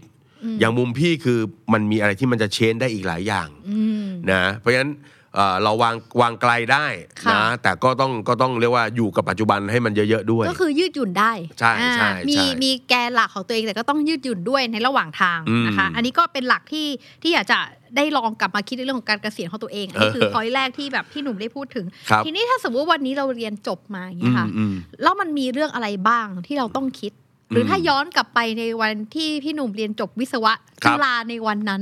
หนุ่มหน้ามนต์ในวัย โอ้ 23 24 วันนั้น ช่วงนั้นไม่ได้คิดอะไรคิดแก้นี้อย่างเดียวเลย ถ้าคิดย้อนเวลากลับไป พี่มีคำแนะนำอะไรให้กับหนุ่มน้อยคนนั้นบ้างคะ พี่อะอยากจะให้อันดับที่หนึ่งนะครับ อืม อยากจะให้ซนเยอะๆ พี่อาจจะเป็นคำแนะนำทางการเงินที่มันแปลกๆซนหมายความว่าอะไรครับ เชื่อว่ามนุษย์เรามันมีเรื่องที่เราชอบ เราอยากทำเราสนใจไม่เหมือนกัน ค่ะ แล้วช่วงเวลาในช่วงสักสิปีแรกของการทำงานมันเป็นช่วงที่เรามีเวลาพอสมควร ที่สำคัญที่สุดคือร่างกายเราแข็งแรง ค่ะ นะอยากให้ใช้เวลากับการเอ่อไปเจอนะเจอผู้คนเจอเรื่องราวนะหรือไปลองทำในสิ่งที่อยากจะลอง คือเล็งให้น้อย ลองให้เยอะ ถ้าอะไรที่มันไม่ได้เสี่ยงกับสถานะการเงิน ไม่ได้เสี่ยงต่อชีวิตความไม่เป็นความอันตรายอะไรต่าง ค่ะ ๆ อยากให้ไปลองตรงนั้น เพราะว่ามันเป็นเรื่องจริงที่ประสบการณ์ที่สั่งสมในช่วง 20 ถึงประมาณสัก 40เนี่ยมันจะผลิดอกออกผลตอนหลัง 40 จริง ๆ ตอนนี้ต้องต้องบอกน้อง ๆ ก่อนนะครับ อันนี้พี่เป็นความแค้นส่วนตัวเลย อย่าพูดว่าคน 40 แก่ เพราะจริง ๆ แล้วเนี่ยยังไม่ถึงครึ่งทางซะด้ว โอ้ ย โห ซ้ำ ยังไม่ถึงครึ่งทางของชีวิต ค่ะ 40 เนี่ย ที่เขาบอกว่าชีวิตเริ่มต้นตอน 40แต่ละแต่ก่อนพี่ก็ได้ยินคำนี้พี่ก็ไม่เชื่อ ตอนนี้พี่เข้าใจแล้วว่ามันคือความสมบูรณ์พร้อมอ่ะถ้าในวัย 40หนึ่งหน้าที่การงานคุณดีถูกไหมคุณมีรายได้เลี้ยงดูตัวเองได้ มีสองมีการสะสมมาพอเพียงพอในระดับหนึ่งที่เป็นต้นทุนชีวิตที่ไม่ต้องกังวลการสะดุดหกล้มใดๆ ในช่วงหลังในช่วง 40 แล้วอ่ะ ค่ะ นะมันคือการต่อยอดอย่างเดียวสามมันคือการที่เราไปถึงจุดที่มีครอบครัว อืม จะมีคู่ชีวิตนะมีลูกหรือเปล่าไม่รู้อ่าแต่มันคือ นั่นมันคือชีวิตอ่ะ อืม แล้วถึงภาพตรงนั้นนะพออายุ 40เนี่ยนี่พูดเหมือนเล่าให้ฟัง ถ้าใครเอากระดาษ A4 แผ่นหนึ่งมาให้พี่เขียนว่าตอนนี้มีเป้าหมายอะไรในชีวิตเนี่ยจะเหลือน้อยมากครับ ไม่ได้เพราะพี่กลัวว่าทำไม่ได้นะ แต่มันคือมันคือคมชัดว่า อันนี้ไม่ทำเพราะไม่ใช่ อันนี้ไม่เอาไม่เกี่ยว ค่ะ ไม่มีความสุขที่จะทำเพราะฉะนั้นมันจะคมมันจะชัด เทียบกับน้องๆ ในวัยสัก 20 เอากระดาษ A4 มาเขียนความฝัน พี่เชื่อว่าให้ 3 นาทีเผลอๆเขียนได้ 50 ข้อ อืม เอ่อ อากอยเพราะ มีอะไรออ่ะยาก เพราะ ทำ ว่า เยอะแยะไป เราน่ะ หมดเลย เพราะฉะนั้นไอ้คำคำที่หนึ่งที่พี่พี่บอกว่าคือซนน่ะการที่เราซนน่ะอยากจะทำนู่นอยากทำนี่มันเป็นการคนคนเราประสบความสำเร็จ โดยการที่ไม่ใช่วิ่งไปสู่สิ่งที่เราต้องการอย่างเดียวนะ ระหว่างทางเราต้องดึงสิ่งที่ไม่ใช่อ ก็ อก คือ ด้วย ตัดสิ่งที่ไม่ใช่ออกไป เออไม่งั้น มนุษย์เราจะไม่โฟกัสแนวโฟกัสเขาบอกว่า follow one course until success เพราะฉะนั้นถ้ามันมีหลายประตูมาก เราก็จะลองอันนั้นทีหนึ่งลองอันนี้ทีหนึ่งแต่การไปแหย่ไปลองเนี่ย เราจะรู้ทันทีว่านี่ไม่ใช่เอาออก นี่ไม่ใช่เอาออก ค่ะ นี่ไม่ใช่เอาออกอะไรเงี้ย มันก็จะทำให้เราเราค่อนข้างจะคมชัดมากขึ้น เพราะฉะนั้นอยากจะให้ซนอยากจะให้ชัดเจนในเป้าอ่าจะได้ค่อย ๆ คมในเป้าหมาย อยากจะได้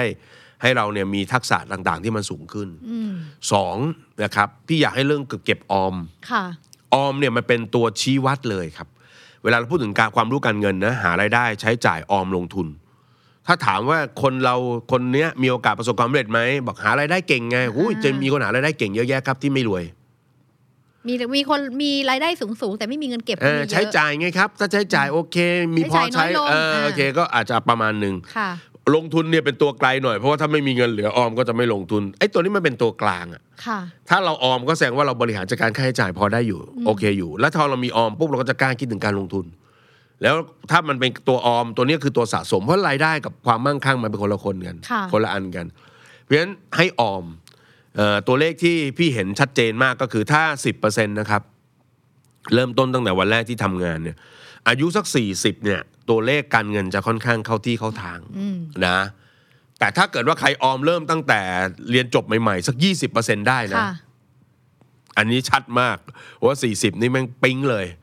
การเงินปิ๊ง ปิ๊งเลย ไอ้นี่สบาย อ่า หลังเกษียณสบาย ค่ะ โอ้มันมา 20 ตลอดเนี่ย อืม อ่า แต่ก็ต้องบอกว่าคนเรามีแบ็กกราวทางการเงินที่ไม่เหมือนกัน อันนี้ก็ไม่ว่ากันเพราะฉะนั้นถ้าเรียนจบใหม่ๆ แล้วมันเริ่ม 10 ไม่ได้ ค่ะ ก็ขอให้เริ่มสักสามหรือห้าเท่าเท่าที่เราจะไหว อเอาเท่าที่เราจะไหวแล้วก็สม่ำเสมอ เอ ได้ อ ด้วย แต่ต้องให้แต่ต้องมีการออมเป็นพื้นฐานอยู่เสมอ จะมาบอกว่าก็เงินมันไม่พออะ ไม่ออมได้ไหม เออถ้าเงินมันไม่พอจริง ๆ ต้องหาเพิ่ม ค่ะ ต้องใช้คำนี้ แต่ถ้ามันไม่พอเพราะกินใช้หนักไปก็ต้องเจียดไว้ให้ตัวเองหน่อย จะหักด้วยตัวเองหักออมก่อนใช้ก็ว่าไป ค่ะ เพราะฉะนั้นพี่พี่พี่วัดคนแค่เนี้ยเวลามาปรึกษาเรื่องการเงินพี่ดูดูเงินออมนะ ขอดูงบงบหน่อย พอดูเงินออมปุ๊บรู้ไหมว่าเนี่ยที่เรากำลังให้คำปรึกษากันเนี่ยไม่ใช่แค่บอกวิธีนะ ค่ะ พี่ต้องเริ่มสร้างนิสัยกับเราใหม่ อืม เพราะนิสัยแบบเนี้ยเราจะอยู่ไม่ได้ในอนาคต อืม พูดตรงๆแบบนี้สามก็คือเรื่องการสร้างหนี้สิน ค่ะ นะฮะคือซื้อบ้านมันไม่เป็นไรหรอกนะซื้อรถก็ไม่ว่ากัน ไม่เป็นอืม อ่าแต่ต้องดูความพร้อมนะประเทศนี้ชอบสอนเรื่องจำเป็น แต่ไม่สอนพร้อม ต้องจำเป็นบวกพร้อม ค่ะ ถ้าจำเป็นแล้วไม่พร้อมเนี่ย พูดไปแล้วเนี่ยนะฮะอันนี้ The Standard Podcast พร้อมให้คนมาถล่มใช่ไหมฮะ ต้องทน ต้องทน พี่ซื้อรถครั้งแรกตอนอายุ34ทำไมต้องมาพี่อยากให้มั่นใจว่าบ้านพี่รอดแล้ว พี่แก้ปัญหาจบแล้ว แล้วแต่ก่อนไปยังไงก็รถเมย์เคยขึ้นรถเมย์ป่ะร้อนกูขึ้นมาตลอด รอด ชีวิต ชีวิตอืม ถูกไหมเวลาขนของไปขายถ้าเกิดของมาเยอะจริงๆพี่ขึ้นแท็กซี่เป็นครั้งคราว ค่ะ เพราะพี่รู้สึกว่าเออก็จ่ายไปสามสองสามร้อยแต่แบบกับการที่เราต้องผ่อนเนาะแล้วก็มีรายจ่ายอะไรต่างๆเพราะฉะนั้นหนี้สินน่ะเป็นเรื่องที่มันจะบั่นทอนชีวิตมากนะฮะแต่ก็ไม่ได้ถึงกับว่าห้ามใช้เลยอ่ะอย่างเช่นเมื่อกี้คือบอกว่าบ้านรถอ่ะไม่ไหวก็ใจเย็นๆใช่ไหมเช่าเขาไปก่อนได้ก็เช่าเขาอยู่ก็ได้ไม่เป็นไรนะแต่ว่าถ้าเป็นเรื่องของหนี้สินบางอย่าง พี่ก็โอเค อย่างน้องบางคนถามบอกว่าเพิ่งเรียนจบใหม่ แล้วมันต้องใช้คอมทำงาน หา เงินเดือน ก็ ประมาณหมื่นสามหมื่นสี่อ่ะ ค่ะ พี่แล้วจะซื้อคอมยังไงเอาก็ศูนย์เปอร์เซ็นสิบเดือน เอาตรงลงได้เหรอเออแล้วผ่อนไหวไหมศูนย์เปอร์เซ็นต์ถูกไหมฮะ ค่ะ เออแล้วก็จะศูนย์เปอร์เซ็นต์พร้อมกันหลายอันนะ ไม่งั้นมันกลายเป็นว่าเท่ากับเงิน ใช่ เดือน ไหม ละค่ะ เออเขาก็ผ่อนจบของเขาสิบแปดงวดสิบงวดของเขาแล้วก็ก็มีคอมใช้ทำงานหากินของเขาต่อไปได้เพราะฉะนั้นการใช้สินเชื่อมันไม่ได้ผิดบาป แต่ว่าเราต้องคอนโทรลเสมออะ เราต้องมั่นใจว่าเราสามารถรับผิดชอบมันได้ด้วย ใช่ใช่ใช่ไม่งั้นมันเป็นคนที่รักษาของคนที่ใช้ไปก่อนแล้วไม่คิดน่ะถูกไหมอันนี้ก็เป็นเรื่องใหญ่อันนี้คือเรื่องของการการ หนี้สิน สร้างหนี้สิน ค่ะ อันที่สี่ คือเรื่องของการคิดถึงความเสี่ยงไว้เสมออ ม นะชีวิตมันไม่ใช่ว่าทำมาหากินมีเงินเหลือเก็บ เอาไปต่อยอดลงทุนนะเวลาคิดเรื่องของการเงินอ่ะพี่คิดเรื่องความเสี่ยงก่อนเรื่องการลงทุนด้วยซ้ำ เพราะว่าอะไรคะเพราะว่า เป็นเพราะว่ากว่าคุณจะไปถึงเป้าหมายการลงทุนที่คุณสำเร็จเนี่ยคุณใช้เวลา และแต่ไอสมมตินะกว่าจะไปถึงวันห้าปีสิบปียี่สิบปีจะไปถึงจุดเป้าหมายใช่ไหมแต่ไอเรื่องไม่คาดฝันน่ะพรุ่งนี้เกิดได้ทันที แล้วเวลามันเกิดปุ๊บมันคว่ำไหมอ่ะยกตัวอย่างง่ายๆอ่ะคนทำคนทั่วไปทำมาหากินอยู่ ก็บอกตัวเองไม่เดือดร้อนอะพอโควิดมาเป็นไง พอโควิดมา ไม่ได้ออกไปทำงาน อืม คนทำงานโรงงานอย่าว่าแต่ไม่มีโอเวอร์ไทม์เลย ค่ะ เพราะว่าเขาปิดโรงงานไม่ให้ผลิตด้วยอะจริงไหมอ่า รายได้ก็หายถูกลิฟวินเอาเปมันเกิดได้ทันทีนะนะ เขาไม่ได้ต้องรอให้เราเกษียณก่อน หรือเรามีเงินเก็บก่อนแล้วเธอค่อย ใช่ เกิดเหตุนะ เพราะฉะนั้นข้อเนี้ยพี่หมายรวมไปหมดเลย ทั้งเงินสำรองประมาณสัก 6 เดือน ลองถามตัวเองสิ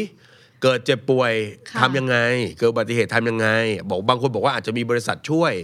อ่าถ้าบอกบริษัทช่วยแล้วคุณโอเคก็ว่าไป แต่ถ้าเกิดคิดว่ามันไม่โอเค คุณก็ต้องมาคิดเรื่องพวกนี้ อืม เพราะว่ามันโดนทีหนึ่งนี่มันหมื่นนะ เวลาเจ็บป่วยขึ้นมาไม่มีตังค์ใช่ไหมอ่าก็อ่ะอาจจะใช้สิทธิ์ประกันสังคมก็ได้ สิทธิ์อะไรก็ได้เนอะต้องดูว่ามันแค่ไหนมันมันโอเคอะแต่ถ้าเมื่อไหร่ตังค์มันไม่พอขึ้นมา มันก็ ต้องจ่ายอะไรเพิ่มขึ้นมาเนี่ยมันคือหนี้ไง มันก็เลยกลับกลายไปเป็นปัญหาหนี้สินอีก อ่ามันก็จะวนกลับไปตรงนั้นนะฮะแล้วก็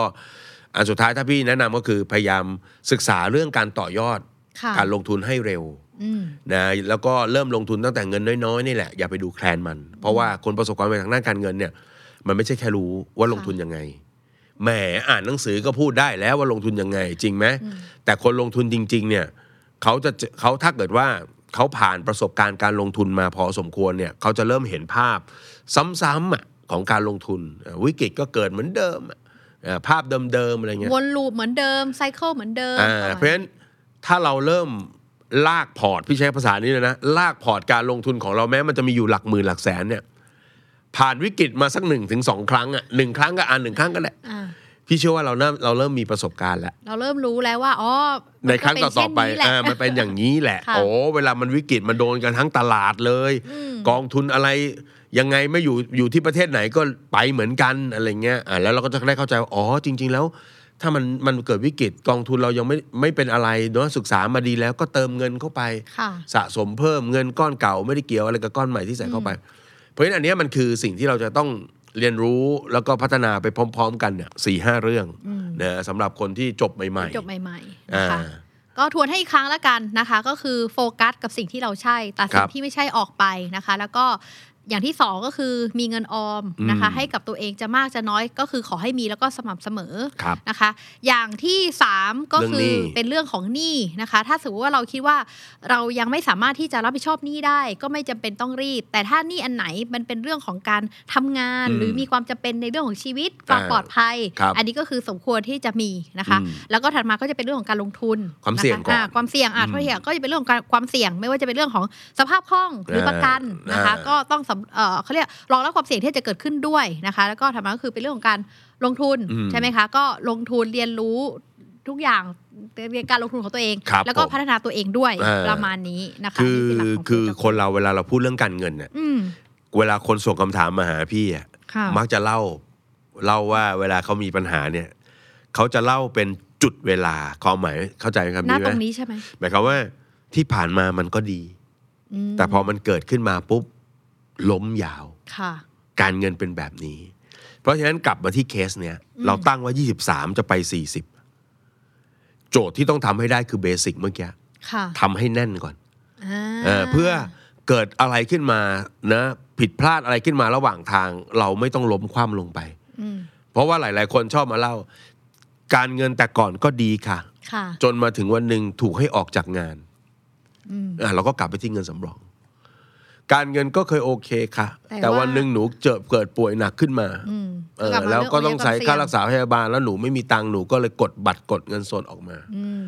เสร็จแล้วบัตรกดเงินสดที่กดออกมารักษาตัวเนี่ย มันเป็นเงินก้อนใหญ่รายได้ที่ได้มามันไม่สามารถเอาไปชดเชยได้ หรือต้องใช้เวลานานกว่าจะเคลียร์หมด เพราะฉะนั้นเอ่อฟูกกันล้มพวกเนี้ย ค่ะ มันต้องเกิดขึ้นก่อนที่เราจะคุยถึงเป้าหมายไกลๆ อื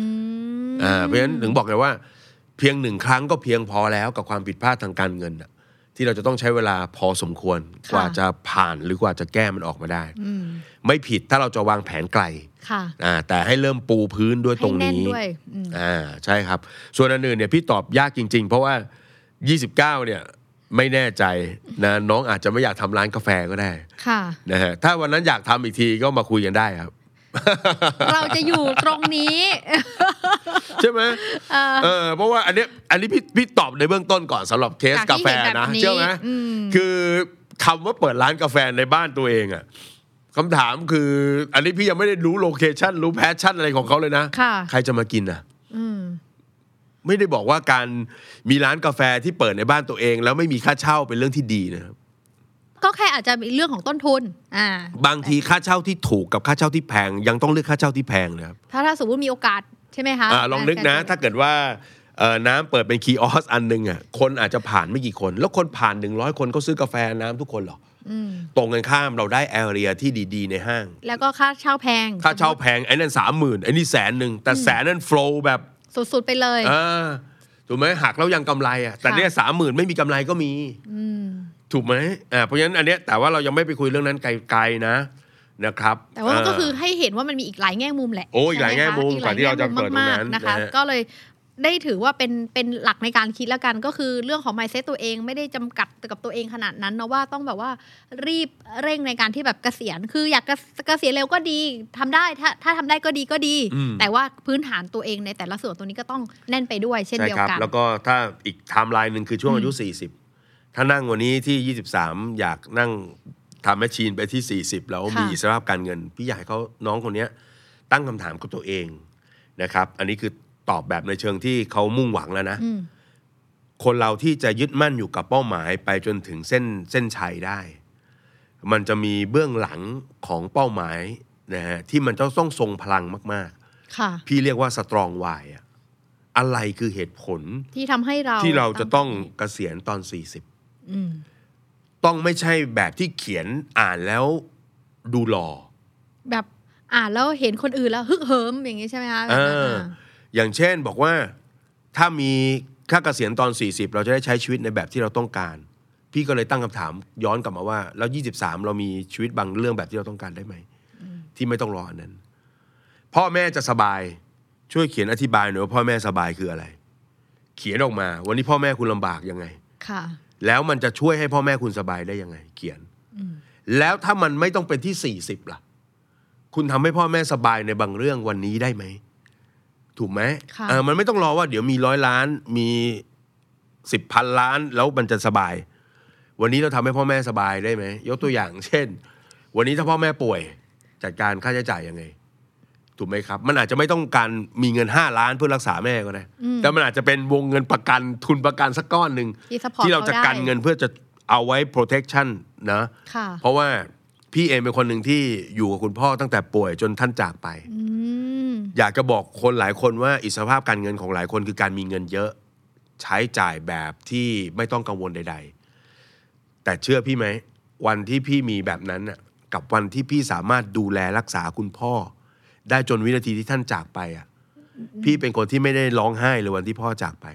เพราะพี่ถือว่าพี่ทำหน้าที่ได้อย่างสมบูรณ์ที่สุด ก็คือทำหน้าที่ของลูกได้อย่างเต็มที่ที่สุด เต็มที่ แล้ว ที่สุดว่าเราจะไม่ให้เขากระเบียดกระเสียนในการรักษาพยาบาล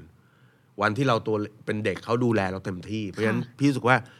เฮ้ยมันเราไม่ได้บอกว่าเรื่องอื่นมันมันมันไม่โอเคนะ แต่เราพาคุณพ่อไปเที่ยว พาคุณพ่อไปกินนู่นกินนี่เราทำอยู่แล้ว อืม โอ้แต่วินาทีนั้นนะวันที่ถูกถามว่า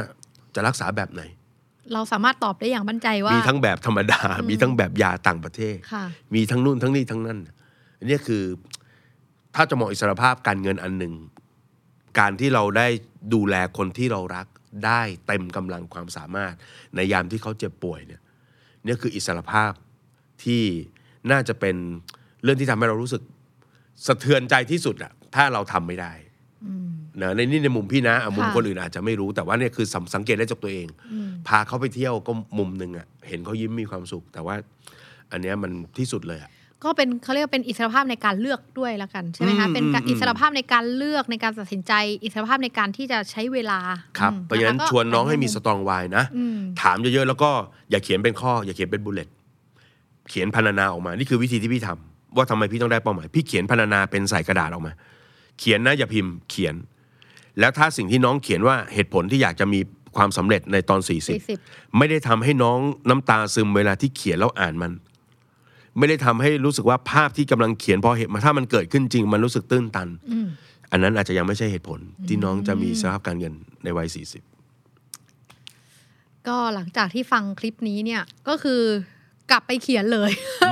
แล้วว่าว่ามันคืออะไรเนาะใช่ไหมความ อืม ความมุ่งหมายของชีวิตนะคะความตั้งใจในส่วนตรงนี้เนี่ย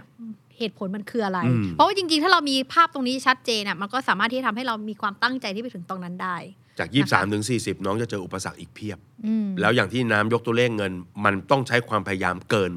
ใช่ เกินวัย ความพยายามเกินรายได้ที่หาได้ปัจจุบัน ค่ะ เพราะฉะนั้นมันต้องมีพลังพิเศษครับ อื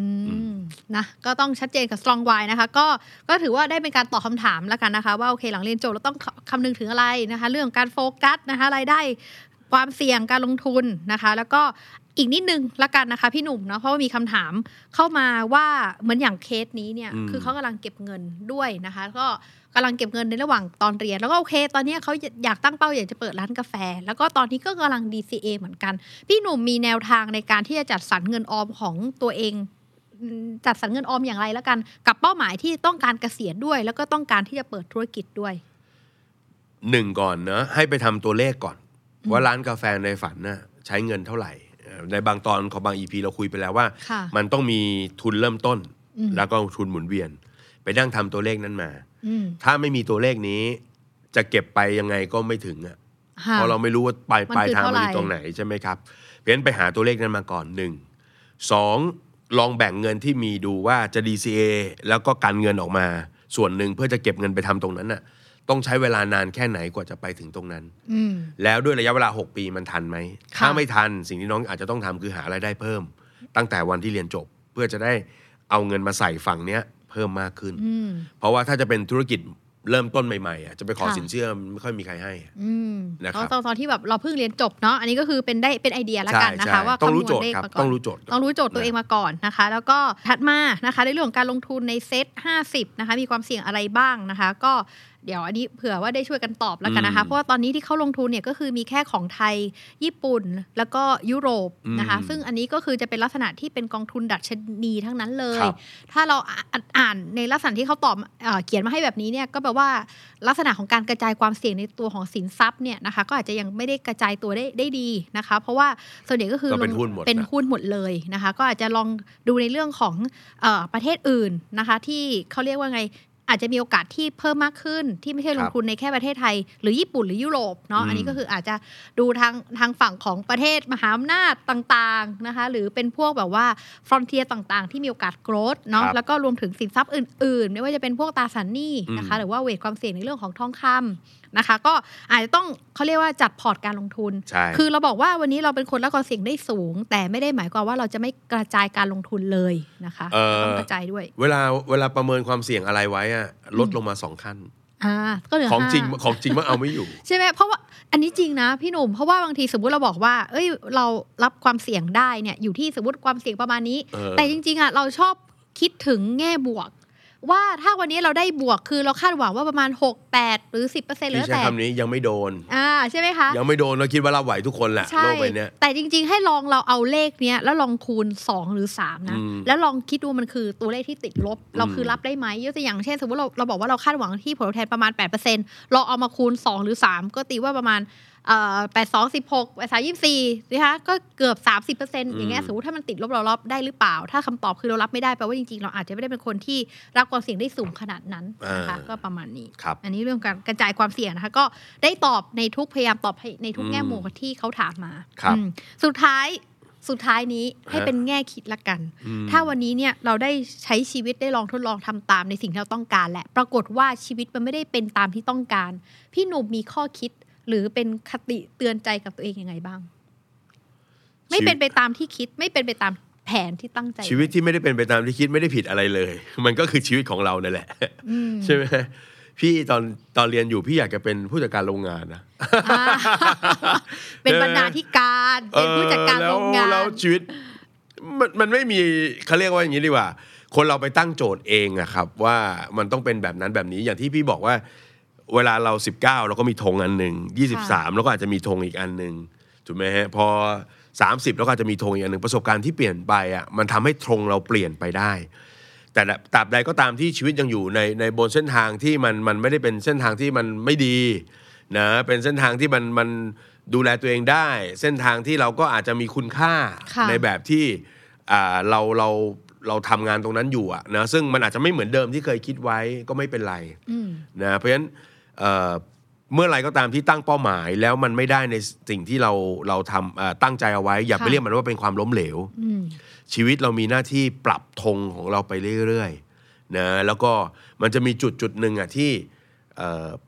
เขาเรียกอะไรนะ เรารู้สึกว่าเนี่ยคือสิ่งที่เราทำแล้วมันมีคุณค่าต่อคนรอบตัว มันได้ผลตอบแทนกลับมาดูแลตัวเองได้ ค่ะ เราสามารถประคองหรือเลี้ยงดูชีวิตที่อยู่รอบๆตัวเราได้อย่างเหมาะสมอะไรเงี้ย อืม ชีวิตเราก็ประมาณนั้น